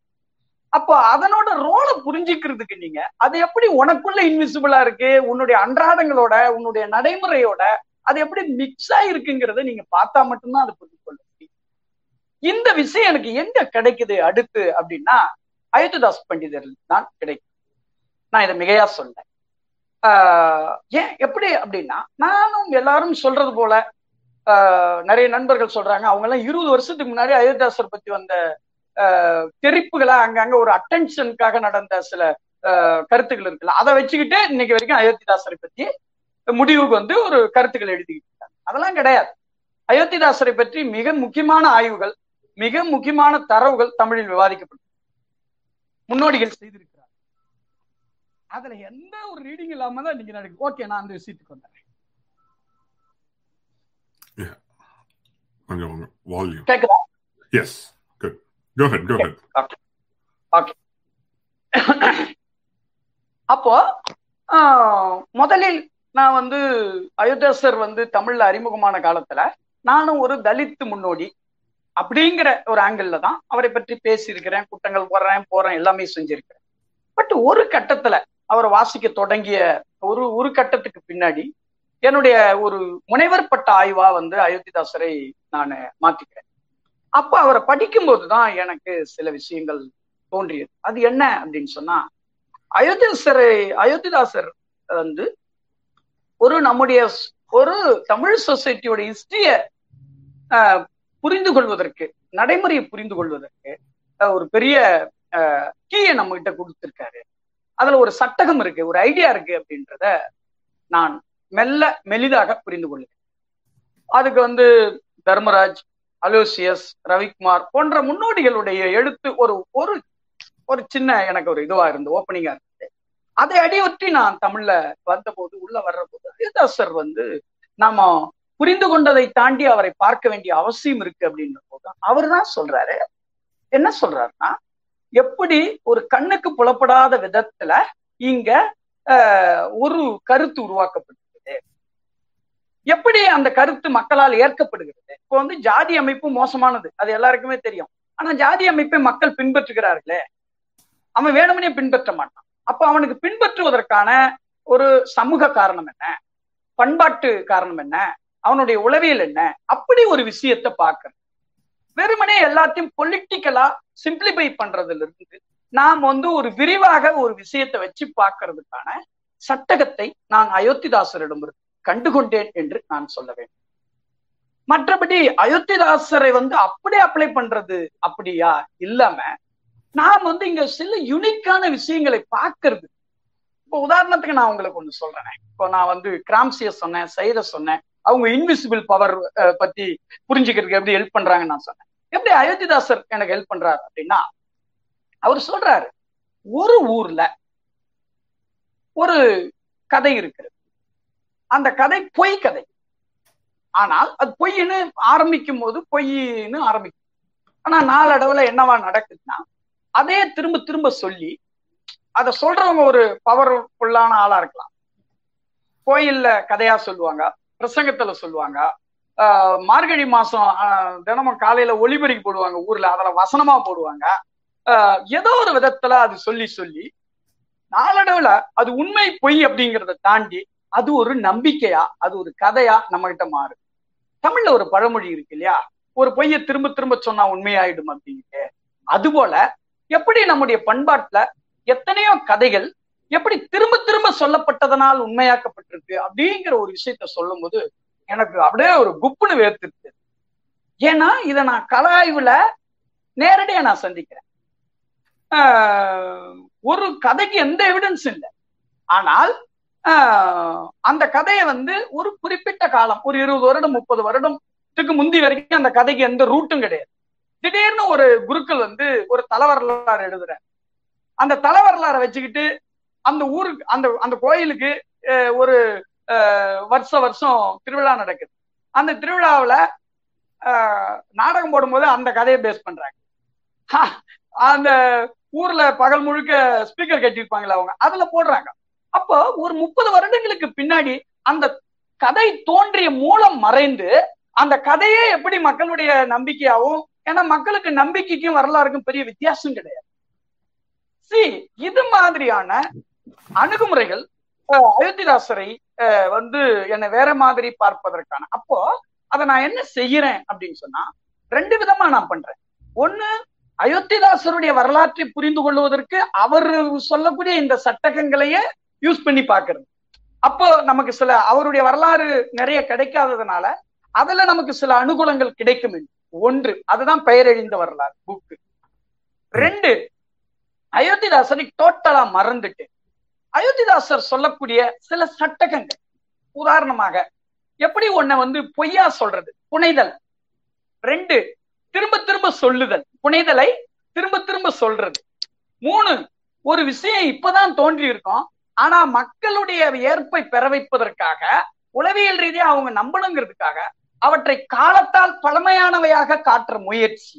இதை பத்தி அயோத்தியாசருடைய அயோத்தியாசருக்கு இணைய தமிழ்ல யாருமே எழுது ஆனால் பத்தொன்பதாம் நூற்றாண்டுடைய இறுதியிலும் இருபதாம் நூற்றாண்டுடைய ஆரம்பத்திலும் காலம் பற்றியான ஆய்வுகள் தான் மிக முக்கியமானதாக நடந்தது. மனோன்மணி சுந்தரம் பிள்ளை காலம் பற்றியான ஆய்வில் ஈடுபட்டார். ஏன்னா அவர் சைவத்தை முன்னாடி கொண்டு போக விரும்புறாரு. காலம் பற்றியான ஆய்வு இருக்கு. நம்ம இவரு நம்ம மரமலேடிகள் மாணிக்க வாசகருடைய காலத்தை பற்றி எழுதுகிறார். காசு பிள்ளை சுந்தரர் பற்றி எழுதுகிறார். இப்படி ஒவ்வொருவரும் காலத்தை பற்றியான ஆய்வுக்கு ஏன் ஒரு குறிப்பிட்ட பீரியட்ல முக்கியத்துவம் கொடுக்குறாங்க அப்படின்னா காலத்தை நீங்க எந்த அளவுக்கு பின்னாடி நகர்த்தி போறீங்களோ அந்த அளவுக்கு தான் நீங்க முன்வைக்க கூடிய ஒன்றை ஏற்பு பெற வைக்க முடியும். அதை ஒரு புனிதமானதாக மாற்ற முடியும். செல்டன் பொல்லா கூட இதை பத்தி சொல்றான். நீங்க வந்து உன்னை ரொம்ப பழசா சொல்றது மூலமா அது தூய்மையாக்கப்படுகிறது அப்படின்ட்டு. இப்படி ஹரிதாசர் வந்து இந்த மாதிரி ஒரு பொசிஷன் அடிக்கடி வலியுறுத்துறார். ஒன்றை காலத்தால் ஆஹ் பழசாக்குறதுங்கிறது ஒரு பெரிய ப்ராசஸ் அங்க நடந்திருக்கு. அப்போ புனைதல் திரும்ப திரும்ப சொல்லுதல் காலத்தால் பழமையாக்குதல் ஆஹ் அப்புறம் திரித்தல். ஒரே ஒரு வார்த்தையை திரிக்கிறது மூலமா ஒரே ஒரு ஒரு மொத்த வார்த்தை இருக்கும். அதுல ஒரே ஒரு எழுத்தை திரிக்கிறது மூலமா ஆஹ் ஒரு ஹிஸ்டரிய மாத்துது. இப்ப நீங்க நிறைய ஊர்களுக்கு பேர் காரணம் கேட்டு பாருங்களேன். அதுக்கு எந்த லாஜிக் இருக்காது. அந்த பேரை மட்டும் வச்சுக்கிட்டு சொல்லுவோம். அரசனூர். ஏம்பா அரசனூர் இருந்து? அரசன் இருந்த இருந்த ஊர் என்பதனால் அரசனூர். அதுக்கு மேல எந்த இதுவும் கிடையாது. அப்போ ஒரு பேர்ல ஒரு சின்ன திருத்தத்தை பண்ணிட்டு நீங்க உங்களுடைய விருப்பத்துக்கேற்ற ஒரு வரலாற்றை ஒரு கதையை உருவாக்கி அதை திரும்ப திரும்ப சுத்த வை. முடியுது. இது மாதிரியான ப்ராசஸ்லாம் இருக்குல்ல இந்த இந்த இது வந்து நான் ஒரு அவர் அவர்கிட்ட இருந்து அவர் விட்டுருங்க. அயோத்தாசரே விட்டுருங்க. ஆனால் நம்முடைய சமூக அமைப்புல நடந்த ஆதிக்கங்களை அதிகார அமைப்பை புரிந்து கொள்வதற்கு அவை எப்படி மக்களிடம் நிலை பெற்றன? அதுதான் எனக்கு எப்போதுமே முக்கியம். நான் எப்போதுமே தோற்றத்தை பத்தி ரொம்ப கவலைப்படுறது எந்த விஷயத்தை பத்தியும் தோற்றம். தோற்றம் என்பதற்கு ஒரு சின்ன ரோல் இருக்கு. ஆனால் என்னுடைய எப்போதுமே அக்கறை என்னவாக இருக்கிறது என்றால் அது ஏன் ஏற்றுக்கொள்ளப்பட்டு இருக்கிறது அது எப்படி ஏற்றுக்கொள்ளப்பட்டு இருக்கும் அதுக்கான ப்ராசஸ் என்ன? சொன்னார்ல உதய் ஒரு விஷயம் நடைமுறையில் தான் தொழில் படுகிறது நீங்க ஜாதியை பத்தி புக்கில் வச்சு பேசுங்க மேடையில வச்சு பேசுங்க எதெல்லாம் வேணாலும் பேசுங்க. ஆனா அது தினமும் அன்றாடம் நடைமுறையில தான் அதுக்கு ஒரு அர்த்தம் உருவாகும் எப்படி பிராக்டிஸ் பண்றதுங்கிறதுல தான் ஜாதி அமைப்புக்கு ஒரு அர்த்தம் இருக்கு யார் என்ன ஜாதி யார் என்ன ஜாதி இல்லைங்கிறது கிரவுண்ட் லெவல்ல அப்படித்தான் இருக்கு. அதனாலதான் நான் வந்து இப்ப அதை பத்தி என் மேல நிறைய விமர்சனம் உண்டு. நான் வந்து ஒரு மனு தர்ம விஷயங்களை எல்லாம் அதுல பிட் பண்ணி கரெக்டா பேச மாட்டேங்கிறேன். நான் அதை ரிஜெக்ட் பண்ணல. ஆனால் ஜாதி என்பது எப்படி ஒரு இந்திய தன்மை கொண்டதாக இருக்கிறதோ அதே போல அது அந்தந்த வட்டாரத்தன்மை கொண்டதாக அந்த நுவான்ஸோட இயங்குது. அதுதான் நான் இங்கேயும் நான் பாக்குறேன் அப்போ எல்லா சமூக வரலாறுகளுக்கும் எல்லா குழுக்களுக்கும் பண்பாடா இருக்கட்டும் அரசியலா இருக்கட்டும் எல்லாவற்றுக்குமே இந்த நுவான்ஸோட அதை அணுகுகிற போது அயோத்திதாசர் எங்கிட்ட எங்க வர்றாருன்னா அவர் விலகி அவருடைய இந்த பார்வைகள் நான் வெவ்வேறு விஷயங்களை பார்க்கறதுக்கான ஒரு ஹெல்ப் பண்றாரு இப்ப சினிமா பற்றியான என்னுடைய கட்டுரைகள் எல்லாமே அப்படிப்பட்டதுதான். நான் அதுல ஒண்ணு சொல்றேன். சினிமா பற்றியான கட்டுரையில நான் ஒரு விஷயத்த சொல்றேன். என்னன்னா நான் ஆக்சுவலி ஒரு யதார்த்தம் என்று ஒன்று சொல்றாங்க.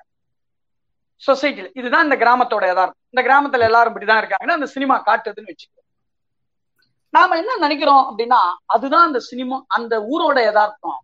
அந்த ஊரோட யதார்த்தத்தை சினிமா அப்படியே காட்டுது என்று நாம நம்புறோம். நான் நினைக்கிறேன் அப்படி இல்லை. அங்க யதார்த்தம் அதுல அது அந்த யதார்த்தத்தோட தொடர்ச்சி அந்த சினிமாவில் இருக்கும். ஆனால் சினிமா தனக்குரிய யதார்த்தம் ஒன்றை அது கட்டமைக்கிறது. அது தனக்குரிய யதார்த்தத்தை கட்டமைக்கும் போது யதார்த்தத்திலே ஒரு ஒரு குழு அப்படியே இருந்ததோ இல்லையோ அது தெரியல. ஆனால் அந்த கட்டமைப்பு தொடர்ந்து தொடருகிற போது ஆண்டாண்டு சில ஆண்டுகள் தொடர்ற போது அது என்னவாயிடுதுன்னா அது எஸ்டாப்ளிஷ் ஆயிடுது. அது நிஜமாயிடுது. அப்போ கட்டமைக்கிறது அப்படிங்கிறது எல்லாமே திரும்ப திரும்ப பிராக்டிஸ்ல தான் அது நடக்குதுங்கிறத நான் வந்து சினிமா ஆய்வுகள்ல எடுத்தாள்றேன் நான். அப்ப எனக்கு இது வரைக்கும் சினிமா பற்றி என்னுடைய முன்னோடிகள் செஞ்ச விஷயங்களை தாண்டி அவங்க பார்க்க மறந்த சில விஷயம் எனக்கு கிடைக்குது. அதுக்கு காரணம் அவங்க ஒரு காஸ்ட் உண்டு. அவங்க வந்து பிராமணரு. இவர் வந்து பணக்காரர். அந்த ஆங்கிள் இல்ல. ஆக்சுவலி சட்டகம் தான் தீர்மானிக்கும். அதைத்தான் நான் என்னுடைய கற்று என்ன சொல்றேன்னா நமக்கு கிடைக்கிற தரவுகளை வச்சு நம்ம முடிவுக்கு வர்றோம்னு நம்ம நம்புறோம். அது ஓரளவு தான் உண்மை. ஆனால் தரவுகளை நாம எவ்வாறு பொருட்படுத்துறோம்? எதோட ஒப்பிடுறோம்? எங்க பிக்ஸ் பண்றோம்? எப்படி விளக்குறோம்?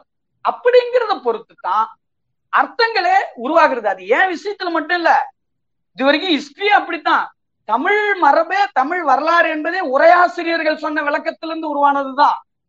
இன்னைக்கு தமிழ்நாட்டில் இருக்கக்கூடிய அத்தனை இலக்கியங்களை அடிப்படை வச்சுக்கிட்டு தான் நம்ம வந்து ஒரு வரலாற்றை கட்டமைத்திருக்கிறோம். ஆனா இந்த இலக்கியங்கள் பத்தி யாருக்கும் எந்த கேள்வியும் இல்லை. ஏன்னா அது நீண்ட காலம் புழங்கி புழங்கி அவை ஒரு ஒரு ஏற்பை பெற்றுச்சு. அதனால இவனுக்கே தெரியுது புதுசா ஒரு ஒரு ஒரு விஷயம் நான் சொல்றேன்னு வச்சுங்க அது உண்மையா கூட இருக்கும். ஆனா அதுக்கு ஆயிரம் கேள்வி வரும். ஆனா பழசு பொய்யா இருக்கும். ஆனா அது பழசாயிடுச்சு. திரும்ப திரும்ப சொல்லப்பட்டது. அது ஏற்கப்பட்டிருக்கும். சரி இங்க வந்து உண்மையா பொய்யாங்கிறதே சொசைட்டில முக்கியம் இல்லை என்று நான் நினைக்கிறேன். அப்ப இந்த எவ்வளவு காலம் கண்ணகியை வச்சு நீங்க எழுதி இருக்கிறத இந்த இடத்துல பொருத்தி பார்க்க முடியும். ஏன்னா இன்று சார். சிலப்பதிகாரம் கண்ணகியை வச்சு ஒரு பிம்பம் இருக்கிறது. குறிப்பா திராவிட இயக்கம் அதை பெரிய அளவுல க- கருணாநிதி அவர்கள் குறிப்பாக மிகப்பெரிய அளவுல சிலப்பதிகாரத்தையும் கண்ணகியையும் முன்னெடுத்தார். அவருக்கு அவர்கள் கொடுத்த கண்ணகிக்கும் நீங்க ஒரு இடத்துல சொல்லியிருப்பீங்க உண்மையான கண்ணகி இப்படி இருந்தாளா? கண்ணகி பற்றிய தொன்மங்கள் வேறு மாதிரி. ஆனா இன்னைக்கு கண்ணகி சிலப்பதிகாரம் என்றாலே இந்த கிட்டத்தட்ட ஒரு நாற்பது வருஷமா நடந்த கதையாடல் தான் எல்லாருக்குமே மனசுல வரும். ரெண்டு மூணு பாயிண்ட் வந்து கொஞ்சம் let me add here right so இந்த சாதி எப்படி இயங்குது?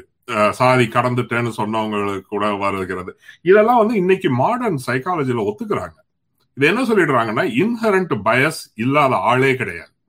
என்கிட்டயும் இருக்கலாம் உங்ககிட்டயும் இருக்கலாம் நம்ம ரெண்டு பேரையும் விமர்சிக்கிறவர்களிடமும் இருக்கலாம். So inherent racial bias unconscious bias இந்த மாதிரி சில வார்த்தைகள் இன்னைக்கு இன்னும் சொல்ல போனா கம்பெனிகள்ல இதுக்கெல்லாம் ட்ரைனிங்கே கொடுக்குறாங்க. இப்போ வந்து ஒரு அப்ளிகேஷன் பேப்பர்ல பெயரை பார்த்து நிராகரிக்கிற அன்கான்சியஸ் எல்லாம் இருக்கு. இதுக்கு ஆராய்ச்சிகள் இன்னைக்கு இருக்குது. மிகப்பெரிய ஆராய்ச்சி பத்திரிகைகளான மெடிக்கல் ஜேர்னல்ஸ் இருக்குது லேண்ட்செட் இதுலலாம் எப்படி பெயர்களை வைத்து ஆராய்ச்சி கட்டுரைகள் ஏற்கப்படுகின்றன அல்லது நிராகரிக்கப்படுகின்றன. வெறும் பெயர் தான். அவன் பேப்பர்ல இருக்கிற பெயர். So there is inherent unconscious bias என்றெல்லாம் சொல்லுகிறார்கள். இதெல்லாம் நீங்க அந்த சாதி அண்ட் uh, இது நிலை பெற்று விடுகின்ற அந்த நேரட்டிவ்ஸ் அதுதான் வந்து அங்க ரொம்ப இம்பார்ட்டன்டான இது. உங்களிடம் வேற ஒரு கேள்வி எனக்கு இருக்கிறது. இது என்னன்னா நம்ம இந்த உள்ளூர் பாரம்பரியத்தை ஒட்டி கேட்பது. ஓகே வரலாறை தாண்டி கேட்பது. குறிப்பா அந்த பௌத்தத்தை பற்றி நீங்க ஒரு அயோத்திதாசருடைய விமர்சனத்தை நீங்க வைக்கிறீங்க. இது ஏன்னா நானும் உங்களை மாதிரியே கேர்ஃபுல்லா சொல்றேன். ஏன்னா நீங்க அந்த விமர்சனம் உங்களுடையதல்ல. இதை அயோத்திதாசர் சொல்லுகிறார். அதாவது பௌத்தத்தை மேற்கத்திய அதாவது மேக்ஸ்மில்லர் மாதிரியான மேற்கத்தியவர்கள் பெரும்பாலும் கிறிஸ்தவ பின்புலத்தில் இருந்து வந்து படித்து அவர்கள் அதுவும் பிராமணர்களோடு பேசி ஒரு புரிதலை அடைந்து அவர்கள் ஒரு பௌத்தத்தை முன்வைத்தார்கள் அந்த காலகட்டத்துல. அப்படிங்கும்போது இந்த உள்ளூர் அந்த லிவ்டு எக்ஸ்பீரியன்ஸ்ன்ற மாதிரி நீங்க அதுல அயோத்திதாசர் சொல்வது இந்த பண்பாட்டுக்குள்ள இருக்கிற எனக்கு தான் இதை பற்றி பேசக்கூடிய திறன் இருக்கும். அல்லது எனக்கு இதுல தெரிஞ்ச அளவுக்கு வெளியிலிருந்து வந்தவங்களுக்கு இருக்காது.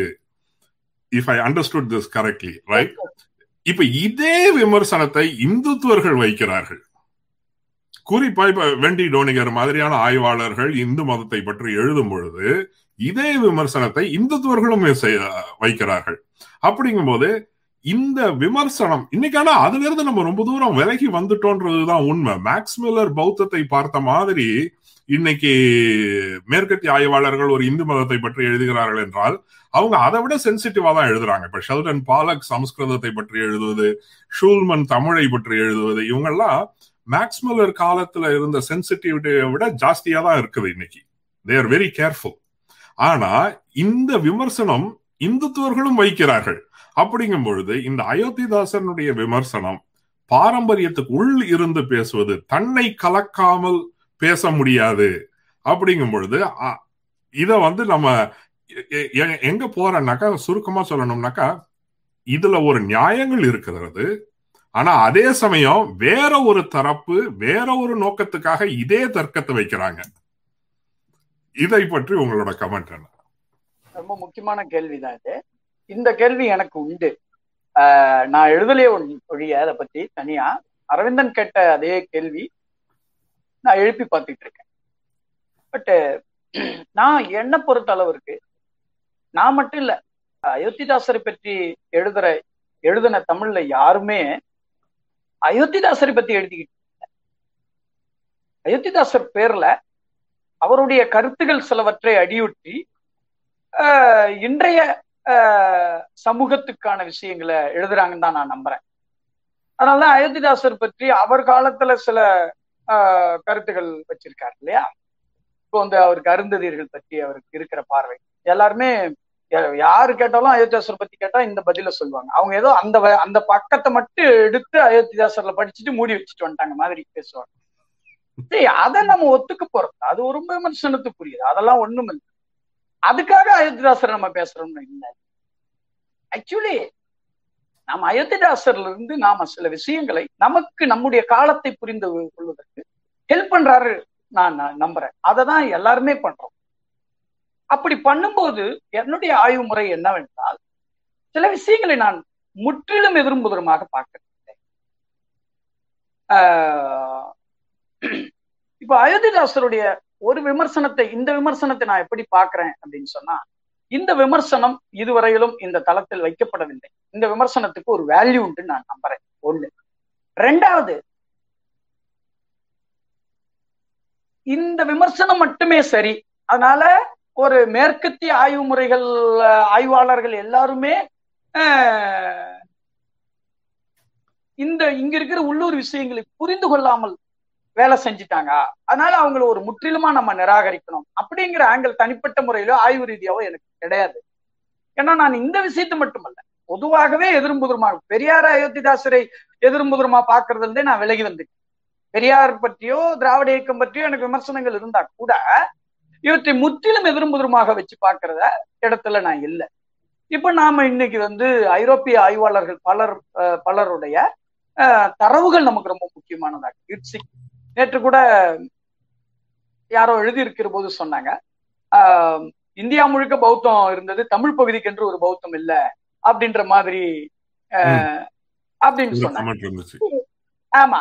ஆனா என்ன விஷயம்னா அதை நம்ம சொல்லல. யூரோப்பியன் ஸ்காலரே சொல்லியிருக்காங்க. இந்த ஆனிமோனிஸோட இமேஜினிங் புத்திசம் வந்து ஆஹ், ஆஹ், வீர சோழியத்தையும் மணிமேகலை டெக்ஸ்ட் வச்சுக்கிட்டு என்ன சொல்றாங்க அப்படின்னு சொன்னா தமிழ் பகுதியில விளங்கிய வழங்கிய பௌத்தம் என்பது கொஞ்சம் தனித்துவமானதாக இருக்கிறது அப்படின்னு அவங்க சொல்றது இருக்குல்ல.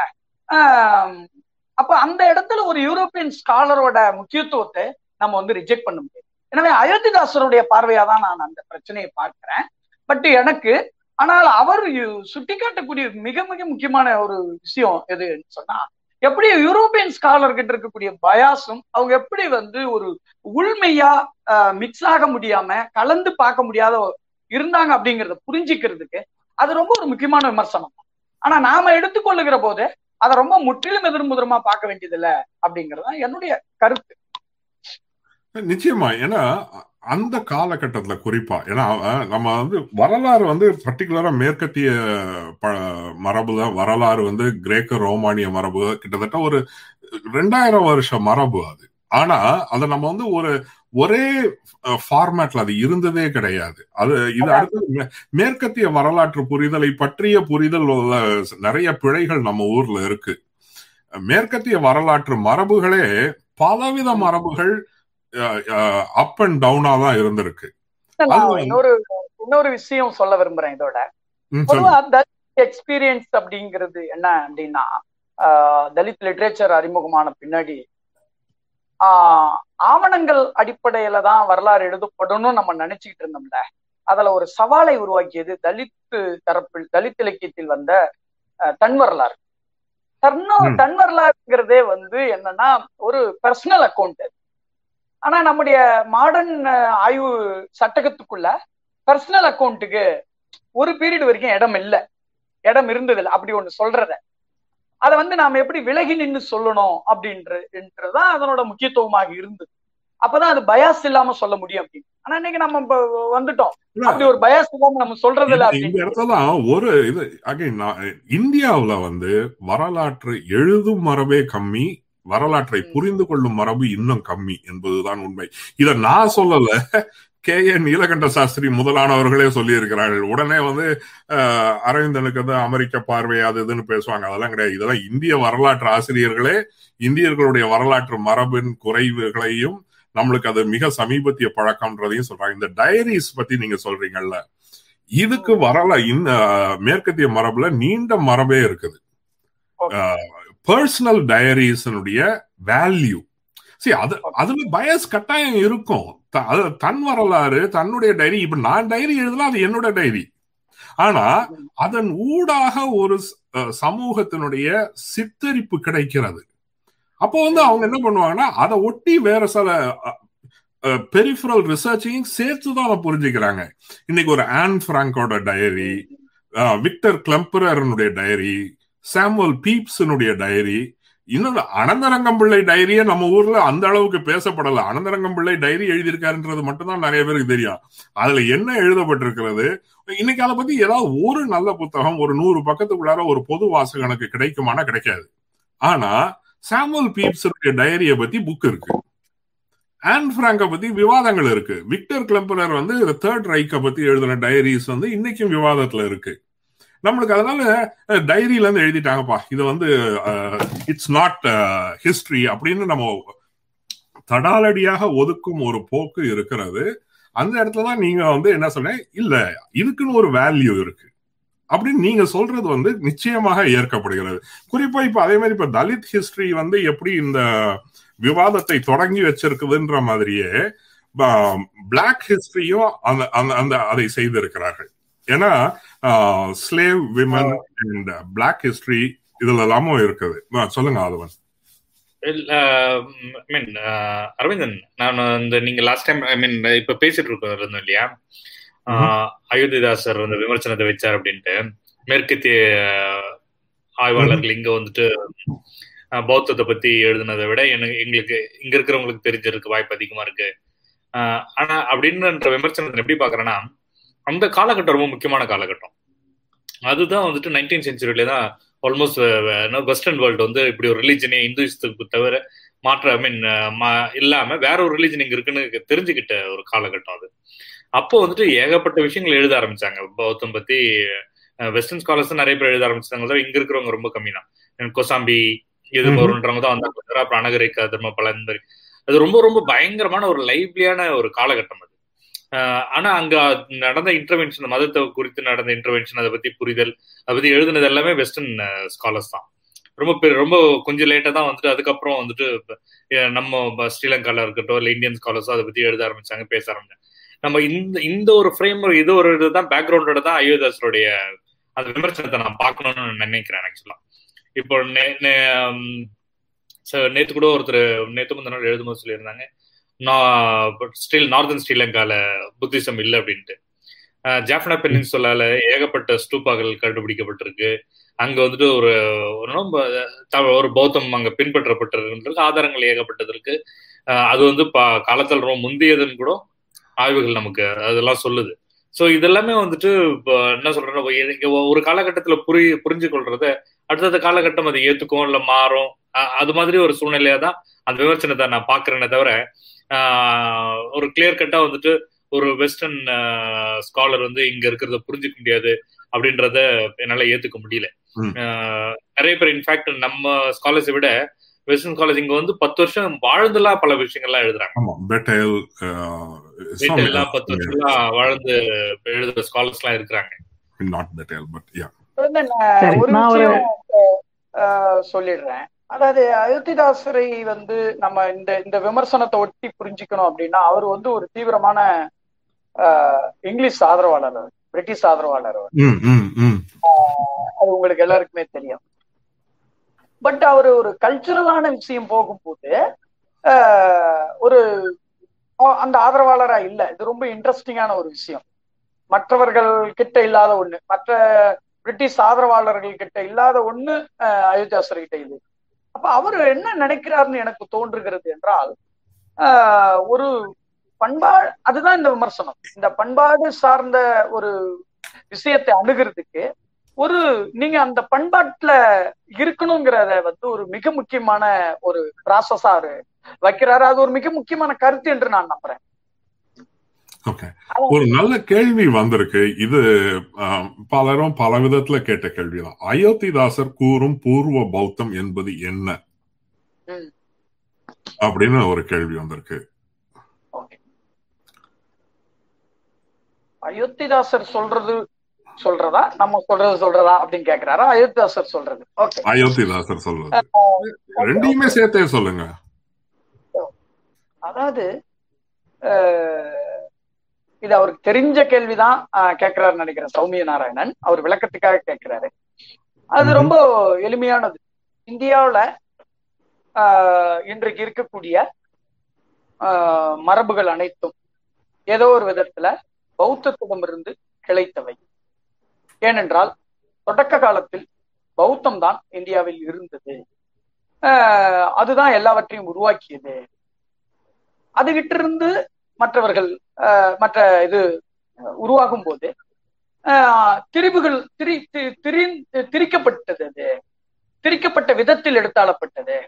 அப்போ அந்த திரிவுக்கு உட்படாத ஒரு குழு வந்து இருந்தது. அந்த திரிவை எதிர்த்து ஒரு குழு நிக்குது. அந்த குழு வந்து அந்த பூர்வ பௌத்தத்தினுடைய அடையாளமா இருந்தா கூட நாளடைவில் என்ன நடக்கிறது என்றால் இந்த திரிபின் காரணமாக வெற்றி பெற்ற குழுவினர் இந்த திரிபின் காரணமாக வெற்றி பெற்ற குழுவினர் பௌத்தத்தை திரித்ததனால் வெற்றி பெற்ற குழுவினர் அந்த திரிப்புக்கு உட்படாத பிரிவினர் மீது தங்களுக்கு கிடைச்ச ஒரு தற்காலிக அதிகாரத்தை பயன்படுத்தி அவர்களை ஒரு நிலையில ஒரு ஒரு லிட்டரலா தாழ்த்த ஆரம்பிக்கிறேன் அவங்களுக்கு வந்து ஊருக்குள்ள விடுறதுல அவங்களுக்கு வந்து நீர்நிலையை மறுப்பது அவங்கள வந்து மற்ற ஒரு பொது சிவில் அப்படிங்கிற இதுகளை அனுமதிக்காம இருக்கிறது. அப்படி பண்றாங்க. நாளடைவுல என்ன ஆகு ஆகுது அப்படின்னு சொன்னா அவர்கள் அவ்வாறே இருந்து இருந்து வைக்கப்பட்டு வைக்கப்பட்டு அதுவாவே மாறி போறாங்க. அப்ப மாறி போன பின்னாடி அந்த பூர்வ பௌத்தர்களை ரொம்ப இழிவானவங்கன்னு சொல்றதுக்கு இவங்களுக்கு ஒரு வசதி கிடைத்து விட்டது. அப்படின்னுட்டு அயோத்தியாசர் சொல்றாரு. ஆனால் ஒரு ஒரு குறிப்பிட்ட பண்பாட்டை பின்பற்றிய மக்களிடையே அவர்கள் ஒரு பண்பாட்டை ஒரு பண்பாட்டோட நேச்சர் அதுதான். அது திடீர்னு ஒரு நாள் கைவிட்டுற ஒரு விஷயம் இல்லை. அது ஏதோ ஒரு விதத்துல அவங்க லைஃப்ல நடைமுறையில அது தொடரும். எனவே அந்த பௌத்தத்தினுடைய கூறுகள் ஏதோ ஒரு விதத்தில் இவர்களிடம் இருக்கிறது அப்படின்னுட்டு அவர் வந்து பறையர்கள் சார்ந்து செயல்பட்ட காரணத்தினால் அவர்களை பூர்வ பௌத்தர்கள் என்று அவர் குறிப்பிட்டார். இந்த பூர்வம் என்கிற வார்த்தைக்கு என்ன பொருள் அப்படின்னு சொன்ன அவரு சௌமிய நாராயணன் கேட்கிறார். பூர்வம் என்பதற்கு தொன்மை தொடக்கம் முதல் ஆதி அப்படிங்கிறதா இப்ப இதை எடுத்துக்கிட்டு நம்ம பார்த்தோம்னா இருபதாம் நூற்றாண்டுலயும் பத்தொன்பதாம் நூற்றாண்டிலும் இந்த அடையாளத்தை வைத்துக் கொண்டு நிறைய இயக்கங்கள் ஒர்க் பண்ணாங்க நிறைய இயக்க நிறைய சமூக குழுக்கள் தங்களை பூர்வ பூர்வத்தோட கனெக்ட் பண்ணி சொல்லிக்கிற ஒரு பெரிய ப்ராசஸ் தொடங்கியது. அயோத்திதாசருடைய இந்த ப்ராசஸ அதோட நம்ம இணைச்சியும் பார்க்கணும்.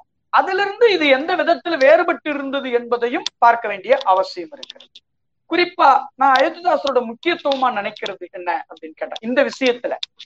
அயோத்திதாசரோட லிமிட் என்ன? அவர் எங்க இதுல நிக்கிறார் அப்படின்னு எனக்கு புரிந்தா கூட அவர் வந்து ஆயிரத்தி தொள்ளாயிரத்தி பதினோராம் ஆண்டு மக்கள் தொகை கணக்கெடுப்பு வர்ற போது தன்னுடைய சங்கத்தை சேர்ந்தவர்களுக்கு ஒரு சுற்றறிக்கை அனுப்புகிறார். அந்த சுற்றறிக்கையில என்ன சொல்றாருன்னா உங்களை பற்றி குடிக்கு மதிப்பு கணக்கெடுப்பார்கள் டேட்டா கேட்பாங்க. நீங்க என்ன சொல்லக்கூடாதுன்னா ஜாதி கேட்பாங்க. ஜாதிய சொல்லக்கூடாது. ஜாதிய சொல்லக்கூடாது. நாடு இந்தியா உங்களுடைய அடையாளம் இந்திய பௌத்தர்கள். இவ்வளவுதான் சரி அயோத்தியாசர் வந்து அதை ரொம்ப தீவிரமா நம்பினார். அவர் ஒரு ஸ்ட்ராட்டஜியாலாம் அந்த விஷயங்களை பண்ணல. ஆக்சுவலா ஜாதியை மீறுவதற்கு எந்த விதத்திலும் அந்த அடையாளங்கள் பின்தொடராம இருக்கிறதுக்கான ஒரு அவருடைய ஒரு நீங்க என்ன விரும்புறீங்க அப்படின்னா அது கற்பிதமா அப்படின்னு நீங்க கேட்க விரும்புங்க ஓகே அவருடைய ஒரு கற்பிதமாக இவர்களுக்கு ஒரு பாஸ்ட் இருந்தது. அந்த பாஸ்ட முன்வைக்கிறது மூலமா எப்பவுமே நீங்க எந்த ஹிஸ்டரியும் பத்தி பேசுறது இப்ப நான் பேசுறது உள்பட நிகழ்காலத்துல இருந்துதான் நான் அதை பேசுறேன். நிகழ்காலத்தோட தொடர்பு இல்லாம நான் அந்த விஷயத்த பேசுறேன் அப்போ இந்த அவர் வாழ்ந்த காலத்துல அவர் கட்டமைக்க விரும்பிய ஒரு அரசியல் இருக்குல்ல அதற்கான ஒரு பாஸ்டா அதை எப்படி கட்டமைக்கிறார் என்கிற விதத்துலதான் நான் இதை புரிந்து கொள்ள விரும்புகிறேன். ஒரு ஜாதி அடையாளம் கடந்த ஒரு அடையாளத்தை அவர் கட்டமைக்கிறதுக்கு இந்த பூர்வம் என்கிற ஒரு பொசிஷனை அவர் ரொம்ப வலுவா வலியுறுத்தி இருக்கிறார் என்பதுதான் என்னுடைய அண்டர்ஸ்டாண்டிங் இதுல பூர்வமா இருந்ததா இல்லையா அப்படிங்கறதுதான் ரெண்டாவது. எனக்கு எப்பவுமே அது ரொம்ப முக்கியம். நான் வந்து என்னுடைய ஆய்வுகளிலே சொல்லுவேன். ஒருத்தர் வந்து நெஜத்துல இருந்ததா இல்லையா அப்படிங்கிறத காட்டிலும் அவர் என்ன சொல்ல விரும்புறாருங்கிறத நம்ம கணக்கில் எடுத்துக்கணும். அதன் மூலமா அவர் என்ன அர்த்தத்தை தேட விரும்பினாருங்கிறதையும் கணக்கில் எடுத்துக்கிட்டு தான் நீங்க யதார்த்தத்தோட கம்பேர் பண்ணி அதை பற்றியான ஒரு விமர்சன பார்வையை வைக்க முடியும் நான் நினைக்கிறேன். பிரச்சனை என்னன்னா அயோத்திதாசர் வந்து பூர்வம் என்று சொல்றதுனாலயே ஆஹ் நம்ம வந்து அதுல ஏதோ ஒரு சிக்கல் என்று நான் சௌமியாவை சொல்ல பொதுவா சொல்றேன். அப்புறம் அவர் பறையர்ன்ற ஒரு வார்த்தையை கையாளுறதுனாலே அது ஒரு மொத்தமா ஒரு அதுதான் என்ன பிரச்சனைனா இன்னைக்கு வந்து நாம இன்னைக்கு சில சொல்லாடல்களை கேள்விப்படுறோம்ல நாம சில நம்பிக்கைகள் இருக்கும்ல நாம என்ன மாதிரியான ஒரு அண்டர்ஸ்டாண்டிங்ல இருக்குமோ இதை அப்படியே வந்து நம்ம வாசிக்கிற எல்லா பீரியடிலும் போய் பிக்ஸ் பண்றது மதம் உள்பட. அது ஒரு காரணம் இந்த ரீடிங்ல இன்னைக்கு நடக்கக்கூடிய. நான் பூர்வம் என்பதை இப்படித்தான் அண்டர்ஸ்டாண்ட் பண்ணிக்கிறேன். நன்றி. ஒரு நல்ல கேள்வி சித்ரா கிட்ட இருந்து வந்திருக்கு. ஆஹ், ஒரு விமர்சன நோக்கான கேள்வி கூட சொல்ல முடியும் இத. எழுதப்பட்டு இருப்பதால் ஏற்கிறோம் என்பதை விட அது நாம் விரும்பும் விதத்தில் இருப்பதால் ஏற்கிறோம் என்பதே உண்மை. இது ஊவேசாவுக்கு மட்டுமல்ல யாருக்கும் பொருந்தும். ஸ்டாலின் வரி இது. இது ஸ்டாலினுக்கும் பொருந்துமா? இது பேசிக்கலி கான்ஃபர்மேஷன் பயஸ் அப்படின்னுவாங்க பொதுவா. நம்மளுக்கு எது பிடிக்குதோ அதை ஏற்பது. எழுத ஏன்னா எழுதப்பட்டது நிறைய இருக்கு. ஆனா எழுதப்பட்ட பல வகைகள்ல சிலதை நம்ம ஏத்துக்கிறோம். இல்லையா. இப்ப இது வந்து உங்க இது எங்க இப்படியும் மாத்தி கேட்கலாம். அயோத்திதாசரை நீங்கள் மறுக்கும் தருணங்கள் உண்டா? அப்படின்னு நம்ம கேட்கலாம். அல்லது அயோத்திதாசரிடம் ஏற்காதவைகள் உண்டா? ஏன்னா ஆஹ், அல்லது அதுல இருந்து எதை நீங்க ஏத்துக்கிறீங்க? ஏன் ஏத்துக்கிறீங்க? அல்லது சிலதை விளக்கும் பொழுது ஏன் விளக்குகிறீர்கள்? ஆஹ் அயோத்திதாசர் பத்தி மட்டும் இல்ல. பலர்கிட்டயும் நான் வந்து ஒரு இந்த அணுகுமுறையோட தான் அணுக முடியும் நான் நம்புறேன். பட்டு நான் முன்னரே சொன்னது போல நான் எந்த ஆளுமையும் இயக்கத்தையும் படிக்கும்போது யோசிக்கும் போது ரெண்டு ப்ராசஸ் பண்ணுவேன் அது எப்படி என்ன நேச்சர்ல இருந்ததுன்னு ஒண்ணு. அதை தான் நான் யதார்த்தம்னு சொல்றேன். இன்னொன்னு அவங்க ஏன் இந்த மாதிரி பண்ணியிருப்பாங்க? அவங்க அவங்க என்ன யோசனையில இந்த முடிவுக்கு வந்திருப்பாங்க? அப்படிங்கிறத நான் கற்பனை பண்ணி பார்ப்பேன் எப்போதுமே. அதாவது புரிந்து கொள்ளுதல். அதை நான் புரிஞ்சுக்கிறதுக்கு ட்ரை பண்றேன். இப்போ அயோத்திதாசரிடம் இருந்து டிஃபரன்ஸ் அயோத்திதாசரிடம் மட்டும் இல்ல எல்லார்கிட்டயுமே டிஃபரன்ஸ் ஆகிற பகுதிகளை நான் என்ன செய்யறேன் எப்போதுமே அப்படின்னு சொன்னா அவங்க ஏன் இதை சொல்லி பார்த்துருக்காங்க ஏன் அவர் வந்து பறையர் என்று சொல்லி பார்த்திருக்கோம் ஏன் வந்து அதிலிருந்து வேறு சில குழுக்களை அவர் தள்ளி பார்த்திருக்கணும்? இது வந்து என்னுடைய அரசியல் பார்வையின்படி அது நான் அதுல உடன்படல. பறையர்கள் குழுக்களை மட்டும் வச்சிருக்கிறது மற்ற குழுக்களை தள்ளி வச்சு பார்க்கறது வந்து அரசியல் ரீதியாக நான் உடன்படாத கருத்து. ஆனால் அதை விட முக்கியமானது என்னன்னா அவருடைய மொத்த சிந்தனையில இந்த இந்த முடிவுக்கு அவர் ஏன் வந்திருக்கணும்? அது இவங்க எல்லாம் சொல்ற மாதிரி அது ஒரு வெனமசா? அது ஒரு விஷம் தானா வன்மம் தானா அல்லது வேற எதேனுமா அப்படிங்கிறத நான் எப்பவுமே முக்கியமா பாக்குறேன் அந்த விதத்துல அயோத்திதாசரிடம் இருந்து நான் விலகிற புள்ளிகள் இருக்கு ஆஹ் அது வந்து என்ன அப்படின்னு சொன்னா ரொம்ப நேரடியா ஆஹ் வந்து ஒரு மதமா ஆஹ் எல்லாவற்றையும் பார்க்கறதுல ஆஹ் இருக்கிற பிரச்சனை. அப்புறம் ஒரு ஹிஸ்டாரிக் ஒரு ஒரு வரலாற்று ஆளுமையை பத்தி நீங்க பேசும்போது அவர்கிட்ட ஏதோ ஒரு தொடக்கம் கிடைச்சா போதும்னு நான் நம்புறேன்.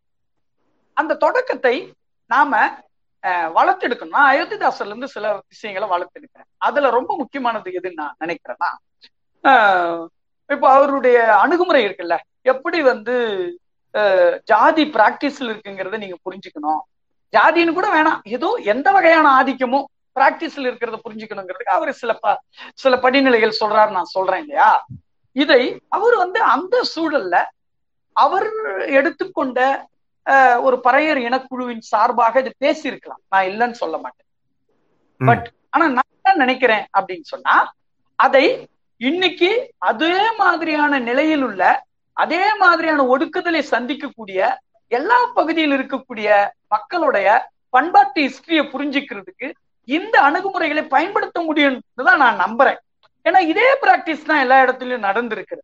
அப்போ அவர் ஒரு நூறு வருடத்துக்கு முன்னாடி ஒரு குறிப்பிட்ட ஜாதிக்கு நோக்கி அதை சொன்னாருங்கிற ஒரே காரணத்தினால நாம பேசுற எல்லாருமே அதேதான் அதுக்காக தான் அதை பேசுறோம் அப்படின்னுட்டு இல்ல. உண்மை நான் வந்து அவரை வந்து ஒரு தலித்து ஒரு பறையர் கம்யூனிட்டி இன்டெலெக்சுவல் அப்படிங்கிற விதத்துல வாசிக்கு போனது உண்மையா இருக்கலாம். ஆனால் நான் அங்கேயே இல்லைங்கிறதையும் நான் சேர்த்தே சொல்றேன். அப்ப நான். என்ன செய்யறேன் அப்படின்னு சொன்னா அதை நான் எக்ஸ்டெண்ட் பண்றேன்.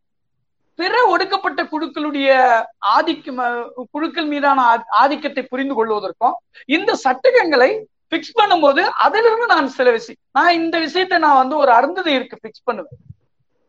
ஒரு பழங்குடி இனத்துக்கு பிக்ஸ் பண்ணுவேன். அவங்க மேல சுமத்தப்பட்ட இழிவை புரிந்து கொள்வதற்கு அவர் சொல்றாருல புனைவு திரும்ப திரும்ப சொல்லுதல் காலத்தால் பழமையாக்குது அவர் வந்து அது அவருக்கு அவங்கள பத்தி என்ன இமேஜ் இருந்ததுன்றத பத்தி எனக்கு முக்கியம் இல்லை.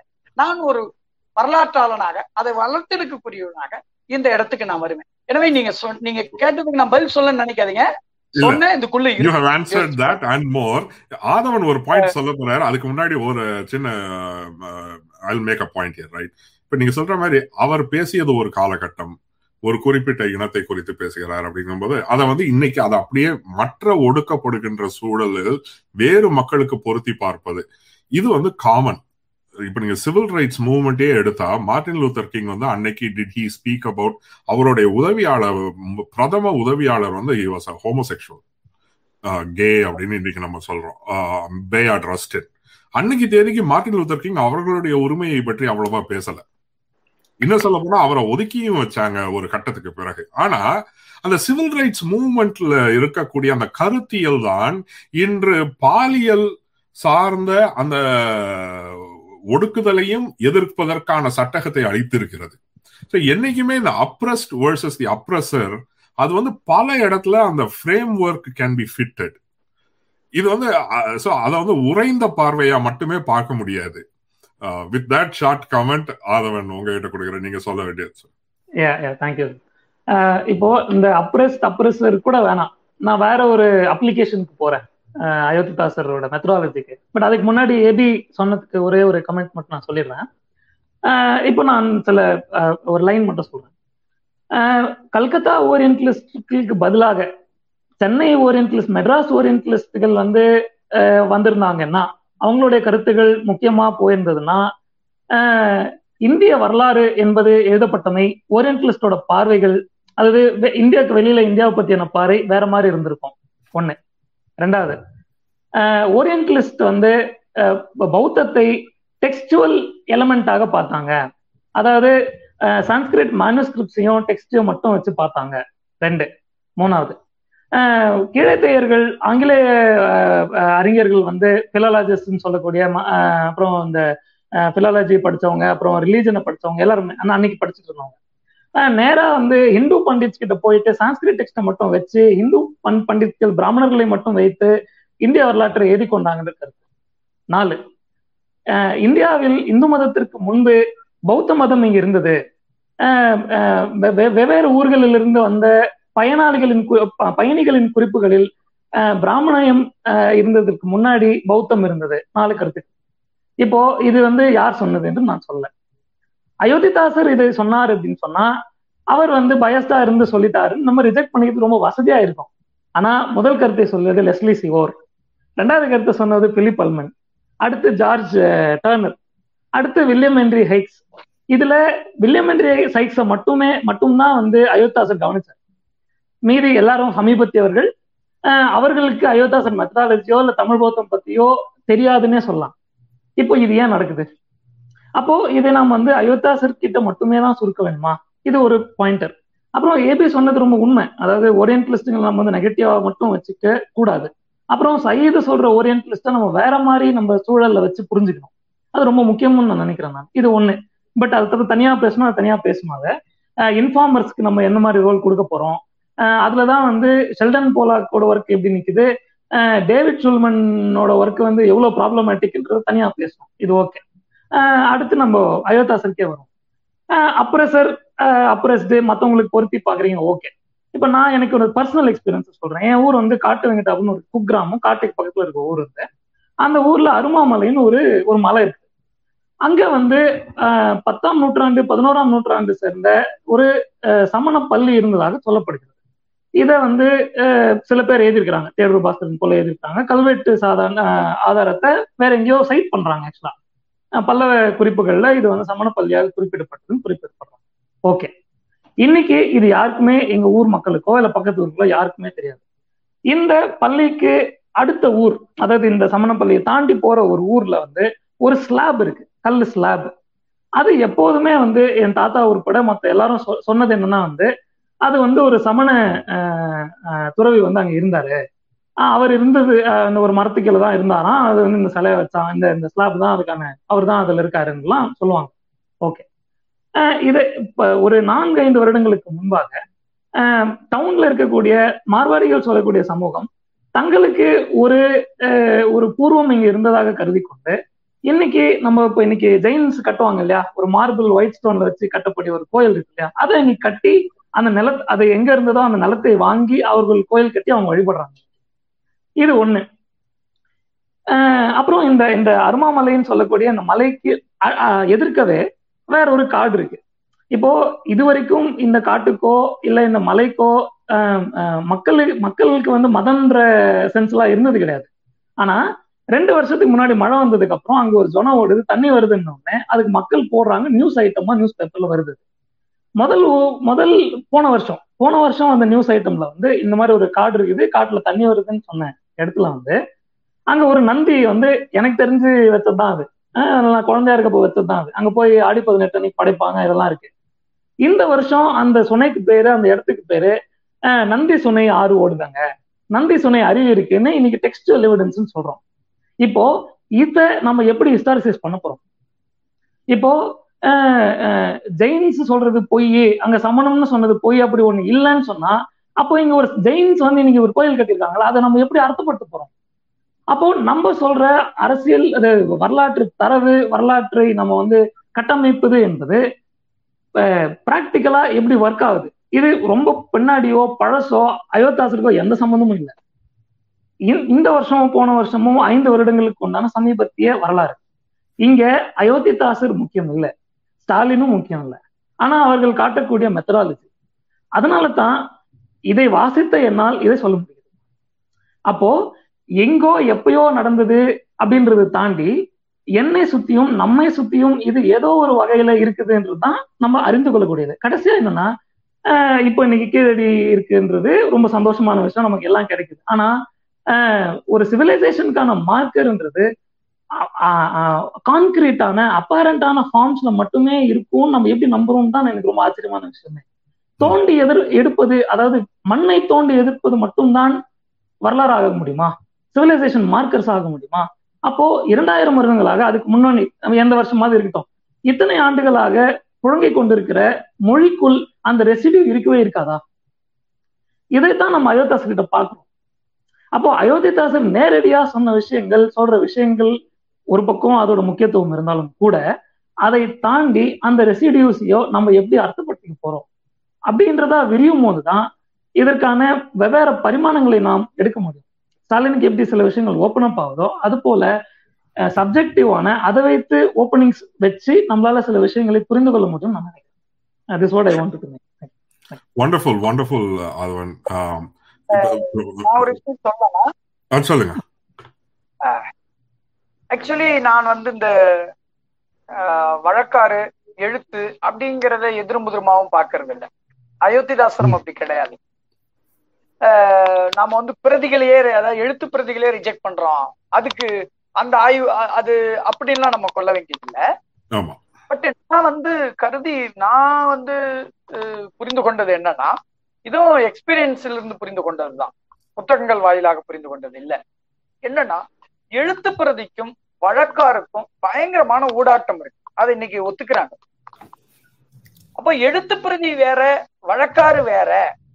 வழக்காறுல இருக்கிறது எழுத்துக்கு போறதில்ல எழுத்துக்கு இருக்கிறது வழக்காறு. அப்படியும் நாம பாக்குறது பார்க்க வேண்டிய அவசியம் இல்லை. அந்த அண்டர்ஸ்டாண்டிங் கிடைக்கிறதுக்கும் அயோத்திதாசர் தான் உதவி செய்கிறார். இப்போ ஊர்ல ஒரு கதை சொல்றாங்க ஒரு சாமி பத்தி. அந்த கதை வந்து மக்கள் கிட்ட சொல்லப்படுறதுனால நம்ம ஃபோக்லோரிஸ்டுங்க போய் அங்க போய் ரெக்கார்ட் பண்ணி எடுத்துட்டு வர்றோம்னு வச்சுக்க அது வந்து டக்க நம்ம என்ன பண்ணிடலாம்னா அந்த ஊர்ல இருக்கிற கடவுள் பற்றி அந்த மக்களுடைய வழக்காறு எனவே மக்கள் வழக்காரை நம்ம மதிக்கணும் அப்படிங்கிறதுக்காக ஆஹ், அவங்க சொல்றத நம்ம அப்படியே தழுவி கொள்ளுகிறோம். ஆஹ், அப்படின்னு ஒரு விமர்சனம் வைக்கப்படுது. அப்படி வைக்கலாமா அப்படின்னு. சரி இந்த விஷயத்துல என்னன்னா இதுல டெக்ஸ்டுக்கு தொடர்பே இல்லைன்னு நம்ம பார்க்க வேண்டியது இல்லை டெக்ஸ்டுக்கு தொடர்பு. ஒரு கதை மக்கள் வழக்காருக்கு வர்றதுக்கு அவங்க ஒரு கதையா படிச்சிருக்கலாம் ஆரம்பத்துல. அந்த மாதிரி இருக்கு. ஒரு கதையாக படிச்சு ஒரு கூட்டமா உட்கார்ந்து ஒரு காலத்துல கதை புக்கு படிக்கிறதுன்னு ஒண்ணு உண்டு. பாரத பெரிய பெரிய எழுத்து கதை படிக்கிறது அப்படி கூட்டமாக வச்சு ஒரு டெக்ஸ்ட படிக்கிறோம். அதை கேட்கிற ஒருத்தர் அதுல இருந்து ஒருத்தர் எங்கேயோ போறாரு வெளியூர் போறாரு. அங்க போய் அந்த கதையை அவர் சொல்றாரு. அந்த கதையில நிறைய திரிபுகள் வழக்காரர்கள் நிறைய விஷயங்கள் மாறலாம். ஆனால் அந்த கதையில இவர் கேட்ட கதையினுடைய ஒரு தொடர்ச்சி இருக்கத்தான் செய்கிறது. எனவே நாம வந்து ஒரு எழுத்தையும் வழக்காரையும் ரொம்ப எதிரும்புதருமாக வைத்து ஆஹ், எழுத்து மட்டுமே எடுத்துக்கிறது அல்லது பிரதி எடுத்துக்கிறது. நான் வந்து வழக்காரனுடைய முக்கியத்துவத்தை வலியுறுத்துறதுனால எழுத்து பிரதியை நாம ரிஜெக்ட் பண்ணணும் நாம சொல்றதும் கிடையாது. அது அயோத்தியாசுரம் சொல்றது இல்லை அவர் கட்டமைக்க விரும்பக்கூடிய விஷயத்துக்கு எதெல்லாம் சாத்தியமோ அதோடலாம் அவர் வந்து ஊடாடுறார். அதுதான் என்னுடைய ப்ராசஸும் கூட. எனக்கு என்னெல்லாம் சாத்தியமாக நேரமாக பேசிக்கிட்டு பெரும்பாலும் அயோத்திதாசர் வரலாற்று பார்வை அப்படிங்கிறது பேசிக்கிட்டு இருக்கோம். ஒரு ஷிஃப்ட் கொடுத்து உங்களுடைய அந்த எண்பதுகளின் தமிழ் சினிமா அந்த நூல் சார்ந்து சில கேள்விகள். முதல் கேள்வி அஹ், கமலஹாசனுக்கு அங்கே இடம் இல்லாமல் இத்தனைக்கும் தேவர் மகன் பத்தி ஒரு கட்டுரையே இருக்குது அந்த புக்ல ஸோ கமலஹாசன் எண்பதுகளின் தமிழ் சினிமா என்பதை கூட விட்டு விடுங்கள் கிட்டத்தட்ட ஒரு முப்பது வருட தமிழ் சினிமா என்று பார்த்தால் கமல் என்கின்ற ஒரு ஆளுமையை தவிர்த்து விட்டு நாம் பேசவே முடியாது. சோ கமல் என்கின்ற ஆளுமைக்கு அந்த அட்டை படத்துல இப்ப நீங்க சொல்ற மாதிரியே தான் எதை நம்ம முன் வைக்கிறோம் செலெக்ஷன் ரைட் இப்ப இளையராஜா ஒரு ஆளுமையானா? ஆமா. எல்லாருமே சொல்லுவாங்க. ஏன்னா இளைய என்ன- எண்பதுகளின் தமிழ் சினிமான்னு பேசிட்டு இளையராஜாவோட கட் அவுட் இல்லைன்னா அது மீனிங்லெஸ் ரஜினிகாந்தனுடைய போட்டோ இல்லைன்னா அது மீனிங்லெஸ் விஜயகாந்த் இருந்ததும் ஓகே ஆனா விஜயகாந்த் இருக்கிறார் ரஜினிகாந்த் இருக்கிறார் இளையராஜா இருக்கிறார். அங்க இல்லாத ஒரு ஆளுமை ஆஹ், கமலஹாசன். தியாகராஜன் கூட தியாகராஜன் கூட இருக்கிறார். தியாகராஜன் கூட இருக்காரு ஆனா கமலஹாசனுக்கு அட்டை படத்தில் இடம் இல்லை. அதாவது இந்த இந்த புக்கை பொறுத்த அளவுக்கு என்ன அப்படின்னா உங்களுக்கு உங்க கேள்விக்கு நான் பதில் சொல்றேன். ஆனா இந்த புக்கை பொறுத்த அளவுக்கு கமல் பத்தி எந்த கற்றையும் இல்லாததால இது நம்ம உள்ள வைக்கல. ஒரே ஒரு கட்டுரை கடைசியில் இருக்கு அது சாயாவனம் பத்தியான சாயாவனத்தையும் தேவர் மகனையும் கம்பேர் பண்ணி ஒரு கட்டுரை எழுதியிருக்கிறேன். ஆஹ் இதுல பெரும்பான்மையான கட்டுரைகள் வந்து யாரை பத்தி இருக்கோ அது வந்து அட்டையில வந்து. பட் கமல் பத்தி எனக்கு சில விமர்சன பூர்வமான பார்வைகள் இருக்கிறது. அது. கமலை ரிஜெக்ட் பண்றது கிடையாது.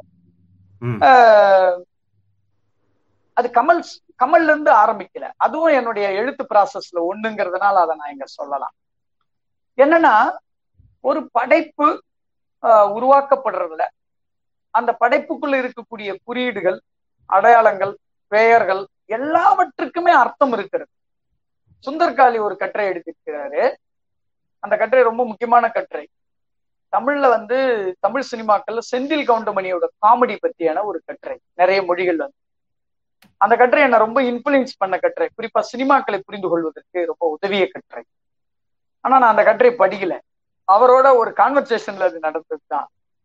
ஆஹ் அதுல என்ன சொல்றாரு அப்படின்னு சொன்னா செந்தில் கவுண்டமணியோட உறவுல எப்படி வந்து ஒரு மேல் கீழ் தன்மை வந்து ஆப்ரேட் ஆகுது? அப்படிங்கிறத பத்தி சொல்றாரு அதுதான் எனக்கு அந்த நான் தொடக்கத்திலே சொன்னேன்ல ஒரு இன்விசிபிளான ஒரு மேல் கீழ் தன்மை ஆப்ரேட் ஆகும் அப்படிங்கிறத.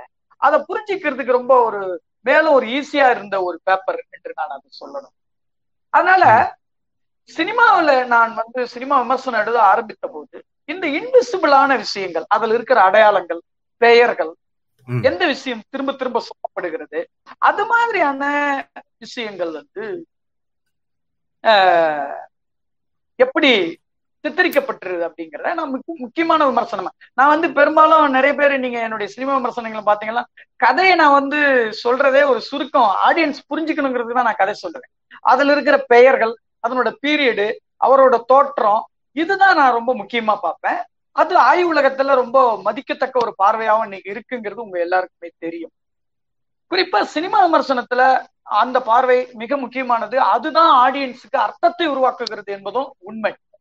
இதுல எங்கெங்க சார் கமல் வர்றாரு அப்படின்னா கமல் எடுத்த ஒரு திரைப்படங்கள் ஒட்டி நம்முடைய சமூகத்தில் நடந்த சில ஆஹ், சலனங்கள் பதட்டம் அப்படிங்கிறது கமல் வந்து அந்த படத்தை எப்படி பண்ணாரு அப்படின்னா அது உண்மையிலேயே அவர் ஜெனுனா பண்ணியிருக்காருன்னு தான் நான் நம்புறேன். அந்த திரைப்படமா வந்து தேவர் மகனை அவர் உருவாக்குனதுல ஒரு பிலிம் மேக்கிங்கோ இல்ல படமாவோ அதுல எந்த பிரச்சனையும் இல்லை. பட் எனக்கு அது ரொம்ப முக்கியம் இல்லை. அது சொசைட்டிக்கு வர்ற போது அது எங்க பயன்படுத்தப்படுது? அந்த பேர் உள்ள போஸ்டர் எங்க ஒட்டப்படுது? அந்த அதுல இருக்கிற இமேஜினேஷன் மீசை எப்படி எங்க பிக்ஸ் பண்ணப்படுது? அப்புறம் அந்த படத்துல இடம்பெற்ற பாடல் எந்த இடத்துல ஒழிக்குது எந்த இடத்துல ஒழிக்கிறதுனால பிரச்சனை வருது? அப்படிங்கிறத ஒட்டி ஒரு சலனம் இருந்தது நம்முடைய சொசைட்டில. எனவே நான் என்ன நினைச்சேன்? எனக்கு ரொம்ப முக்கியமாக இருக்குன்னா ஒரு படைப்பாளன் எந்த கோணத்துல எடுக்கிறான் அப்படிங்க அவன் அவரோட ஐடியா ஓகே அவர் படிக்க சொல்றாரு அதெல்லாம் சொல்றாரு என்பதை காட்டிலும் அந்த படத்துல அவர் உருவாக்கக்கூடிய இமேஜினேஷன் அந்த ஒரு சமூக குழு தொடர்பாக அவர் உருவாக்கிய ஒரு இமேஜினேஷன் சமூகத்தில் உருவாக்கக்கூடிய விளைவுகள் பற்றி அவர் அதுல யோசித்திருக்கவில்லை அப்படிங்கிறது எனக்கு அதுல முக்கியமான ஒரு விமர்சனமாக இருந்தது. எனவே நான் அதற்கு பின்னாடி நான் ஒரு பீரியடில் விருமாண்டி திரைப்படம் வந்தபோது அதை ஒட்டி ஒரு சர்ச்சை உருவானது சண்டியர் என்ற பெயர் வைக்கக்கூடாது என்று அப்போது ஒரு பிரச்சனை ஆக்சுவலா அது நிறைய பேர் என்ன நம்புறாங்கன்னா அது ஒரு பெயர் மாற்றத்தினால அதுல இருக்கிற விஷயம் எல்லாம் போயிடுமான்ட்டு. ஆக்சுவலா அது பெயர் மாற்றத்துக்காக தெரிவிக்கப்பட்ட எதிர்ப்பு அல்ல. ஏற்கனவே வெளியான ஒரு படத்தினால் உருவான ஒரு பதட்டம் தொடர்பாக வந்த ஒரு ஒரு குரல்ல நான் நினைக்கிறேன் அதை. நான் அப்படித்தான் புரிஞ்சுக்கிறேன். அத கமலும் புரிஞ்சுக்கிட்டாருன்னு தான் நான் நினைக்கிறேன். பட்டு அப்ப அது என்ன நடக்குது அப்படின்னா அதுக்கு அப்புறம் அந்த பேரை கையாண்டு வைக்கிற பேனர்கள் கல்யாண பேனரு காது குத்து பேனர். அந்த பேரை எந்தெந்த இமேஜோட எல்லாம் சேர்த்து போடுறாங்க? அப்படிங்கறத பொறுத்து அதுக்கு ஒரு பெரிய அர்த்தம் உருவானது என்று நான் நினைக்கிறேன். அதை பத்தி நான் ஒரு டீட்டெயிலான ஆர்டிக்கல் அப்போது எழுதி இன்னும் சொல்ல போனா நான் வந்து சினிமாவை பயன்படுத்தி போஸ்டர்ஸ் அந்த சாவி கொத்துல எந்த நடிகருடைய நடிகர்லயே அவர் நடிச்ச எந்த படத்தோட இமேஜ் அந்த படத்துல வச்சிருக்காங்க அப்படிங்கிறத ஆட்டோல என்ன போஸ்டர் ஒட்டியிருக்காங்க? எந்த இடத்துல எந்த பாடல் ஒழிக்குது அப்படிங்கறதெல்லாம் நான் கவனிக்க ஆரம்பித்தது இந்த பீரியடில் தான். அதனால எனக்கு அவர் பற்றியான அது மாதிரி அது தொடர்பான ஒரு விமர்சனம் இருந்தது என்பது உண்மை. ஆனால் இந்த புக்ல அது சேர்க்கப்படாததுக்கும் இந்த விஷயத்துக்கு எந்த சம்பந்தம் இல்லை. அது இயல்பாக நடந்தது. கமல் பற்றி எனக்கு அந்த விமர்சனம் உண்டு. அவர் வந்து அதை இன்னும் கொஞ்சம் ரியலைஸ் பண்ணிருக்கணும் வேற மாதிரி யோசிச்சிருக்கணும் அப்படிங்கிறது என்னுடைய தீவிரமான அது வந்து பல பல பேர் வைத்த விமர்சனம் தான் அது. ஏன்னா நீங்க சொன்னது கரெக்ட் குறிப்பா அந்த தேவர்மன்ல வந்த சில பாடல்கள் எப்படி சமூகத்துல ஒரு காதுகுத்து விழா திருமண விழாக்களில் ஒலித்தது அதனால நடந்த சில கம்யூனல் டிஸ்டர்பன்சஸ் இதெல்லாம் வந்து எழுதப்பட்டவை தான் நீங்க சொன்னதை வந்து மறுக்கவே முடியாது. பாரதி ராஜா. பாரதி ராஜாவினுடைய மண் வாசனை பற்றி ஒரு நல்ல கட்டுரை அதுல இருக்குது. அது வந்து இதுல இதுல ரொம்ப இன்ட்ரெஸ்டிங்கான ஒரு விஷயம் என்னன்னா பாமா கருக்கு எழுதின பாமா வந்து கத்தோலிக்க திருச்சபை கத்தோலிக்க கிறிஸ்தவத்தின் மீது ஒரு விமர்சனம் வைப்பாங்க. அவங்க வந்து அவங்களுக்கு அவங்க திருமணத்துல கஷ்டம் எனக்கு நினைவு இப்ப சரியா இல்லை ஆனா நினைவுல இருந்து சொல்றேன். தகவலில் பிழை இருந்தால் பார்ப்பவர் மன்னிக்கவும். என்னன்னா டைவர்ஸ் கேத்தலிக் சர்ச்ல டைவர்ஸ் கிடையாது. அப்ப அவங்க என்ன சொல்லுவாங்கன்னா என்னுடைய பாரம்பரியத்துல அறுத்து கட்டுறதுன்றது சாதாரண விஷயம். இன்னைக்கு இந்த கிறிஸ்தவத்துக்கு நான் வந்ததால் நான் விரும்பாத ஒரு திருமணத்தில் கூட எனக்கு விடுதலை கிடையாது அப்படின்ற மாதிரி அவங்க எழுதியிருப்பாங்க. இப்ப இந்த மண் வாசனைக்கு வரும் பொழுது நீங்க அதுல வந்து சொல்லிருக்கீங்க அறுத்து கட்டுறதுன்றது சாதாரணமான ஒரு இனத்தில் வரக்கூடிய அந்த முத்து பேச்சு பாத்திரம் அந்த கதாநாயகனுக்காக காத்திருக்கு. கதாநாயகன் கல்யாணம் பண்ணிட்டு வந்துடுறான். ஆனா அதுக்கப்புறமா அந்த பெண் இறந்துடுறா. திரும்ப முத்து பேச்சு சேர்ந்துடுறா. சோ ஒரு புனித பிம்பத்தை பாரதி ராஜா இங்கே உருவாக்குகிறார். அதுவும் அந்த மக்கள் சாராத ஒரு புனித பிம்பம் அப்படின்ற மாதிரி ஒரு விமர்சனத்தை வச்சிருப்பீங்க. பாரதி ராஜாவின் பங்கு ஏன்னா இன்னைக்கு அவர் குறிப்பா வேற ஒரு சாதியினுடைய பிரதிநிதியாகவும் அந்த சாதி அரசியல் சார்ந்தும் அவர் மீது விமர்சனங்கள் இருக்குது. அவருடைய சினிமாக்கள் தான் முக்கியமா கிராமத்தை காண்பித்தது என்று ஒரு பிம்பம் இருக்கிறது. அதை பற்றி உங்களுக்கு என்ன விமர்சனம் இருக்குது? எனக்கு பாரதி ராஜா தமிழின் மிக முக்கியமான இயக்குனர். நான் வழக்கமா ஏதோ சொல்றாங்களா அந்த மாதிரிலாம் சொல்ல. உண்மையிலே எனக்கு ரொம்ப பிடிக்கும். பர்சனலாவும் பாரதி ராஜாவை ரொம்ப பிடிக்கும். ஆஹ் காரணம் என்ன அப்படின்னு சொன்னா அவர் ரொம்ப எமோஷனலான ஆளு. எப்போ அன்பா இருப்பாரு எப்போ சண்டை போடுவார் அப்படிங்கிறது அந்த எமோஷனலை பொறுத்தது தான் அது மாதிரியான மனிதர்கள் மேல எனக்கு எப்பவுமே ஒரு நிரந்தர கோபம் இருக்கிறது இல்லை. பிலிம் பொறுத்த அளவுல கூட பாரதிராஜா மேல எனக்கு மதிப்புண்டு பட் ஆனா பாரதராஜா பாரத ராஜா வந்து ஒரு கட்டத்தை தாண்டல அப்படிங்கிறது என்னுடைய மிக முக்கியமான விமர்சனம். குறிப்பா தமிழ் சினிமாவுக்குள்ள அவருடைய மண் வாசனைக்கு பின்னாடி உருவான தாக்கம் இருக்குல்ல. அது ரொம்ப கவனம் எடுத்து பார்க்கப்பட வேண்டியது அப்படின்னு நான் நினைக்கிறேன். அதுக்கு பின்னாடி அவர் வேதம் புதிது திரைப்படம் எடுத்திருக்கலாம். எல்லா படத்தையுமே நான் எப்படி பாக்குறேன் அப்படின்னு சொன்னா அஹ், இந்த பிம்பங்கள் அதுல வெறும் ஒரு கதையை மட்டும் முற்போக்கா சொல்லிடுறதுனால அந்த படத்தை நான் முற்போக்கா பாக்குறது இல்லைங்கிறதான் என்னுடைய ஆர்குமெண்ட்ஸ் எப்பவுமே அதுல இருக்கிற மத்த யார் அந்த அந்த அதுல முற்போக்கான கருத்தை யாரு முன்னெடுத்து வர்றான்? ஆதவன் சொன்னார்ல பொண்ணு ஆஹ் ஆதவன் வந்து ஒரு அதிமுக காரரு நான் திமுக காரரு நாங்க ரெண்டு பேரும் புக்கு போடுறோம். எங்க ரெண்டு பேர் புக்கும் புக் ஃபேர்ல இருக்கு. என்னுடைய புக்கு ரொம்ப சாதாரண புக்கு நல்லா நல்லா இருக்காது. ஆனா ஆதவன் ரொம்ப பிரமாதமான புக்கா அதை எழுதியிருக்காரு. ஆனா வர ஒருத்தர் அவர் ஒரு டிஎம்கே காரா இருந்தா அவர் எது முடிவு செய்யுது அப்படின்னு சொன்னா எங்க ரெண்டு பேரையும் பற்றி அவர் அறிந்திருக்கிற முன்கூட்டிய அடையாளம் இருக்குல்ல அதுதான் அந்த புக்கைய செலக்ட் பண்ண வைக்கும். அப்போ செலக்ஷன் இருக்குல்ல. எதை ஒரு இது இது இதுதான் வந்து இங்க வந்து நான் இததான் சித்ரா கேட்ட கேள்விக்கு நான் பதிலா சொல்ல See, யா- யார் சொல்லுவது? இத ஸ்டாலின் இதே கருத்தை ஸ்டாலின் சொன்னா அது என்னவா பார்க்கப்படும்? இதே கருத்தை சமூகத்துல மிக மதிக்கத்தக்க ஒரு வர ஹிஸ்டாரியன் சொல்றவரா என்று சொல்லப்படுற ஒருத்தர் சொன்னா அது எப்படி எடுத்துக்கொள்ள ரெண்டும் ஒரே கருத்து தான் அப்போ சொல்பவரை பொறுத்து அது ரிசீவ் பண்ற ஒரு ஆள அர்த்தம் கொடுக்கப்படுகிறது. அப்போ இந்த சினிமாக்கள்ல முற்போக்கான கருத்தை யார் சொல்றா? யாரை வச்சு சொல்ல வைக்கிறாங்க? ஏன் வந்து யார் சொசைட்டில சொல்லணுமோ அவங்கள ஏன் சொல்ல வைக்க முடியல? அப்போ சினிமாவுக்கு என்று உருவாகிற லிமிட்டேஷன் என்ன? அந்த லிமிட்டேஷனை உருவாக்குறது வணிக விதிகளா? அல்லது அந்த இயக்குனர்களுடைய கருத்தியல் சார்புகளா அல்லது அவர்களுடைய இயல்பான ஒரு ஐடியாலஜிக்கல் லாக்கா இப்படி நான் பார்க்கணும்னு நான் விரும்புறேன். அந்த வகையில பாரத ராஜாவுடைய எல்லையும் நான் ஒத்துக்கிறேன் அதே வேளையில அவருடைய வரையறையும் சொல்ல வேண்டியது அப்படிங்கிற முறையில தான் நான் இந்த திரைப்படங்களை மண்வாசனையை பொறுத்த அளவிற்கு அது ஒரு தெலுங்கு படம். ஆக்சுவலா அது அடிப்படையில கலைமணி கதை அது. ஆனால் அது பாரத ராஜாவுடைய பிள்ளுமா அதை மாத்துகிற போது நான் வந்து அந்த படத்தை நெகட்டிவா கூட சொல்லல. ஆனால் ஏன் ஒரு சமூகம் அறுத்து கட்டக்கூடிய ஒரு அடையாளத்தை கொண்ட ஒரு சமூகம் அதில் ஏன் தாலியோட முக்கியத்துவத்தை பேசுகிறது என்பதை நம்ம பார்க்கணும். அந்த மனநிலை என்ன? ஏன் ஒரு சமூக குழு தன்னுடைய அடையாளமாக எது நிஜத்துல இல்லையோ அதையே சித்தரிக்க விரும்புது. அப்ப அந்த சமூகம் என்னவாக தன்னை காட்டிக்கொள்ள விரும்புகிறது? அப்படிங்கிறத நம்ம புரிஞ்சுக்கணுங்கிறதுக்கு தான் அந்த கட்டுரை எழுதுறேன். நான் நிறைய விஷயங்களை நான் இது மாதிரி தான் அணுகு. இப்போ உதாரணமா இப்ப தமிழ் சமூகத்துல ஒரு ஜாதி வந்து ஒரு பட்டியல இருந்து இன்னொரு பட்டியலுக்கு போறதுனால திட்டம்ல நான் அந்த நிலைப்பாடை முதல்ல எடுக்க மாட்டேன். அதை பத்தி எனக்கு நெகட்டிவான பார்வை இருக்கலாம். அரசியல் ரீதியா நான் மாறுபட்ட கருத்து கொண்டிருக்கலாம். ஆனால் ஏன் ஒரு சமூகம் போக விரும்புது என்கிறத முடிவு செய்து நம்ம புரிந்து கொள்ள விரும்பணும். இதுதான் என்னுடைய மொத்த ஹிஸ்டரியோட மையமாவே சொல்றேன். ஆக்சுவலா ஒரு விஷயத்த புரிந்து கொள்ளுதல் நம்ம முதல்ல அவங்க தரப்பு என்னன்றத அண்டர்ஸ்டாண்ட் பண்ணி அந்த அவங்க தரப்புங்கிறது என்னன்னா அத கிரவுண்ட்ல அந்த பின்புலத்துல வச்சு அண்டர்ஸ்டாண்ட் பண்ணிக்கணும். யதார்த்தத்துல. அவங்க உள்ளூர்ல வச்சு அண்டர்ஸ்டாண்ட் பண்ணிக்கணும். அப்படி பண்ணிக்கொள்ள போதுதான் உன்னுடைய கருத்துங்கிறது முக்கியமே கிடையாது. ரெண்டாவது நான் அதை எப்படி பாக்குறேங்கிறது வேறங்க. ஆனா அது எப்படி இருக்குங்கிறது நீ புரிய முதல்ல நீ அதை புரிஞ்சுக்கணும்ல. இன்னைக்கு இருக்கக்கூடிய சமூக அரசியல் தளத்துல இருக்கிற எல்லா விமர்சனங்களும் இருக்கிற பிரச்சனையா நான் பாக்குறதே என்னன்னா இவர்கள் எதை பற்றி பேசுறாங்களோ அதை பற்றி புரிந்து கொள்வது.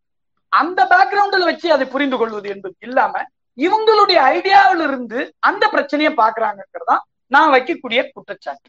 இன்னைக்கு இருக்கிற எல்லா அரசியல் வரலாறு பற்றியான எல்லா விமர்சனங்கள்லயும் இவங்களுடைய ஆங்கிள் இருந்து தான் முதல்ல இவங்க ஆங்கிள் அதில் இல்லாட்டி அதை அட்டாக் பண்றாங்க அப்படி இல்ல. அவங்க ஏன் அதை வைக்கிறாங்க அப்படின்னு? அப்போ இங்க நிரந்தர உண்மைகளோ நிரந்தர வரலாறு என்பதோ ஒண்ணு கிடையவே கிடையாது ஆக்சுவலா அப்போ நான் ஏன் இந்த வரலாறை சமைக்க விரும்புகிறேன்? சமைக்கிறது மூலமா நான் எதை கட்டமைக்க விரும்புறேன்? யாரோ யாரோட நான் இதை கம்பேர் பண்ணிக்க பாக்குறேன் எதுல இருந்து என்ன நான் விலக்கி வைத்துக் கொள்ள விரும்புகிறேன்? அப்படிங்கறத முதல்ல நீங்க புரிந்து கொள்ள வேண்டும் அப்படிங்கறதா முக்கியமானது. இதை நான் சினிமாவிலேயும் தான் சொல்லுவேன். நான். அரசியல் கட்டுரை தான் சொல்லுவேன்.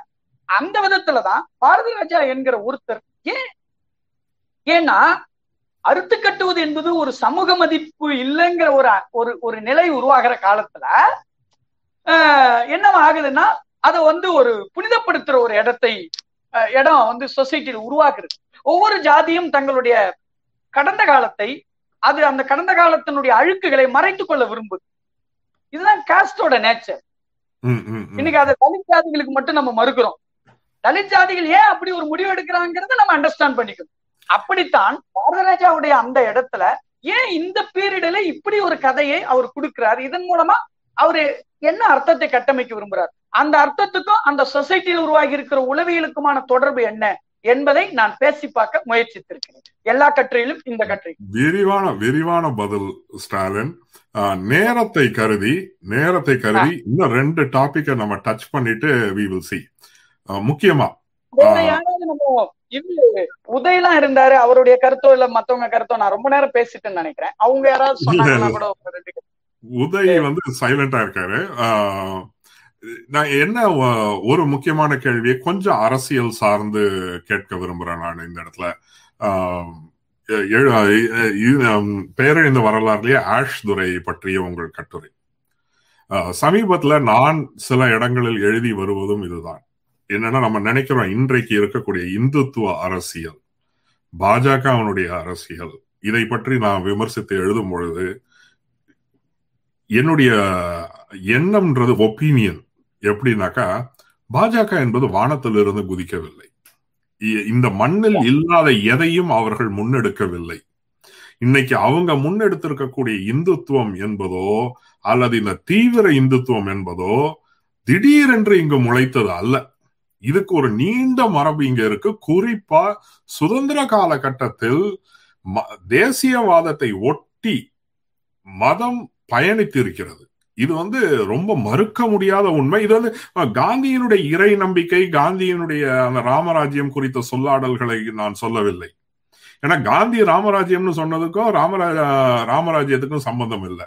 அவருடைய அவர் நிறைய விஷயங்களை அவர் சொன்னதுக்கும் சாஸ்திரத்துக்கும் சம்பந்தம் இல்லை. இப்ப அவர் வர்ணாசிரமத்தை கூட சொல்லியிருக்காரு. அவரு சொன்ன வர்ணாசிரமத்துக்கும் சாஸ்திரத்துக்கும் சம்பந்தம் இல்லை. So it's not about Gandhi. ஆனா அந்த காலகட்டத்தில இருந்து சமீப காலகட்டம் வரைக்குமே பார்த்தால் காங்கிரஸ்காரர்கள் நிறைய பேர் ரொம்ப ஈஸியா பாஜக கட்சிக்கு மாறுவாங்க. ஏன்னா அடிப்படையில ஏதோ ஒரு வகையான ஒரு உறவு இருக்குது. இந்த எப்படி ஒரு மோகன் குமாரமங்கலம் மாதிரியான ஒரு கம்யூனிஸ்டனுடைய son how does he join BJP ஏன்னா அது அது ஒரு அளவுல they are comfortable with that இந்த இடத்துல தான் நீங்க ஆஷ் துறையை பற்றி எழுதிய கட்டுரையில இதை வந்து அடிக்கோடிடுறீங்க. அதாவது தேசியமும் இந்த மதம் சார்ந்த பார்வையும் ஒரு காலத்துல தேசியவாதம்ன்றது கிட்டத்தட்ட ரெண்டா ஒன்னா பயணிக்குது. அதை குறித்து நீங்க what would you like to add and ABR நீங்க ஏதாவது சொல்லணும்னாக்கா சொல்லுங்க ஏபி நீங்க ரொம்ப கரெக்டா சொல்றீங்க அரவிந்தன். அது ரொம்ப முக்கியமான ஒரு விஷயம். அது ஸ்டாலின் சொல்றது நம்ம கேட்போம். இன்ஃபேக்ட் வந்துட்டு நேஷனலிசமும் நம்ம இந்த மாதிரி இந்த நம்ம இந்த அந்த டைம்ல பா பார்க்கப்பட்ட இந்த மத மத ரீதியான இடையீடுகளும் ரெண்டும் ஒண்ணு ஒண்ணு ஒன்னா தான் வந்துட்டு இருந்தது. ரெண்டு தினம் பிரிச்சு பார்க்கவே முடியாது இன்ஃபேக்ட் ஒரு சின்ன ஒரு பேரு சின்ன செய்தி சொல்லிடுறேன் நானு. நிறைய பேர் அதாவது அந்த ஃப்ரீடம் ஸ்ட்ரகிள் டைம்ல தான் நம்மளுடைய கல்ச்சரையும் டிஃபைன் பண்ண ஆரம்பிக்கிறாங்க. வாட் அதாவது சுதந்திர இந்தியாவில் கலாச்சார குறியீடுகள் என்னவா இருக்கணும்? நம்மளுடைய கலாச்சாரம் என்பது என்ன? ஆவடியில நடக்கிற காங்கிரசனுடைய சைட்லைன்ல ஃபண்ட் ரைஸ் பண்ணி தான் மியூசிக் அகாடமி கட்டுறாங்க. கர்நாடக சங்கீதமும் காங்கிரஸும் சுதந்திர போராட்டமும் ஒரு பின்னி பிணைஞ்சுதான் ஒன்னா வளருது ஒரே காலகட்டத்துல. நீங்க அதனால பண்பாடுன்றது அப்போ வந்து ரொம்ப முக்கியமா தான் அந்த சுதந்திர காலகட்டத்தில் என்ன வகையான பண்பாடு முன்னெடுக்கப்படுகிறது அப்படின்றது பார்க்கப்பட்டது. அதை ஒட்டி தான் தேவதாசி ஒழிப்பு அந்த தேவதாசிகளை பற்றி பேசிய விதங்கள் எல்லாமே அந்த தேசியத்தை ஒட்டி தான் வருகிறது. அதனால நம்ம தேசியத்தையும் இன்னைக்கு இருக்கக்கூடிய மத அரசியலையும் பிரிச்சே பார்க்க முடியாது என்பதுதான் என் எண்ணம். ஸ்டாலின் நீங்க சொல்லுங்க. சரியான தமிழ்ல நம்ம மட்டும் இல்ல இந்திய அளவுல பல ஹிஸ்டாரியன் விமர்சகர்கள் பேசியிருக்காங்க. தமிழ்ல எஸ் வி ராஜதுரை வந்து இந்த விஷயத்த தொடர்ந்து வலியுறுத்தி வந்திருக்கிறாரு. குறிப்பா தேசியவாதத்தினுடைய தோற்றத்திலேயே எப்படி வந்து மதக்கூறுகள் பிணைந்திருந்தது என்பதை பற்றி சொல்லி அவர் அவருடைய விமர்சனத்தை வளர்த்தெடுத்திருக்கிறார். ஆனா மதக்கூறுகள் அஹ், இணைந்திருந்தது என்பது உண்மை. அஹ், குறிப்பா அதை சில ஹிஸ்டாரியன் வேற மாதிரி ஆய்வாளர்கள் வேற மாதிரி எக்ஸ்பிளைன் பண்ணுவாங்க. இப்ப ஆ வந்து ஆஸ்கொலையும் இந்திய புரட்சி இயக்கமும் ஆஹ் ஆஹ் பத்தி ஆஸ் ஆ சிவசுப்பிரமணியம் பேசுகிற போது என்ன சொல்றாருன்னா ஆஷ் வந்து நடத்தின அந்த கொலையில அதுக்கு அந்த அதை தூண்டினதுல மத உணர்வுக்கு முக்கியமான இடம் இருக்கு அப்படிங்கறத அவர் அக்செப்ட் பண்றாரு. ஆனால் அவர் அதுக்கு அதை அக்செப்ட் பண்றது வரைக்கும் தான் அவர் ஆய்வு. அதுக்கு மேல அவர் அவருடைய கருத்து. அந்த ஆய்வு க- இதுக்கு மேல என்ன சொல்றாருன்னா அது ஒரு மத உணர்வாக இருந்தாலும் கூட அது தேசம் தான் விடுதலைக்காக நடந்தது என்கிற முறையில அது அன்னைக்கு ஒரு முற்போக்கான பாத்திரத்தை வகித்தது என்கிற முறையில அதை நம்ம பார்த்துட்டு நகர்ந்தலாம் என்று அவர் சொல்றாரு. பட் அது அது ஒரு அமைதி கொள்வதுதான். ஆனா நீங்க ஒரு உண்மையிலேயே ஒரு விரிந்து பறந்து விரிந்த விதத்துல இங்க மதத்தினுடைய கூறுகளை பற்றி ஆய்வு மதமும் அரசியலும் பிணைந்த கூறுகளை பற்றி ஆய்வு செய்கிற போது நீங்க தேசியவாதத்தினுடைய தொடக்கத்திலேயே அது எப்படி இருந்தது என்பதிலிருந்து தான் ஆரம்பித்து ஆகணும். அப்படி ஆரம்பிச்சா நமக்கு அதிர்ச்சிகரமான விஷயங்கள்லாம் கூட கிடைக்கும். அது இன்னைக்கு செய்ய முடியாது. செய்ய விரும்ப மாட்டாங்க அது ஏன்னா பல காரணங்கள் இருக்கு. அரசியல் காரணம் இருக்குது பண்பாட்டு கல்ச்சுரல் காரணம் இருக்குது கல்ச்சுரல் விஷயங்கள் வந்து கா இருக்கக்கூடிய ஆளுங்கட்சிக்கும் ஏற்கனவே இருந்த கட்சிக்கும் எல்லாம் பெரிய வித்தியாசம் இல்லைங்கிறதெல்லாம் உண்மைதானே? அதனால. அந்த விதத்துல தான் நான் ரொம்ப எழுதிருக்கேன் டீட்டெயிலாவே எழுதியிருக்கேன்னு நினைக்கிறேன் அந்த கட்டுரையில். ஆமா ஆமா. என்ன நினைச்சேன்னா இந்த நிகழ்ச்சிகள்ல வந்துட்டு நம்ம வந்து குத்துவிளக்கு ஏத்துறோம்ல. அது கூட ரொம்ப புதுசா தான் இருந்திருக்கும்னு கூட நினைக்கிறேன் நான். ஆஹ் இப்போ இது மாதிரி நிகழ்வுகள்ல ஒரு கல்ச்சரல் ஈவெண்ட்ல குத்துவிளக்கு ஏத்துறது அரசு ஈவெண்ட் வரைக்கும் வந்து நின்று இருக்குது அது. ஒரு. டிரான்ஸ்ஃபார்மேஷன் பாருங்க ஒரு கல்ச்சரல் ஈவெண்ட் சோ இது வந்து தப்பு இல்லை அப்படின்னு நினைக்கிறதே வந்துட்டு ஒரு முப்பது நாற்பது வருஷத்துல கம்ப்ளீட்டா அந்த அதனோட எண்ணமே மாறி இருக்கு ஒண்ணு. ஆனா இன்னொரு நான் சொல்ல வந்தது என்னன்னு பாத்தீங்கன்னா அந்த காலகட்டத்துல மதத்தோட இன்ஃபுளுன்ஸ் இல்லாம ஒரு நேஷன் பில்டிங் எக்ஸசைஸும் நடந்திருக்க முடியாதுன்னு கூட நினைக்கிறேன் அதுவும் அது உண்மை. அது வந்து இந்தியா மாதிரி ஒரு நாட்டுல இவ்வளவு ஒரு மதப்பற்று உள்ள ஒரு நாட்டுல எல்லா எல்லா வகையான மதங்களும் இங்க ஒரு உருவான ஒரு நாட்டுல ரொம்ப ஐ மீன் இவரு அம்பேத்கர் கான்ஸ்டிடியூஷன்ல பேசும்போது எசென்ஷியலி ரிலீஜியஸ் பிராக்டிஸ்ன்னு சொல்லும்போது அவர் டிஃபைன் பண்ணுவாரு. இங்க ரிலிஜன் இல்லாத எந்த ஒரு ப்ராக்டிஸுமே இல்லை. So therefore I had to define it essentially religious practice அப்படின்னு அவர் சொல்லுவார். அதனால இங்க ரிலிஜன் கலக்காம ஒரு நேஷன் பில்டிங் எக்ஸசைஸ் நடந்திருக்க முடியாதுன்றதும் உண்மை. அதையும் நம்ம பார்க்கணும். என்டையரா செக்யூலரா நடந்திருக்குமா அப்படின்றது ஒரு ஹெபத்திக்கல் கொஸ்டின் தான் என்னை பொறுத்த வரைக்கும். Interestingly ABR you have just answered Lakshmi Ramachandran கேட்ட கேள்விக்கு நீங்க பதில் சொல்லிட்டீங்க. இதெல்லாம் காந்தியினுடைய ரிவைவலிசம் அஜெண்டா தானே? அவரை ஏன் வயர் யூ அப்சால்விங் ஹிம் அப்படிங்கும்போது போது காந்திக்கு மதம்ன்றது ஒண்ணு அவர் சுயம் சார்ந்தது. இன்னொன்னு அந்த ஒரு பார்வையை அவர் அங்க வைக்கலன்னா மக்களை இணைத்திருக்க முடியுமா? அது இப்ப நீங்க சொல்ற மாதிரிதான். முற்றிலும் மதத்தை நிராகரித்து இந்த தேசியவாதம் வளர்ந்திருக்க முடியுமா அப்படின்றது கேள்விக்குரியதுதான். நேரம் வித்தியாசம் நானே நானே ஒரு வேறுபடுறேன். மக்களை இணைத்திருக்க முடியுமான்னு நம்ம சொல்றோம் இல்லைங்களா? இந்தியாவில் இப்ப அந்த காலகட்டத்தில் முப்பது கோடி பேர் மக்கள் இருந்தாங்கன்னா முப்பது கோடி பேர் இந்த ஒரு ஐடியால இணைந்து சுதந்திர போராட்டத்துல கலந்துக்கிட்டாங்கன்னு நினைக்கிறீங்களா? ரொம்ப ரொம்ப ஹேண்ட்ஃபுல் நம்ம வந்து ஹிஸ்டரி. வந்துட்டு. நம்ம வந்து இப்ப ஒரு சுதந்திர போ- போராட்ட வரலாறு நம்ம படிக்கும் பொழுது அதுல கான்ட்ரிபியூட் பண்ணவங்களுடைய இது ரொம்ப கம்மி தான் பட் என்னன்னா அங்க கான்ட்ரிபியூட் பண்ணவங்களுக்கு மதம் ரொம்ப முக்கியமா இருந்தது அதை நம்ம பார்க்கணும் அதுல. ஈடுபட்டவங்களுக்கு அதுல வந்துட்டு காங்கிரஸ்ல இருந்தவங்களுக்கு இது மாதிரி விஷயங்களுக்கு எல்லாம் மதம் ரொம்ப முக்கியமா இருந்தது அதையும் நம்ம பார்க்க வேண்டியது இருக்கு ஸ்டாலின் இன்னொரு ஒரு முக்கியமான கேள்வி எழுதா கிளவியில் நீங்க ஒரு ரெண்டு கட்டுரைகள் வந்து அதுல வந்து முக்கியமானது. அதை தொடர தலித்துகளும் இந்து அஹ், இந்தி எதிர்ப்பு போராட்டமும். அதை குறித்து நீங்க எழுதின அந்த மீனாம்பாள் சோ பொதுவா இந்த தாளமுத்து நடராசன் அஹ், இந்தி எதிர்ப்பில் உயிர் நீத்தவர்கள் என்றாலே நம்ம இன்னைக்கு அந்த மாளிகை கூட இருக்குதுன்னு நினைக்கிறேன். அரசு மாளிகை கூட தாளமுத்து நடராசன் மாளிகைன்னு தான் சொல்லுவாங்க. அந்த தாளமுத்து நடராசன் அப்படின்ற அந்த வரிசையையே கேள்விப்படு கேள்விக்கு உட்படுத்தியது முதலில் நீங்கள் தான் நினைக்கிறேன். ஏன்னா ஆனா அந்த இன்னொரு அந்த இந்தி எதிர்ப்பு போராட்டம் நீதி கட்சி தலித்துகளின் பங்கு ஏன் டி எம் நாயர் ஒரு எம் சி ராஜா அயோத்திதாசரால் நேசிக்கப்பட்டார்? கொஞ்சம் சுருக்கமா சொல்ல முடிஞ்சா இட் வில் பி குட்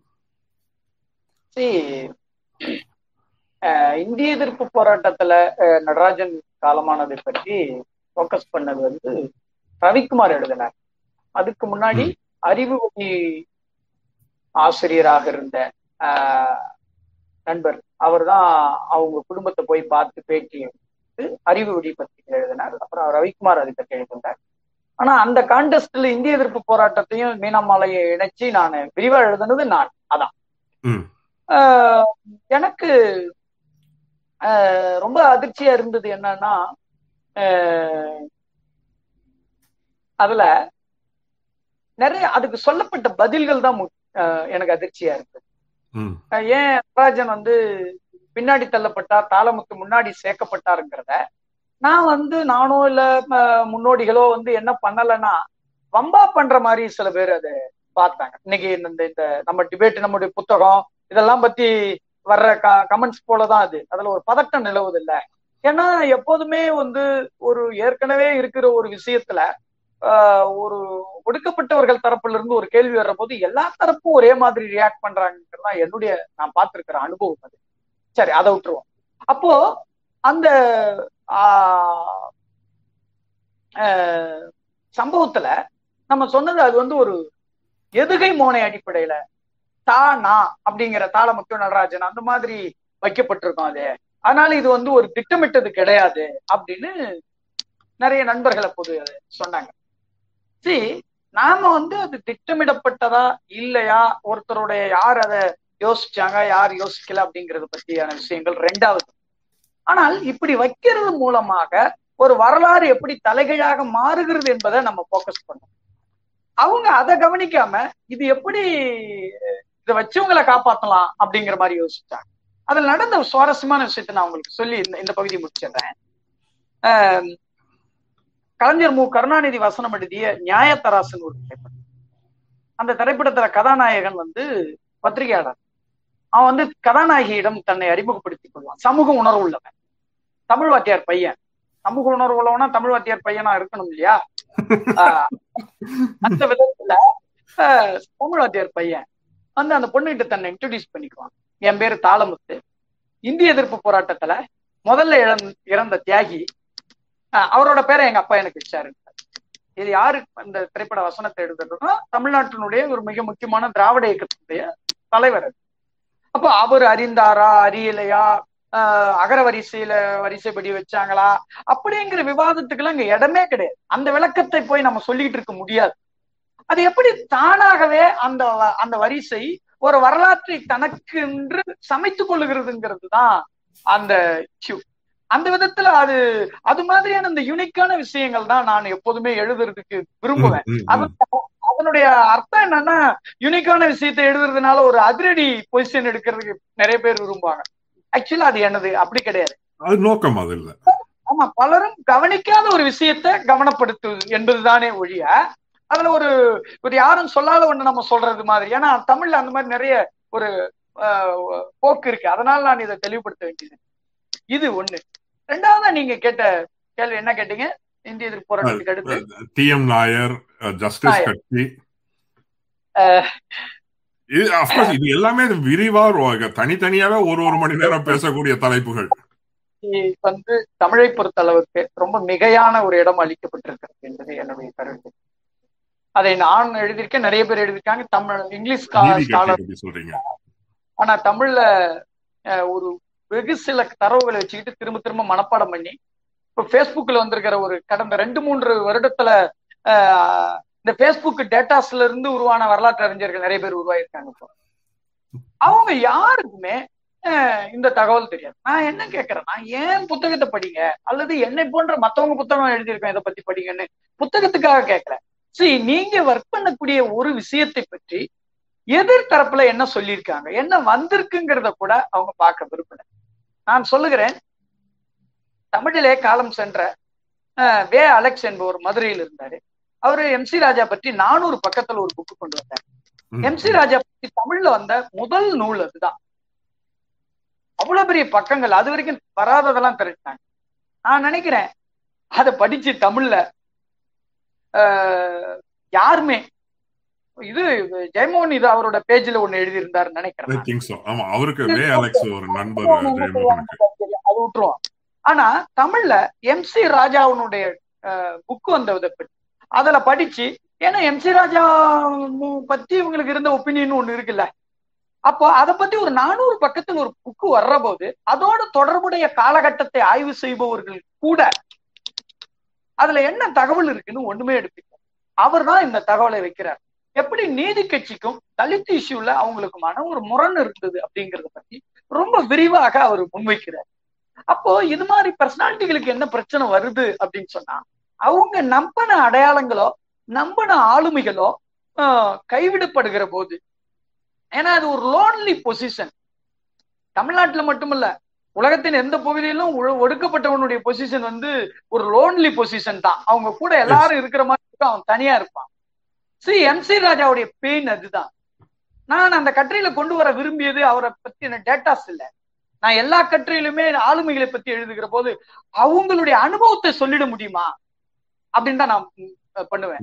அவங்களுக்கு செலவைக்கிறத விட அவங்களுக்கு பின்னாடி இருந்த பெயின் இருக்குல்ல அவங்க ஒவ்வொன்றையும் சந்திக்கிற போது சந்திச்ச நான் இப்ப சொல்றேங்க. பல லீடர்கள் வந்து காம்ப்ரமைஸ் ஆயிருக்காங்க நான் இல்லைன்னே சொல்லல. ஆனால் அந்த காம்ப்ரமைஸ் ஆனதுக்கு பின்னாடி அவங்க ஒரு பெரிய போராட்டத்தை நடத்தி வேற வழி இல்லாம காம்ப்ரமைஸ் ஆயிருப்பாங்க ஆனா வரலாறு என்ன பண்ணுகிறது என்றால் அதுவும் இந்த அரசியல் சரித்தன்மையை வலியுறுத்தக்கூடிய இன்றைய வரலாறு. அந்த காம்ப்ரமைஸை மட்டுமே வச்சுக்கிட்டு அவங்க அதுக்கு பின்னாடி நடத்தி வந்த போராட்டங்கள் இருக்குல்ல அந்த போராட்டங்களுக்கு ஒரு விளைவு உருவாயிருக்குல்ல அது எல்லாத்தையும் ஊத்தி முட்டிட்டார் அதான் எம் சி ராஜாவுக்கு நடந்தது அதனாலதான் என்ன நடந்துருச்சுன்னா அவரு நீதி கட்சி பத்தி சொன்ன அந்த டேட்டாஸும் இல்லாம போகுது. அப்ப அவர் என்ன செய்யறார் அப்படின்னு சொன்னா அவர் இந்த பொசிஷன்ல தான் நம்பிய ஒரு இயக்கம் அது மாதிரி இல்லைன்ற போது இந்த இயக்கத்துல இவரோட இணக்கமாக இருந்த கடந்த கால தலைவர்களை இனம் கண்டு அவர்களை திரும்ப பேசுறது மூலமா இவங்களோட இன்னொரு அதை நினைவுக்கு கொண்டு வர்றத கொண்டு வர்றது மூலமா அதை திரும்ப மீட்டெடுக்க முடியும்னு நம்புறாங்க. அப்புறம் டி எம் நாயர் போன்றவர்கள் எப்படி வந்து ஒரு ஆங்கிலேய மதிப்பீடுகளை கொண்டவர்களாக இருந்தாங்க. அவங்களுக்கு இங்க எப்படி வந்து சொந்த மொழி பேசுறவங்க வந்து பாக்குற பாகுபாட்டை விட வெளியிலிருந்து வர்றவனுக்கு ஒரு சின்ன நெருக்கம் இருக்கும் இல்லையா? அவருக்கு ஒரு ஒரு இயல்பாகவே அவருக்கு அந்த மேற்கத்திய மதிப்பீடுகளின் காரணமாக இவர்களோடு நெருங்கி இருந்த ஒரு பொசிஷன் இருந்தது. அவருக்கு ஒரு அரசியல் பொசிஷனை உருவாக்கி கொடுக்கறதுலயும் தலித் குழுக்களுக்கும் ஒரு இடம் இருக்கு. ஏன்னா நாளைக்கு நீதி கட்சி வருகிற போது இவர்களுக்கு ஒரு உரிய இடம் இருக்கும் என்று அவர்கள் கருதினார்கள். அது இல்லைங்கிறது அனுபவம் வரலாறு. ஆக்சுவலா நான் பேச வேண்டியது டேட்டாஸ் இல்ல. இந்த அனுபவங்கள் தான் இந்த பெயின் தான். ஹிஸ்டரியில அதுக்கு இதை சொல்றதுக்கு ஒரு என்ன லாங்குவேஜ் இருக்குங்கிறது தான் இன்னைக்கு பிரச்சனை. நான் எழுதியிருக்கிற நிறைய விஷயம் அப்படிதான். இன்னும் நிறைய இருக்கு. அந்த மாதிரி நான் எழுதி கொடுக்கறதுக்கு வைக்கிறதுக்கு. பார்ப்போம். கட்டாயமா அந்த காம்ப்ரமைசஸ் இது வந்து இப்ப மார்ட்டின் லூத்தர் கிங் எல்லாமே காம்ப்ரமைஸ் பண்ணப்பட்டதெல்லாம் சர்ச்சைகள் ஆகியிருக்குது. அவர் எந்த இடத்துல காம்ப்ரமைஸ் பண்ணார்? அந்த செல்வா மார்ச்லயே வந்து அவர் எந்த அளவு காம்ப்ரமைஸ் எல்லாம் பண்ணாரு? இது அதனாலதான் நான் திரும்ப திரும்ப இந்த ரெண்டு இன போராட்டங்கள் அல்லது இந்த வரலாறுகளை நான் எப்பவுமே ஒப்பு நோக்கிறது அந்த ஒரு காரணத்துக்காக தான். ஆஹ், எவ்வளவு அண்ட் காந்தியினுடைய லைஃப் பூரா காம்ப்ரமைசஸ் நிறைய. எவ்வளவோ காம்ப்ரமைசஸ் அண்ட் இன்னைக்கு அதனால அவர் விமர்சிக்கப்படுவதும் நேருவனுடைய அரசியல் அரசு ஆட்சியிலேயே காம்ப்ரமைசஸ் இருந்துச்சு. அதுக்காக இன்று நேரு விமர்சிக்கப்படுவது. இது- இது எல்லாமே வந்து நம்ம யோசிக்கிறது இல்லை அந்த அளவுக்கு. இன்னும் ஒரு சுருக்கமான கேள்வி கிட்டத்தட்ட ரொம்ப நேரம் பேசியிருக்கிறோம். ஆனா இந்த கேள்வியை கட்டாயம் கேட்கணும்னு நினைக்கிறேன். ஏன்னா இந்த புத்தகத்தை நான் வந்து ஒரு நடுத்தர வகுப்பை சேர்ந்து வேற ஒரு சமூகத்துல இருந்து வந்து சாதாரண தஞ்சாவூர்ல ஒரு ஜென் நார்மல் லைஃப் என்று சொல்லக்கூடிய வாழ்க்கையை வாழ்ந்ததுனால எனக்கு வந்து இந்த கிராமப்புறம் அது சார்ந்த சொல்லாடல்கள் எனக்கு வந்து இந்த ரிசர்வேஷனை ஒட்டி தான் எனக்கு என் ஜாதியே என்னன்னு தெரிய வந்துச்சு. இல்லைன்னா அது கூட தெரிஞ்சிருக்காது. ஸோ எனக்கு இதெல்லாமே எனக்கு வந்து புதுசு. ஆனா இந்த எழுதா கிளவியில் இருந்த அந்த க- ஒரு பர்டிகுலர் கட்டுரையில் அந்த ச- சிலை சிந்து அந்த இதை கட்டுரையை ஒட்டி தான் இழி தொழில் மறுப்பு போராட்டம். இது வந்து நிறைய இடத்துல நடந்திருக்கு. இளைய பெருமாள் முன்னெடுத்திருக்கு. இப்ப இளைய பெருமாள் பேரை நான் கேள்விப்பட்டிருக்கிறேன் பிற்காலத்துல. ஆனா நீங்க சொல்லக்கூடிய அந்த இழி தொழில் மறுப்பு போராட்டம் என்பதை படிக்கும்போது இப்ப அடிக்கடி இந்த திராவிட இயக்கத்தை சார்ந்தவர்கள் ஃபேஸ்புக்ல குறிப்பா பாத்தீங்கன்னாக்கா எப்ப பார் உத்தரப்பிரதேஷை பார் பீகாரை பார் குஜராத்தை பார் நாங்க இங்க எவ்வளவு நல்லா இருக்கோம் அப்படின்வாங்க நிச்சயமா யாரையும் நல்லவனா கட்டிடலாம். அதான் இது வந்து இது எப்ப பாரு ஒரு இரு கோடுகள் தத்துவம் போட்டுக்கிட்டே இருக்க முடியும் நம்ம. ஆனா இன்னைக்கு வந்து ஹியூமன் ரைட்ஸ் வாட்ச் என்ன சொல்லுது? மிக அதிகமான சாதியம் தமிழ்நாட்டுல இருக்குதுன்றத அவங்க சொல்றாங்க. இன்னும் சொல்ல போனா திருவாரூர்ல கருணாநிதி ஊர்லயே இருக்குன்றாங்க. ஆனா இந்த இழை தொழில் மறுப்பு போராட்டம் அதை பற்றியும் அப்புறம் அந்த ரெட்டியூர் பாண்டியன் இத இத பற்றி சொன்னோம்னா நம்ம ஒரு பார்வை கிடைக்கும்னு நினைக்கிறேன் நான். இந்த இழித்தொழில் போராட்டத்துல குறிப்பா நீங்க வந்து காட்டுமன்னார்குடியில பறை அடிப்பதையும் அவங்க அவங்கள பறையடிக்க கூப்பிட்டாலும் போறதில்ல மற்றவங்களும் பறையடிக்க கூடாதுன்னு ஒரு தீர்மானம் போட்டிருந்தது. இது சம்பந்தமா நான் வேற ஒரு கேள்வியும் நான் வச்சிருக்கிறேன். ஏன்னா அமெரிக்க தமிழ் சங்கங்கள் குறிப்பா இந்த பறையை இப்போ முன்னிறுத்துறாங்க. இது அவங்க ஒரு நல்ல எண்ணத்துல செய்யறாங்க. கேட்டா இது வந்து நாங்க ஒரு இன்க்ளூசிவா செய்யறோம் அப்படின்னு செய்யறாங்க. ஆனா எனக்கு அதை பற்றி எப்பவுமே ஒரு கேள்வி உண்டு. இது அந்த சமூகம் விரும்புகிறதா? இதையே நம்ம வந்து அந்த சமூகத்துக்கு இது ஒன்றுதான் அடையாளமா? அப்படின்றது அமெரிக்க தமிழ் சங்கங்கள் இந்த பறையை முன்னிறுத்துவது. இதை குறித்தும் ஒரு கேள்வி. ஸோ இழித்தொழில் போராட்டம் மறுப்பு போராட்டம் அது ஏன் தேவையா இருந்துச்சு? அதை ஏன் பதியப்படல? இந்த பறையை பற்றிய கேள்வி. சொல்லுங்க பொதுவா ஒரு காலத்துல நம்ம அடையாளமா கத்துவதை இன்னொரு காலத்துல நம்ம கைவிடுறதும் ஒரு காலத்துல கைவிட்டதை திரும்ப எடுக்கிறதும் நடக்கிறதா ஹிஸ்டரியில. அந்த விவா அது விவாதத்தின் ஊடாக நடக்கிறது. ஒரு காலத்துல நமக்கு வேணவே நம்பி இருப்போம். இன்னொன்னு இன்னொரு பீரியட்ல அதோட ஒரு டிஸ்கஷன் அது ஒரு தேவையொட்டி அது வரலாம். அதனால இந்த பறை வேண்டுமா வேண்டாமாங்கிறத பத்தியான ஒரு விவாதம் வந்து இருந்து கொண்டே இருக்கிறது. பட் என்னுடைய பிரச்சனை அது இல்லை. அதுதான் அது இருக்கு. ஆனா இங்க அது இல்லை. என்னன்னா பொதுவாக ஒரு பத்தொன்பதாம் நூற்றாண்டிலும் இருபதாம் நூற்றாண்டிலும் ஒடுக்கப்பட்ட ஒரு குழுக்கள் தங்கள் மீதான இழி அடையாளங்களை மறுக்கிறது.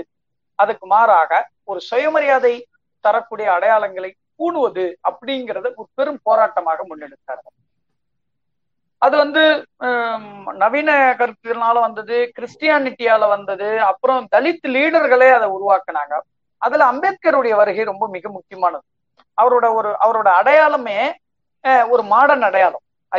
அம்பேத்கருடைய இது கல்வி மாடர்ன் அடையாளம். ஆக ஒடுக்கப்பட்ட ஒரு குழுக்கள் தங்கள் மீது இருக்கு தாங்கள் காலங்காலமாக செஞ்சுட்டு வந்த அடையாளங்களை இழிவானது என்று கருதி அதை கைவிட்டு கைவிடுறதோட மட்டுமல்லாம அதை ஏன் கைவிட விரும்புவது விரும்புகிறது என்றால் அந்த இடத்தில் கல்வி வேலை வாய்ப்பு முன்னேற்றம் போன்ற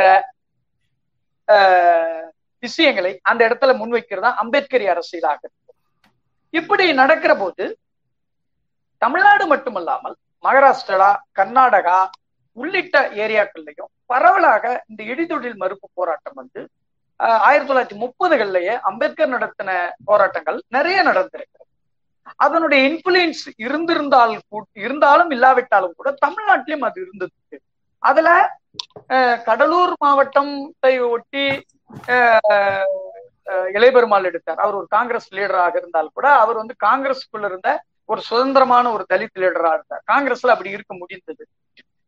அப்புறம் தமிழகத்தினுடைய வடபகுதிகளில் இந்திய குடியரசு கட்சி அந்த வேலைகளை விரிவாக எடுத்திருக்கு. செய்தது. இதை பத்தி தமிழ்ல இவர் வந்து ஒரு நாவல் எழுதியிருக்கிறார். வல்லிசை என்கிற ஒரு நாவல் அழகிய இந்த நான் அதை பத்தி கால சொல்ல ஒரு கட்டுரை எழுதியிருக்கிறேன். அந்த நாவல் பற்றி. அதான் வந்திருக்கிறதுலே அது ஒரு ஃபர்ஸ்ட் இதுன்னு நினைக்கிறேன். எனவே இந்த போராட்டங்களை முன்னெடுக்கிறதுக்கு இவங்க நடத்தின விஷயம் இப்ப என்னுடைய தந்தையார் உள்ளிட்டவர்களுக்கு இதுல ஒரு பங்குண்டு. அப்போ காட்டுமன்னார்குடி ஏரியாவில் இன்னைக்கும் அந்த விஷயத்தை கையில தொட முடியும் உங்களுக்கு ஒரு சுவாரஸ்யமான விஷயத்த சொல்றேன். காட்டுமன்னார்குடி பகுதியில காங்கிரஸ்ல இருந்த இளையபெருமாள் தலித்துகளுடைய பக்கமும் திராவிட கழகத்திலும் பின்னாடி திமுகவில் இருந்த எம் ஆர் கிருஷ்ணமூர்த்தி அவர் வன்னியர்கள் சார்பாக நின்னாரு. இங்க நம்ம பேசுறோம்ல ஒரு ஒரு ஐடியாக்களை வச்சுக்கிட்டு. இப்போ காங்கிரஸ் விட முற்போக்கான கருத்துக்களை திராவிட இயக்கம் வச்சுக்கிச்சு. எனவே திராவிட இயக்கத்திலிருந்து வரக்கூடிய பிம்பங்களை எல்லாம் வந்து நம்ம ஒரு அதனுடைய கான்டெக்ட்ல புரட்சி பார்க்காம அவங்க அதுல இருந்தாலே ரொம்ப பாசிட்டிவா பாக்குறது அப்படின்னு இன்னைக்கு நம்ம வந்துட்டோம். காங்கிரஸ்ல இருந்தாவே அவன் ரொம்ப சோரம் போனவன் அவன் ஒரு ஆன்மீகவாதி அப்படின்னு பாக்கு ஆனா ரியல் வரலாற்றுல என்னன்னா அங்க தலித்துகளுக்கு ஆதரவா நிக்க நின்னது யாருன்னா யதார்த்தத்துல உள்ளூர்ல காங்கிரஸ். இளையபெருமாள். இவங்க நிக்கல. இந்த மாதிரியான டிஃபரன்ஸ் இருக்குல்ல இந்த டிஃபரன்ஸ தான் நான் பேசவே விரும்புறேன். அதுதான் முக்கியம். ஒண்ணு. ரெண்டாவது இப்ப நீங்க அதை ரெண்டாவது இந்த கேள்வியோட அடுத்த பகுதியை என்ன கேட்டீங்க அப்படின்னு சொன்னா இந்த பறையடிக்கிறது அப்படிங்கறத பத்தி நீங்க என்ன நினைக்கிறீங்க? இப்போ எல்லா பகுதிகள்லயும். அது ஒரு பேசனா பண்ணிக்கு மாறி இருக்கு. அதுல எனக்கு எந்த பிரச்சனையும் இல்லை. ஆஹ் ஆனால் இந்த பறையை யார் அப்படிங்கறதுதான் பிரச்சனை. அது வந்து தமிழர்களுடைய ஒரு தொன்மையான கலையாக இருக்கிற பட்சத்துல எல்லாருமே அதை ஆஹ் இசைக்கிற இடத்துக்கு வரணும்.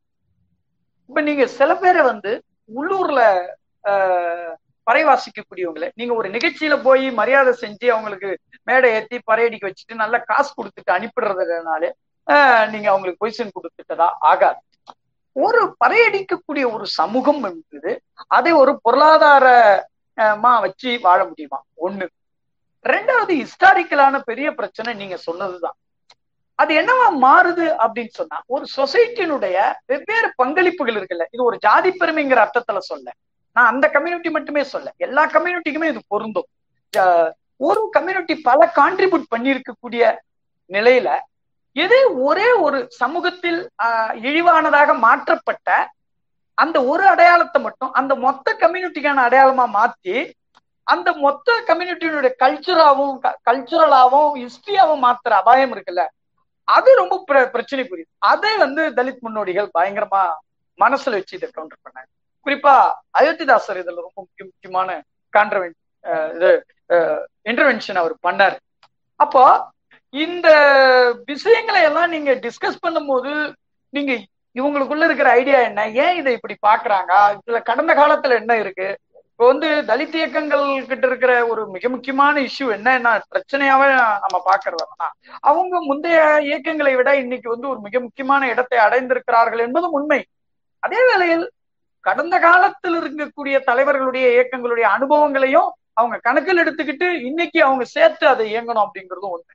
அப்படி பார்க்கும்போது இந்த இழிதொழில் போன்ற விஷயங்கள்ல ஒரு குறிப்பான நிலைப்பாடை எடுத்தும் அவங்க செயல்படணும். குறிப்பா பண்பாடு சார்ந்த விஷயங்கள்ல அப்படிங்கிறது தான் இன்றைய இடிதொழில் இந்த- இந்த கடந்த கால இடிதொழில் மறுப்பு போராட்டங்கள் நமக்கு சொல்லுகிறது.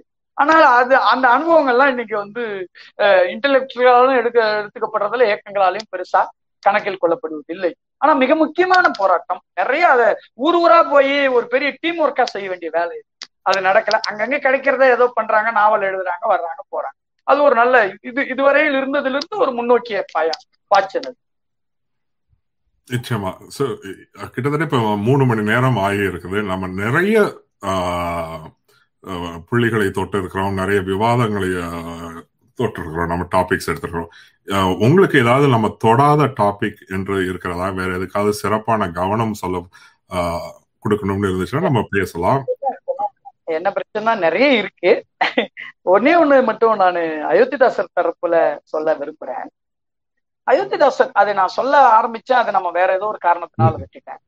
அயோத்திதாசருடைய தரவுகளை அப்படியே நான் வாசிக்கிறது இல்ல. அயோத்திதாசரும் அவர் காலத்தில் எடுத்துக்கொண்ட தரவுகளை அப்படியே வாசிக்கவில்லை. அது ரொம்ப முக்கியமான விஷயம். என்னன்னா அவர் நான் ஏற்கனவே சொன்னது போல ஒரு கலாச்சார ஆஹ், பண்பாடு சார்ந்த ஒரு ஒரு பிராக்டிஸ் மக்கள் குழுவிடம் இருக்கும்போது அந்த பிராக்டிஸ் வந்து ஏதோ ஒரு வகையில ஆஹ், மக்கள் கிட்ட எச்சமாக தங்கி இருக்கலாம். அந்த எச்சத்தை எப்படி கண்டுபிடிக்கிறது?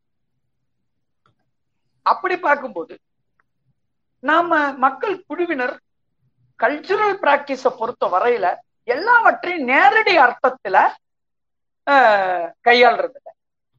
அவங்களுக்கு குறியீடுகளா ஆஹ், மறைமுகமான அடையாளங்களா எல்லாம் அதுக்குள்ள அந்த பிராக்டிஸ் இருக்கு. இப்போ பூ ஒரு இடத்துல ஒரு சாமிக்கு முன்னாடி ஒரு பூ வைக்கிறதுக்கு ஒரு காரணம் இருக்கு அவங்களுக்கு. அது நேரடியா பூ பூ வைக்கிற விஷயமா இருக்காது. அது இந்த பூ சிவப்பா வச்சாக்கா அவரு ரத்தம் வரும். இந்த மாதிரி ஏதோ ஒரு ஒரு காரணம் சொல்லுவாங்க அவங்க. ஆக இந்த கலாச்சாரம் சம்பந்தப்பட்ட ரீடிங்குள்ள உள்ள போகும்போது அயோத்திதாசர் செய்தது ஒரு விஷயத்தை நேரடியாக பொருள் கொண்டார் என்று நீங்கள் கருத வேண்டிய அவசியம். அது திரிந்த வடிவத்திலோ அல்லது மாறிய வடிவத்திலோ ஏதோ ஒரு விதத்துல இருக்கலாம். அது அந்த எச்சங்களை நாம வாசிக்கணும் அப்படிங்கறது தான் அவரோட. நானும் அப்படிதான் சொல்றேன். அப்படியே வந்து புத்தர் அந்த காலத்துல இருந்தார் அதை அப்படியே இமிட்டேட் பண்றான் அப்படின்னு. உதாரணமா அயோத்தியாசர் சொல்றார் முனி என்கிற பெயர் புத்தரை குறிக்கணும் ஒரு இடத்துல சொல்றாரு. ஓகே. ஆனா நான் சொல்ல விரும்பின ஒரு மிக முக்கியமான விஷயத்த நான் சொல்றேங்க. என்னன்னா அயோத்திதாசர் ஆய்வுக்கு உள்ள நுழையிற வரைக்கும் எனக்கு என்ன இருந்தது என்றால் அயோத்திதாசர் ஒரு லீடர் தலித் லீடர். அவர் தலித்துகளுக்காக ஒரு பொற்காலத்தை அவங்களை மேம்படுத்துவதற்காக ஒரு கற்பனையை கட்டமைத்திருக்கிறார் என்கிற புரிதலோடு தான் சென்றேன். ஆனா எனக்கு பின்னால் கிடைச்ச புரிதல் என்னவென்றால் அதை பா- அவருக்குள்ள படிச்சு ஒர்க் பண்ணி முடிச்ச பின்னாடி அயோத்திதாசர் சொன்ன எல்லா விஷயத்துக்குமே தமிழ் மரபிலேயே சான்றுகள் இருக்கு. அவை எவையும் புதிதில்லை. ஆனால் அது ஏன் இன்னைக்கு நமக்கு பொய்யா புதுசா தெரிகிறது என்று கேட்டால் நம்ம நூறு வருடத்துல ஒரு நவீன சமூக அமைப்புல நாம பல விஷயத்த மாறி வந்திருக்கிறோம். அப்போ அது என்ன பண்ணப்படுதுன்னா அந்த தொடர்ச்சி அறுபட்ட காரணத்தினால் நமக்கு ஒரு நூறு வருடத்துல கேப் வந்து வேற விஷயங்கள் நமக்கு அறிமுகமாயிடுச்சு. இப்ப இந்த நூறு வருடத்துக்குள்ள சமீப காலத்துல சில விஷயங்கள் அறிமுகமாயிட்டதுனாலயே முந்தி இருந்த சில விஷயங்கள் இப்ப வந்து சொல்லும் போது நமக்கு என்ன ஆகுதுன்னா இல்ல இல்ல செல்லா செல்லாது அப்படின்னு நம்ம சொல்லிடுறோம். ஆனா அப்படி இல்ல. அப்போ இந்த நூறு நூத்தி ஐம்பது வருடங்களுக்கு இடையில விடுபட்டிருக்கிற மரபின் சில முக்கியமான புள்ளிகளை அயோத்திதாசர் தன் எழுத்தில் சுட்டி காட்டியிருக்கிறார் அது நம்முடைய மரபில் இருந்திருக்கிறதா என்று கேட்டால் இருந்திருக்கிறது. உதாரணத்துக்கு நான் ஒண்ணு சொல்றேன். அகத்தியர் வந்து சைவ முனிவர் இப்படிதான் சொல்றாங்க. ஆனா சொல்றாரு அவர் வந்து பௌத்தத்தில் இருக்காருன்னு. இப்ப போய் தேடி பார்த்தா பௌத்தத்தில் இருக்கு. இப்ப முனி என்ற ஒரு பேரு மெட்ராஸ் யூனிவர்சிட்டி போட்டிருக்கிற தமிழ் லெக்சிகன்ல முனி என்பதற்கு நாலு அர்த்தம் சொல்றான். அயோத்திதாசர் சொல்லல இத. முனி என்பதற்கு மெட்ராஸ் லெக்சிகன் சொல்றான். ஒன்று தீர்த்தங்கரர் ரெண்டு அருகன் மூன்று புத்தர் நான்கு ஒரு கிராம தேவதை. இது எப்படி வருது? சி நான் என்ன கேக்குறேன்னா அயோத்திதாசர் சொன்னதை நீங்க ஒத்துக்க கூட வேண்டிய அவசியம் இல்லை. அது ரெண்டாவது அந்த விவாதத்தின் வழியா அடையுது ஆனால் சமூகத்தில் பல உண்மைகள் இருந்திருக்கு. பல அகத்தியர்கள் இருந்திருக்காங்க. பல முனிகள் இருந்திருக்காங்க. ஆனால் யார் அதிகாரம் பெற்றிருந்தார்களோ அவர்கள் எந்த அகத்தியரை தங்களுக்குரியவர்களாக கட்டமைத்துக் கொண்டார்களோ அந்த அகத்தியர் ஃபோக்கஸ் ஆகிறார் திரும்ப திரும்ப பரப்பப்படுறார். மக்களுடைய நினைவுக்கு போய் சேர்றார். அப்போ நாம உண்மையிலேயே என் வெவ்வேறு அகத்தியர் இருக்காங்கன்னு சொன்னாக்க நம்மள பொய்ன்னு சொல்லிட்டேன். அது இல்ல விஷயம். அப்போ நமக்குள்ள நிறைய உண்மைகள் இருந்ததில் நாம் எந்த உண்மைகளை தேர்ந்தெடுத்துக் கொண்டோம் என்பதுதான் அரசியல். அந்த அரசியலைத்தான் நம்ம பேசுறோம். தேர்ந்தெடுக்கப்பட்ட அரசியல். பல உண்மைகள் இருக்கும்போது. இதுதான் மிக முக்கியமானதா நான் நினைக்கிறேன். ஒரு சுவாரஸ்யமான கேள்வி. இந்த கேள்வியை தவிர்க்கவே முடியல. தலித் ஒடுக்குமுறைக்கு எதிராக கம்யூனிஸ்டுகளின் போராட்டங்கள் தலித் இயக்கங்களை நோக்கும் போது அதிகம். உங்கள் கருத்து. இது பொதுவா நான் எப்படி பாருன்னா தலித் இயக்கங்கள் என்பதே ஆஹ், எந்த அளவுக்கு அவங்களுக்கு அரசியல் அதிகாரம் இருக்குது இதையெல்லாம் வச்சு பேசக்கூடிய ஒரு விஷயம். கம்யூனிஸ்டுகளின் பங்கு இருக்குது. ஆஹ், குறிப்பா ஏபிஆர் அண்ட் உங்க பதில் ரெண்டு பேருடைய பதிலையும் நான் இந்த கேள்விக்கு எதிர்பார்க்கிறேன். ஏபிஆர் நிச்சயமா உங்க பதில் இதுக்கு வேணும். ஆக்சுவலி நான் வந்து இடதுசாரிகளை வந்து ஆதரிக்கிற ஆள். என் நண்பர்களுக்கு அது தெரியும் தெரியும். நான் இடதுசாரிகள் தான் அதை ஒத்துக்க மாட்டாங்க. அவங்க வந்து தலித் ஒடுக்குமுறைக்கு எதிராக இடதுசாரிகளுடைய போராட்டங்கள் முக்கியமானவை. ஆனால் அவற்றை நீங்க என்ன சொல்ல முடியாது அப்படின்னு சொன்னா அது ஒரு தலித் ஒடுக்குமுறைக்கு எதிரான போராட்டங்கள் என்ற நேரடி பேரில் நடந்தவை அல்ல. அது வந்து வேற பேர்ல நடந்தது. வர்க்க போராட்டம். அதை நான் வர்க்க போராட்டம் என்றது. அதனால வேற ஒரு பேர்ல நடந்ததுனால அது இல்லைன்னு ஆயிடுமா? அப்படி நான் சொல்லல. அது நடந்தது. ஆனால் அதுக்கு ஒரு லிமிட் இருக்குது. ஒரு காஸ்ட் இஷ்யூவா அதை அணுகிற போது அதுல இருக்கக்கூடிய நுவான்ஸை நம்ம அதுல மிஸ் பண்ணிருக்கோம். ஒன்று. இரண்டாவது நான் ரொம்ப முக்கியமா பாக்குறது தலித் போராட்டத்தினுடைய முக்கியத்துவம் என்ன அப்படின்னா ஜாதி எதிர்ப்பு போராட்டத்தில் தலித்துகளே போராட்டத்தை நடத்துகிற போது பிறரால் கவனிக்க முடியாத சில நுட்பமான விஷயங்களை அனுபவத்தால் மட்டுமல்லாமல் அவங்க கல்ச்சுரல் இஷ்யூ இப்ப நான் கேக்குறேன் ஏன் வந்து இவ்வளவு கம்யூனிஸ்டுகள் போராட்டம் நடத்திருக்காங்க நான் இல்லைன்னு சொல்ல கூலி உயர்வு போராட்டம் அதன் வழியாக சில சுயமரியாதைக்கான போராட்டங்கள்லாம் நடத்தப்பட்டிருக்கு. நான் இல்லைன்னு மறுக்க மாட்டேன். நான் அதை ஒத்துக்கொள்ளக்கூடியவன். ஆனால் ஏன் அவங்களால இடிதொழில் மறுப்பு போராட்டத்தை எடுத்து அதை எடுத்தாதான் சரி நான் சொல்லல.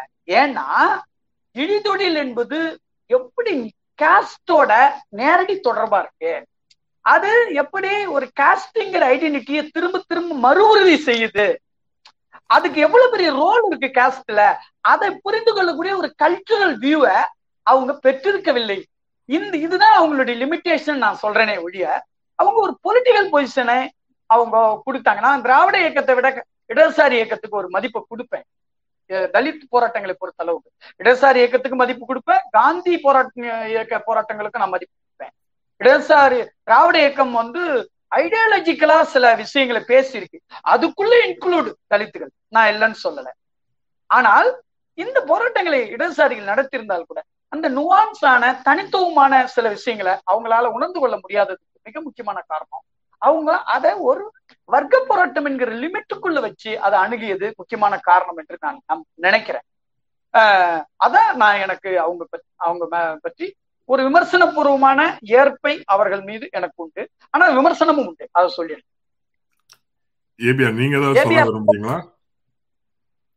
இல்ல எனக்கு எதுவும் இல்ல. ஸ்டாலின் சொல்றதா? நான் வந்து அது மறுக்கவே முடியாது. கம்யூனிஸ்டுகள் நடத்திய போராட்டங்களோ இல்ல அவங்களோட கான்ட்ரிபியூஷனையும் அது மறுக்கவே முடியாது. பட் என்னன்னா அவங்க வந்து ஹிஸ்டரியிலேயே தங்கிட்டாங்கன்னு நினைக்கிறேன். இன்னும் கூட அவங்க சொல்ற உதாரணங்கள்லாம் வந்துட்டு அறுபதுகள் நாற்பதுகள் ஐம்பதுகள் எழுபதுகள் உதாரணம் தான் இருக்குமே தவிர இன்னைக்கும் போராட்டத்துக்கான சூழ்நிலை இல்லைன்னு சொல்லல. இன்னைக்கும் அவங்க போராடிட்டு தான் இருக்காங்க. பட் இன்னும் எத்தனை வருஷம் தான் அவங்க லீடர்ஷிப்லயே போராடிட்டு இருக்கிறது? என்னைக்குதான் வந்துட்டு சமமா ட்ரீட் பண்ண போறாங்க தலித்துகளை. தலித்துகளை வந்துட்டு ஒரு இன்னும் ஒரு ஏஜென்சி இல்லாத ஆளுங்களா நடத்துறதுல எனக்கு உடன்பாடு இல்லை. ஆஹ் அவங்கள நீங்க சமமா நீங்க நடத்த நடத்த வேண்டிய அவசியம் உங்களுக்கு இருக்குன்றேன் அவங்க உங்க அவங்க தலைமையில நீங்க பின்னால கூட ஐ மீன் அவங்க லீடர்ஷிப்ல கூட நீங்க போராட்டத்தை நடத்தலாம். அது? இல்லையே. பட் ஆனா அங்க இருக்கிற லோக்கல் லீடர்ஷிப் அரவிந்தன் நான் ஏபிஆரோட ஒரு தொடர்ச்சியா ஒரு விஷயம் சொல்ல விரும்புறேன். ஓ என்ன ஆச்சு கம்யூனிஸ்டுகள் பத்தி எனக்கு இருக்கிற மிக முக்கியமான ஒரு மதிப்பீடு என்னன்னா விமர்சனங்களை ஆரோக்கியமாக எதிர்கொள்ளக்கூடியவர்கள் அப்படிங்கிறது எனது மதிப்பு. ஆனா அவங்க ஆஹ் என்ன பதட்டத்தின் காரணமாவோ இல்ல வேற எந்த காரணமாவோ அந்த சமநிலை இழந்து வருகிறார்கள் என்பதை நான் சொல்றேன். ஏன்னா பல நேரங்களில் விமர்சனங்கள் அவங்க என்னன்னு சொல்றாங்க அப்படின்னா விமர்சனத்தை நீங்க சொன்னீங்கன்னா எப்படி சேர்ந்து செயல்படுவோம்? அப்ப அது என்ன சகித்துக் கொள்வது விமர்சனமா? அப்படி கிடையாது இல்ல விமர்சனம் ஒன்றை வைத்து அந்த விமர்சனத்தோட விவாதத்தின் ஊடாதான் நம்முடைய ஐக்கியமும் இருக்க முடியும். அப்ப நீ. விமர்சனம் வச்சுட்டா உன்னோட எப்படி சேர்ந்து செயல்படுறதுன்னா இது பு- இது மாதிரியான ஒரு மனநிலை எப்படி இடதுசாரிகளிடம் உருவானது என்பது எனக்கு ரொம்ப ஆச்சரியம். இன்னைக்கு அதுதான் ரொம்ப சொல்றாங்க. நீங்க விமர்சனம் வைக்கிறீங்க அப்புறம் எப்படி இணைந்து செயல்பட வேண்டும் என்றால் நம்ம எப்படி அப்படின்னா. இணைந்து செயல்படுவதற்கு கொடுக்கப்படக்கூடிய விளையாது சகிச்சுக்கிறது கிடையாது இல்ல அது ரொம்ப ஒரு அவங்களுடைய கற்பித்தல் முறையில ஒரு கட்சியாக சில விஷயங்களை அவங்க யோசித்து வரக்கூடிய முறையில ஏற்பட்டு வரக்கூடிய ஒரு பெரிய நிறைய பரவலா நான் பாக்குறேன் நீங்க அது. குறிப்பா எனக்கு அந்த இழித்தொழில் மறுப்பு போராட்டத்தை படிச்சப்ப எனக்கு தோன்றியது என்னன்னா ஒரு நிமிஷம் இல்லை. ஏன்னா அடிக்கடி இப்ப இந்த இதெல்லாம் பேசும்போது நிறைய பேர் வந்து அமெரிக்கன் ஸ்லேவரிய பத்தி பேசுவாங்க. ஒரு நிமிஷம் ஆனா யோசிச்சு பார்த்தா இப்பதான் நீங்க சொன்னீங்கல்ல இப்ப கம்யூனிஸ்டுகள் வந்து அதை வந்து அதனுடைய சாதிய கண்ணோட்டத்தை அவங்க சரியா பார்க்கல அப்படின்றப்ப நான் ஒரு விஷயம் யோசிச்சு பார்த்தேன் இப்ப அமெரிக்கன் ஸ்லேவரியோ இதுவோ இருந்த காலத்துல கூட இந்த தொழிலை கருப்பினத்தவர் மட்டும்தான் செய்யணும் அப்படின்னு இல்லை. வயல்ல வேலை பார்க்கறது வயல்ல அடிமையா இருக்கிறதா இருந்தாலும் வயல் வேலையில வெள்ளக்காரனும் இருந்தோம் கருப்பினத்தவர் செய்த எல்லா வேலையையும் வெள்ளைக்காரர்கள் செய்திருக்கிறார்கள்.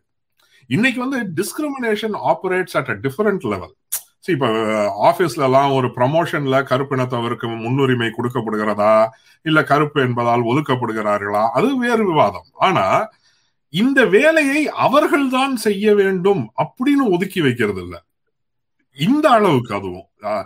நம்ம ஊர்ல இருக்கின்ற அதே மேக்னிடியூட் அந்த ஸ்கோப் இதோட. எந்த அளவுக்கு வந்து தொழிலும் சாதியும் பிணைந்து இருக்கிறது வந்து அப்ப அந்த இடத்துல வந்து அத ஒரு வர்க்கமாவோ எக்கனாமிக் ஃபேக்டர் அண்ட் எக்கனாமிக் ஃபோர்ஸ்னு மட்டும் பாக்குற அந்த கம்யூனிஸ்ட் சித்தாந்தம் கொஞ்சம் அது குறைபட்டு தான் இருக்கிறது. ஏன்னா they don't understand the sensitivity of caste in that issue so இது that's how I feel that and I think நம்ம வந்து சொல்லல சொல்லவே மாட்டேன் அதை. ஏன்னா அந்த லீடர்ஷிப்புக்கு உள்ள வர்றதுதான் இந்த விஷயங்கள் எல்லாமே. They don't want understand they don't அண்டர்ஸ்டாண்ட்ன்றத விட அது அவங்களுக்கு பல இன்னும் பல விஷயங்கள் அது நன்மையை கொடுக்குதுன்னு கூட நினைக்கிறேன். அது அவங்க புரிஞ்சுக்காம பண்ணிட்டு இருக்கு ஏன்னா நம்ம அம்பேத்கரை விட இந்த விஷயங்களை ரொம்ப ஆழமா ரொம்ப தீர்க்கமா பேசியிருக்கவங்க யாருமே இருக்க முடியாது. இன்ஃபேக்ட் சமகாலத்துல ரெண்டு கம்யூனிஸ்ட் இயக்கங்களும் அம்பேத்கரும் சமகாலத்துல உருவானவங்க தான் லிட்டரல் இந்தியாவை நீங்க பார்க்கும்பொழுது. ஸோ அவங்களுக்குள்ள ஒரு இன்ட்ராக்ஷன் இருந்திருக்கணும். அவங்க இப்ப சமீபத்துல எஸ் வி ராஜதுரை நல்ல கட்டுரை ஒன்று எழுதியிருந்தாரு ஷேர் பண்ணியிருந்தாரு. அது வந்துச்சுனியா அதுல வந்துட்டு அந்த டைம்ல அவங்க எப்படிலாம் இதை ஹேண்டில் பண்ணாங்கன்றது அவர் சொல்றாரு. ஸோ அவங்க வந்து ஓப்பனா அப்ரோச் பண்ணவே இல்லைன்றதுதான் ஃபேக்ட் அது. திராவிட இயக்கம் இதை பற்றி சுருக்கமா சொல்ல முடியுமா உங்களுடைய விமர்சனங்களை? ஏன்னா எழுதா கிளவியில அங்கங்க திராவிட இயக்கத்தை பற்றிய விமர்சனங்கள் வருகிறது. நான் தொடர்ந்து எழுதி வந்ததுதான். அதுல புதுசா சொல்றதுக்கு ஒண்ணும் இல்லை.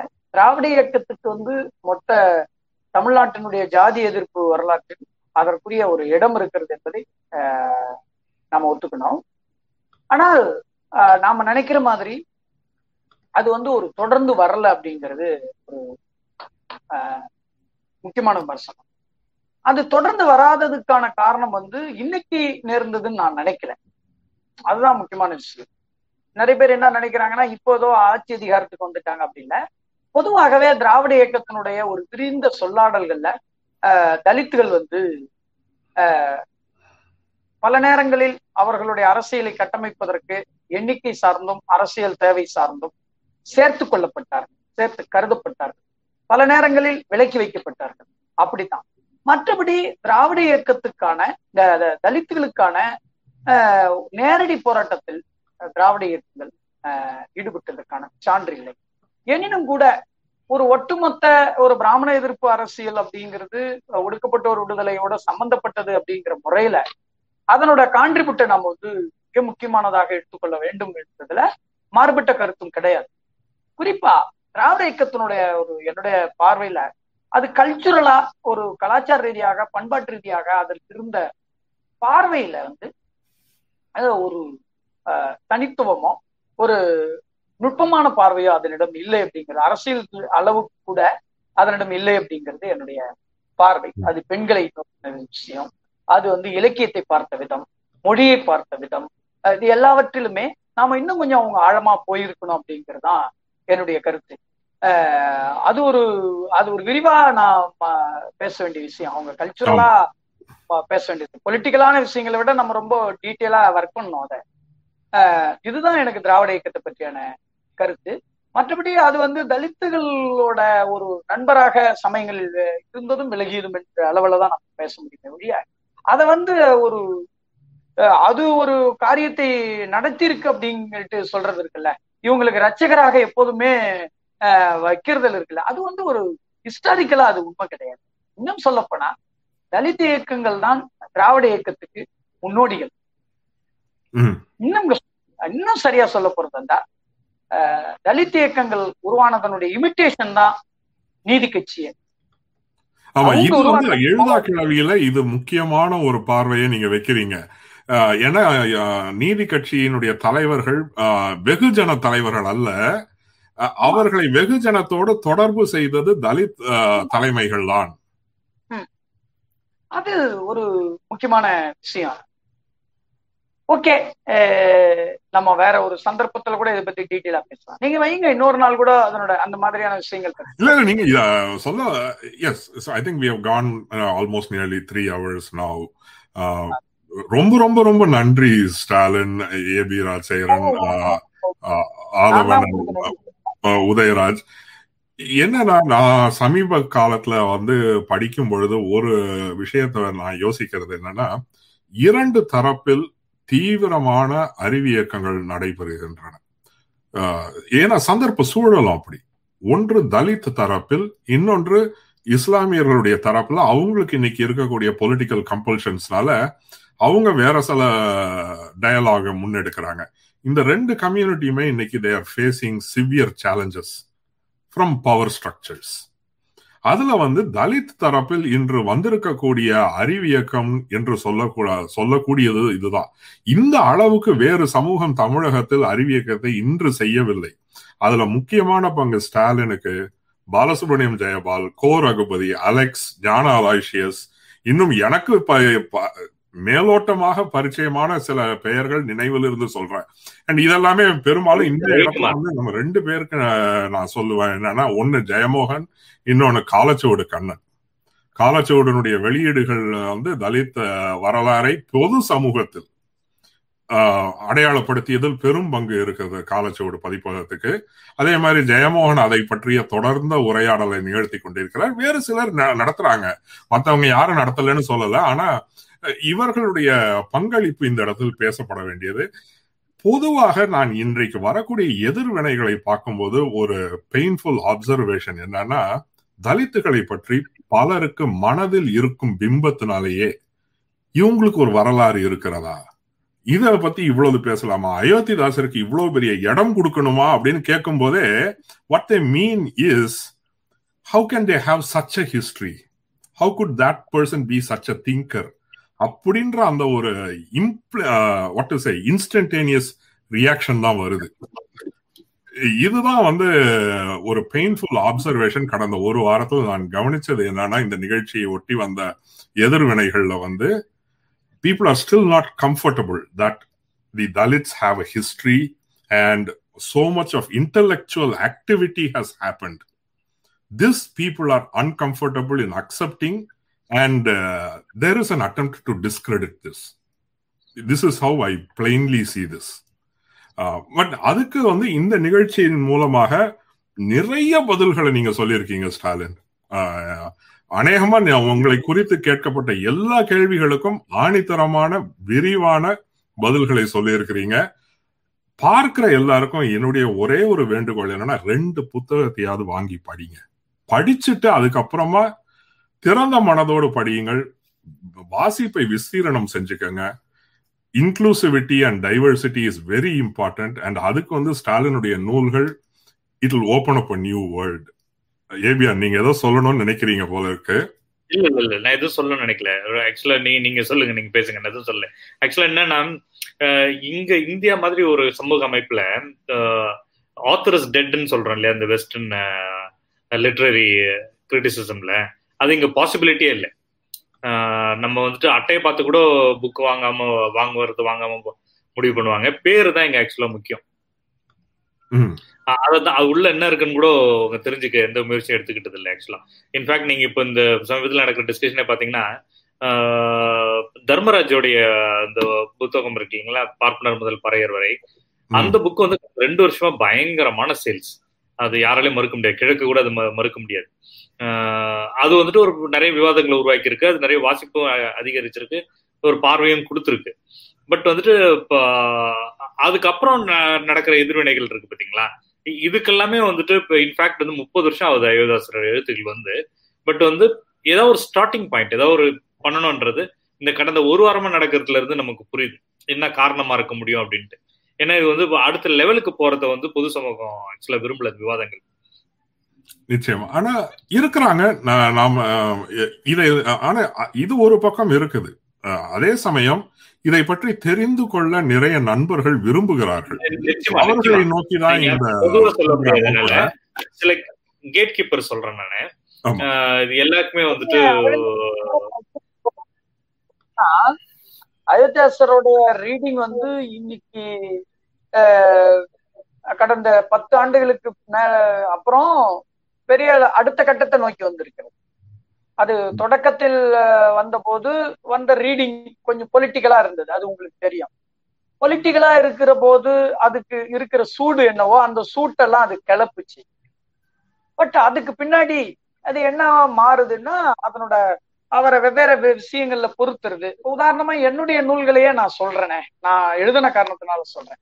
இப்ப என்னுடைய எழுதா கிளவியோ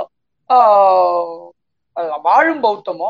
இவங்க நினைக்கிற சட்டகத்துக்குள்ள அது கிடையாது இருபது வருடத்துக்கு முன்னாடி இருந்தது மாதிரி இல்ல.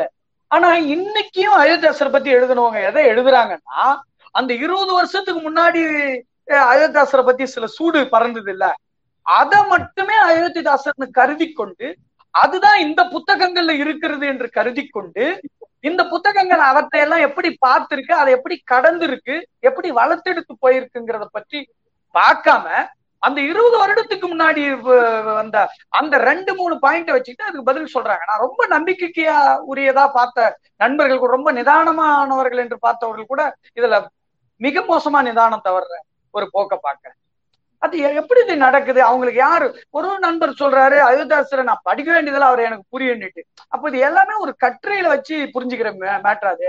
நான் கேக்குறேன். நீங்க சொல்லுங்க. ஒருத்த ஒருத்தன் வந்து இருபது வருடமா ஒரு ஒரு ஆளை பத்தி அல்லது ஒரு இயக்கத்தை பத்தி ஒர்க் பண்ணி ஒரு புக் எழுதுவார். ஆனா ஒருத்தர் நேரா வந்து ஒரு இருபது வருஷத்துக்கு முன்னாடி என்ன கேள்வி இருந்ததோ அந்த கேள்வி கேட்கும்போது இந்த இருபது வருஷமா அவன் ஒர்க் பண்ணான இதுல இருந்து நீங்க கத்துக்கிறதுக்கோ படிச்சுக்கிறதுக்கோ ஒண்ணுமே கிடையாதா? அவன் இந்த எல்லாத்தையும் ஒர்க்கும் பண்ணணும் அந்த இருபது வருஷத்தை முடிச்சிட்டு வந்து உனக்கு ஆரம்பத்துல அந்த கேள்விகளுக்கு பதிலும் சொல்லுவான் இது எங்க நிகழும்? ஏன் உங்களுக்கு அப்ப அந்த கேள்வி உருவாகிறது?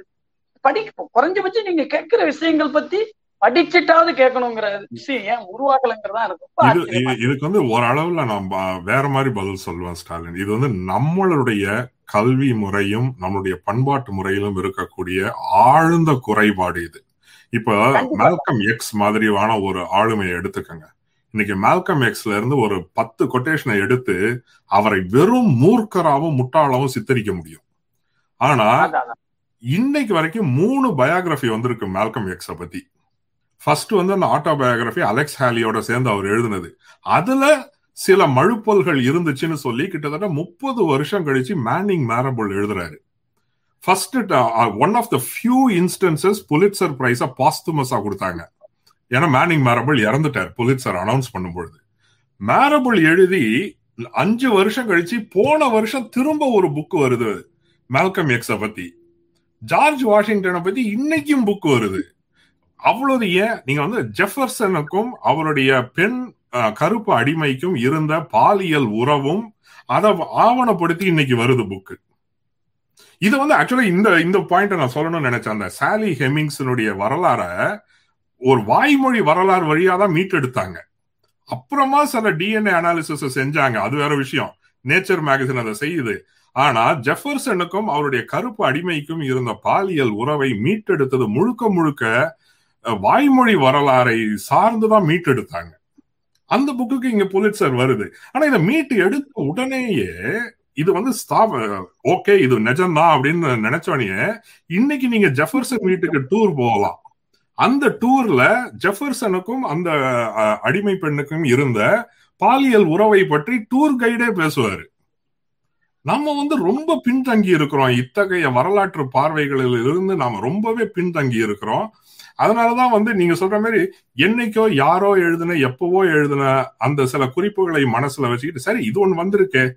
இத பற்றி அதுல இன்னொரு ஒரு பிரச்சனை சமகாலத்துல என்ன ஒரு பிரச்சனைனாக்கா book reviews from professional people நம்ம ஊர்ல கிடையாது. இப்ப இன்னைக்கு உங்க அந்த எண்பதுகளின் தமிழ் சினிமா புக் வந்திருக்கு. தமிழ் சினிமாவை பற்றி எழுதுபவர்கள் இருக்கிறார்கள். ஆனா எத்தனை பேர் அதுக்கு ஒரு புக் ரிவ்யூ எழுதியிருக்காங்க? சோ யாரோ ஒருத்தர் எங்கேயாவது அதை ஒரு புக் ஃபேர்ல பார்த்துட்டு அதுவும் சினிமான்றதுனால யாராவது கொஞ்சம் ஒரு ஆர்வத்துல வாங்க முடியும். பட் அந்த அந்த புக்கை பத்தி ஏதாவது ஒரு பத்து பேர் எழுதி அதுல ஒரு உரையாடல் நடந்திருக்கானா? இல்ல. எஸ் ஏபியா இல்ல இல்ல. எந்த பத்திரிக்கை இதெல்லாம் பப்ளிஷ் பண்ணுன்ற? எழுதுறது கூட ஆள் கிடைச்சிரும் உங்களுக்கு. பப்ளிஷ். பண்றதுக்கு பிரச்சனை. பத்திரிகைகள்ல. பல புக்குங்களை பத்தி இப்படி ஒரு புக் வந்திருக்குன்னு ஆஹ் ஆஹ் ஆஹ் ஜெய பாலசுப்ரமணியத்தோட ஆஹ் சூரியோதயம் முதல் உதயசூரியன் வ- வரை புக். வந்தது.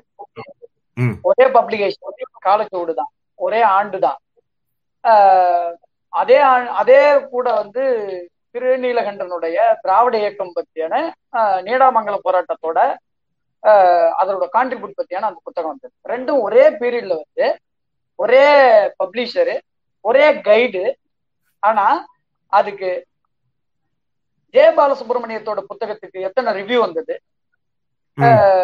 திருநீலகண்டன் நான் அந்த புத்தகத்தோட அரசியலுக்குள்ள கூட போகேன் ம், ம், ம், ம், எத்தனை. ரிவ்யூ வந்தது? எது உடனே வந்தது? எது லேட்டா வந்தது? யார் யார் எந்தெந்த ஆட்கள் வந்து எழுதுறாங்க? யார் யார் அதை எழுத விடுறாங்க? இது எல்லாத்தையும் தொகுத்து பார்த்தாலே அப்போ இந்த ஹிஸ்டரி இது இந்த இது தொடர்பாக எழக்கூடிய ஹிஸ்டரிக்கு இங்க என்ன இடமளிக்கப்படுது எப்படி பார்க்கப்படுது அப்படிங்கிறது ஒரு உதாரணம். நான் இது மாதிரி பல உதாரணத்தை சொல்லும். எனக்கு தமிழ்ல எந்த பத்திரிகையில ரிவ்யூ வந்தது இருக்காது அது அதெல்லாம் நம்ம என்ன சொல்ல முடியும்? அத அத வந்து நம்ம பேசணும்னா நம்ம அதுக்காக யோசிக்கிற ஆளா மாறிடும்ன்றதுனால தான் அதுக்குள்ள நான் இல்ல அதுல தவறு இந்த இடத்துல நான் ஒரு விஷயம் சொல்லணும்னு நினைச்சேன். இன்ட்ரெஸ்டிங்லி இந்த ப்ரோக்ராம செய்யும் பொழுது எனக்கு வந்த இன்னொரு எண்ணம் I am just making it public year அநேகமா ஒரு கா கூடிய சீக்கிரம் பாலசுப்ரமணியம் ஜெயபாலோட அவருடைய ரெண்டு புத்தகத்தை பத்தியும் பேசணும்ன்றது ஒரு ஆசை உண்டு. ஏன்னா பலருக்கும் இப்ப பாரதி அப்படின்னா சுதேசமித்ரன் இந்தியா பத்திரிகை இது தெரியுது. ஆனா அதே மாதிரி இப்ப திராவிட இயக்கம்னாக்கா அதனுடைய பத்திரிகைகள் தெரிய வருது. பாலசுப்ரமணியம் ஜெயபாலுடைய அந்த இரண்டு புத்தகங்களும் மிக அதிகமாக பேசப்பட வேண்டிய புத்தகம். அவர் வந்து இன்னொரு ஒரு இதையும் முக்கியமா வைக்கிறாரு. இன்னைக்கு நியூஸ் ரூம்ல இருக்கக்கூடிய தலித்துகளுடைய இருப்பிடம் என்ன அப்படின்ற அந்த ஆராய்ச்சியையும் செய்து கொண்டிருக்கிறார் பாலசுப்ரமணியம் ஜெயபால். சோ அவரோட ஒரு உரையாடல் சாத்திய ஆனால் நல்லா இருக்கும். I think we can I think we can close Stalin so much thank you so much thank you so much I think எல்லாருக்குமே வந்து இது நீண்ட உரையாடலா இருந்தாலும் ஆக்சுவலா அரவிந்தன் உங்களுக்கு தான் ரொம்ப நன்றி சொல்லலாம் அரவிந்தன் ஏன்னா நீங்க கேட்ட கேள்வி ரொம்ப முக்கியமான கேள்வி. அலோட் பீப்புள் டாக் இது இது மாதிரி வந்துட்டு நான் நானும் நிறைய பேர் நினைப்பேன் ஸ்டாலினோட உரையாடணும் என்னால பண்ணிருக்க முடியாது. ஃபார்ட்டி மினிட்ஸ்க்கு மேல என்னால பேசியிருக்க முடியாது.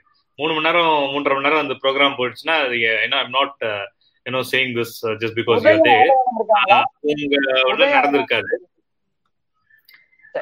உதய் ஆதவன் எல்லாருமே ரொம்ப ஆ ஆ yes sir yes sir yes sir இருக்கோம் சார் உங்களை ரொம்ப நேரம் இல்ல இல்ல இல்ல சார் அப்படிலாம் இல்ல சார் இது வந்துட்டு உங்களை கேக்குறதுக்கு தானே வந்தோம். ஆ சார் உங்களோட இது வந்து ரொம்ப பிரமாதமா இருந்தது. நீங்க வந்து கலந்துகிட்டு உங்களுடைய கருத்துக்களை ஆதவன் உதய் வந்து அந்த ஆரம்பத்துல கொடுத்த இது பி ஏ கிருஷ்ணன் கூட சொன்னாரு wonderful two young man I I really envy them அப்படின்னாரு. நண்பர் P A Krishnan. So it was just wonderful அந்த ரெண்டு பேருடைய உரை ஆரம்பத்துல ரொம்ப அழகா நன்றி ஆதவன் அண்ட் உதய். இது ஒரு நீங்க ஆர்கனைஸ் பண்ணீங்க. ஒரு மாசம் பிளான் பண்ணி நல்ல பெரிய ரொம்ப நன்றி அரவிந்தன் உங்களுக்கு தான் தேங்க்யூ தேங்க்யூ தேங்க்ஸ் அண்ட் இது வந்து எனக்கு ரொம்ப சந்தோஷமான ஒரு நிகழ்ச்சி இது. Okay okay thanks everyone okay நன்றி நன்றி ஆதவன் சார்